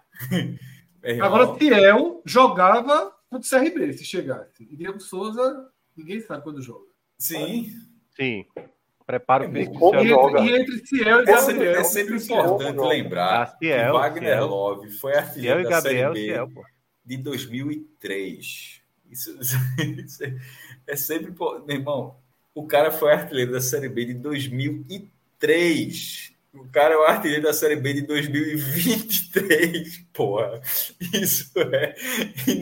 Isso é muito bizarro, essa estatística, meu. Se Wagner não for artilheiro desse campeonato, essa vai ser uma das estatísticas mais bizarras da história do futebol, porra. A turma vai pensar daqui a 50 anos que é raro, né? Né, Cássio? Os historiadores. A turma agora é, é raro aqui, foi. É raro, é raro. É raro. Até porque são 20 é... anos, né? Até porque são 20 anos. Esse então, outro aqui de 23 é o jogador, é, é, é, é homenagem àquele, pô. É. O cara. Tá ligado que tem jogador que pegava o cara. É, tipo, um pouco, mas tem o cara pegar o nome em homenagem ao outro jogador e tal. Mas é isso, tá? É isso. Finalizamos aqui esse raiz. Pocket. Cássio e Minhoca decretaram ontem mudança da agenda, viu? Claro. Decretaram porra. ontem mudança da agenda. Folga na terça, folga na quarta e Agamenon na quinta-feira. Tá? Então vamos apostar na semifinal da Copa do Brasil? Nas semifinais da Copa do Brasil? Vamos deixa apostar? Quieto, deixa quieto. Nos dois jogos. Já a gente vai ter. A gente vai agora. Abre aí, Beto Nacional, por favor. Acabamos de ganhar dinheiro e vamos agora é, brigar não, de perder dinheiro. Mas agora é pelo mal. Copa do Mundo Feminina também, viu? Eu já, eu já é, digo logo, viu? Não ganhamos nenhuma, nenhuma lá no, na Arena Itaquera. É, Itaquera não, por ali... favor, mas por favor, vamos, a Beto Nacional, pode abrir. Reabrir. Copa do Brasil, pode direto. Pode Copa do Brasil. Cor, Corinthians ou empate aí, fiquem à vontade. Atos está dizendo que viu Oppenheimer. Quinta-feira, Oppenheimer. Quinta-feira, Atos. É. Com spoilers. Ah, aí já, aí totalmente liberado. Esse é qual o jogo? Deixa eu abrir a tela aqui. É o de amanhã. Corinthians, Corinthians. São Paulo. Corinthians. Porra, tá bom. Eu acho que dá para soltar essa tilápia aí, viu? Roger Guedes joga. Ele joga. Acho que joga. joga. Ele, ele foi poupado, né, contra o Bahia, né? Então, bota, por favor, um peixe no Corinthians e vamos ver é, quanto é que tá a odd para Roger Guedes marcar. Felipe Colar está dizendo que a discussão tá, tá boa, mas Minhoca tá com muito sono. Existe um código aqui, Felipe, que quando o cara bota o joelho na tela, Tá pronto para aparecer. eu, quero... Não, eu já botei. O meteu a... o joelho há uns 15, 20 duas minutos. Horas, duas horas atrás, pô. Eu já tinha colocado. Meteu o joelho. Quando o cara bota o joelho é porque largou. Não tem, não tem. Então bora para Grêmio e Flamengo. O Grêmio tá bem, viu? Eu vou de Grêmio aí, viu? Agora não é peixe, não. Não é peixe, não. Também tô achando que o, o que o Fred falou, tô achando com cara de empate esse primeiro é. jogo. Clica dentro aí desse jogo pra gente ver como é que seria Grêmio e empate. Dupla hipótese. Protegendo a dupla hipótese. É, protegendo, protegendo, protegendo, desce mais. Dupla hipótese é muito. Paga muito pouco. Pô, mas dupla hipótese tá, tá mal, não, Vitor. Mas ok. Vamos lá, protegendo empate. Empate devolve a aposta. Grêmio 73. Tá melhor. Tá melhor aí. Então, se lá no ferrar a gente, peixe também, né? Soares fora, tá? Informação importante aqui. Diego Souza já tá aqui. Tem bronca não. Tem bronca não. O que não falta é jogador no Grêmio. Só, só bota essa beta aí, por favor. Não, e se ah, perder, faz, a gente. Faz tempo devolve, que a gente né? tá com realzinho pro Flávio. Ô, Colômbia. O, o peixe tá. agora foi, já foi. Já não, foi. o peixe tá resguardado. Anula a aposta, é. pô. Se a gente. Então... É, é, é só se der Flá. A merda só cobra aí se der, se der Flá. É, isso. É, e não é nem merda, né? Porque volta o dinheiro. Copa do Mundo de Futebol Feminino. Copa ah, do Mundo Copa, Futebol Copa Feminina ainda. Vamos lá. É o bom, é o bom. Esse é o que vai recuperar o Flamengo. Né? O dedo do, do Flamengo legal. E o São Paulo também. Eu vi que o cara conseguir ler nessa velocidade que ele mexe. Pessoal, Copa do Mundo é o primeiro, é o primeiro item, é o primeiro item da telinha do lado que a gente está escondendo. E no teu computador tu deve estar tá vendo aí. Ali, ó, lá em cima, Copa do Mundo Futebol Feminino. Do lado, do lado, do lado, do lado, pô, na, perto da gente aqui, do meu lado. Na minha boca aqui, ó. Aqui, ó. Aqui, ó. Não, aqui, pô. No menu. Caralho, olha, menu. Pra, olha pra mim. Olha pra mim. Olha pra mim. Passou direto, pô. Abaixo da logo Bet Nacional. Não, dá tá para ser, não dá para ser mais direto. Não dá para ser mais direto. O cara tava, pô, tava quase no 3D, Fred, metendo a mão para ver se clicava. Nova Pedro, Zelândia. Ó, Pedro, Pedro sentiu aqui, disse que não tá vendo igual a gente, não. É, é. E eu tô com sono, hein? Só lembrando aí. Ele não tá vendo igual a gente por quê? Dilatou a pupila, foi? Opa, opa, opa. Olha aí. Segura. Não, dilatou a pupila, pô. Sim, mas, é, sim, mas isso é só o início. Né? Quando o cara abre a porteira, meu irmão, é muita coisa. Aí. E aí? É, Nova Zelândia. Nova Zelândia. Nova Zelândia. E a Noruega, se recupera? Quanto foi a primeira rodada, a Suíça? Fumo. Ganhou da, da, da, Não foi desse aí, não? Não é desse grupo, não? É desse grupo, a, né? A Noruega, acho que. Bota perdeu... Nova Zelândia e Noruega, duplinha. Duplinha do amor. Duplinha é perigoso. Vale não? Abrir a jaula. Eu vou dizer o que eu faria. Você não gosta ou não. Eu vou dizer o que eu faria. Quer abrir essa jaula, não? Eu vou dizer o que eu faria. Eu vou dizer o que eu faria. Vocês não gostam ou não, mas é 300 na, na Nova Zelândia. 300 na Nova Zelândia? 300 na Nova Zelândia. Só a Nova Bota, Zelândia. Por, é a loucura isso. Bota aí, por favor, só para ver a, a, como é que... Tira aí, tira aí. Tira... 100, volta 100, pô. Tira a Noruega. Tira a Noruega aí, daí. Bota ali quanto é que voltaria? 300. Só escrever 300 lá. Volta 99 reais. É, 100 reais. Em casa, contra Ilhas Filipinas, ganhou da Noruega, porra. Ó, oh, isso aí é o esporte contratando Peglo. E se não voltar? Não, não, é, não, não, não, não, Isso aí é contratação de Peglo. É, os caras contam. Os caras Mas detalhe, isso está começando já já. Isso está começando daqui a 10 minutos. Mas ninguém 10 minutos. Então confirma, confirma essa porra, vou assistir. Vai, Veja, vai. esse jogo é agora, esse jogo é agora. É agora, daqui a 10 minutos. Eu vou assistir. Eu não tenho nada para fazer agora. Eu também eu vou assistir essa porra. É porque eu tô dizendo, isso é que é bom. Ó, aumentou para 402. Bota logo, aceita a alteração Fê, aí. Confirma, confirma. Confirma que eu já tô com a bandeirinha da Nova Zelândia aqui. E aí já pode. É, porra. É isso. Eu vou assistir esse jogo também. Vou preparar vou, vou, Filipinas vou, perdeu vou, na estreia essa porra. para a Suíça Perdeu 2 da a 0. Suíça. É, e a Nova Zelândia deu da Noruega dentro de casa, pô. Arbitragem a favor, vá a favor, pelo amor de Deus. Só tem um detalhe, eu não tenho Sport TV, não. Eu, eu... Casimiro, É, pô. Tá passando Casimiro, pô. jogos. Ah, eu... tá passando. opa, então. Não, YouTube eu tenho. YouTube eu tenho. Ai, Casimiro, todos os jogos. Casimiro. YouTube eu tenho assinatura. Não precisa nem ter assinatura, não, pô. É livre. Não, pô, a minha assinatura é, YouTube, ba- é o YouTube, YouTube básico, tem Mas eu tenho prêmio. É muito bom, velho. Vocês deviam ter. É muito bom. É barato, é 14 reais. Eu, eu boto. Tu Eu ganhou o boto, quê com o prêmio, porra? Porra, Cássio, vê só. Primeiro ponto. Zero anúncio. eu boto o bloco aqui. É, Eu nem e a melhor coisa, mas a melhor coisa nessa não. Tem duas coisas que são muito boas, mas a melhor é você, no celular, você sai do YouTube e ele continua passando. Isso é pra se fuder, pô. Existe uma forminha de você continuar assistindo. É tu dividir tua tela, pô. Deixa a tela na metade. Não, mas porra, peraí. Pô. Pode, eu posso abrir o WhatsApp, tudo. E Pode. pra quem gosta, Mas pode, quem você gosta, fica no YouTube é. na metade, você clica no ícone do seu celular, aí vai ter a janelinha, aí você deixa ela só na metade e tu joga o WhatsApp pra cima. Tipo, não é o picture in picture, não. É tela dividida mesmo. Ah, Dá, dá pra resolver. Mas aí, eu, eu- eu- e outra coisa também que eu, que eu gosto, assim, o cara vai botar uma musiquinha em casa, tá ligado? Aí você faz playlist, você faz, bota 50 Aí já tem, já tem playlist, o Spotify. Mas aí não tem imagem, né? E tem Agora, algumas coisas, shows que não tem no Spotify também. Quero porra de... Teve um show inteiro, assim, 14 conto, porra. Oxi. ei, É Al- 14 alguém- um, 14 do outro. Eu fui fazer, meu irmão, eu fui fazer as contas um dia aqui de streaming, de quantidade de streaming que eu tô pagando. Velho, hostil já. Já, já, já, já fica hostil, viu? Ei, a gente tá com quantas pessoas nesse momento aqui, hein, simultaneamente? Uns Nesse- 260. Pois é. Casimiro tá com 48 mil, pô. Duas, horas, duas e meia da madrugada. É absurdo, né? Nova Zelândia e Ilhas Filipinas. É.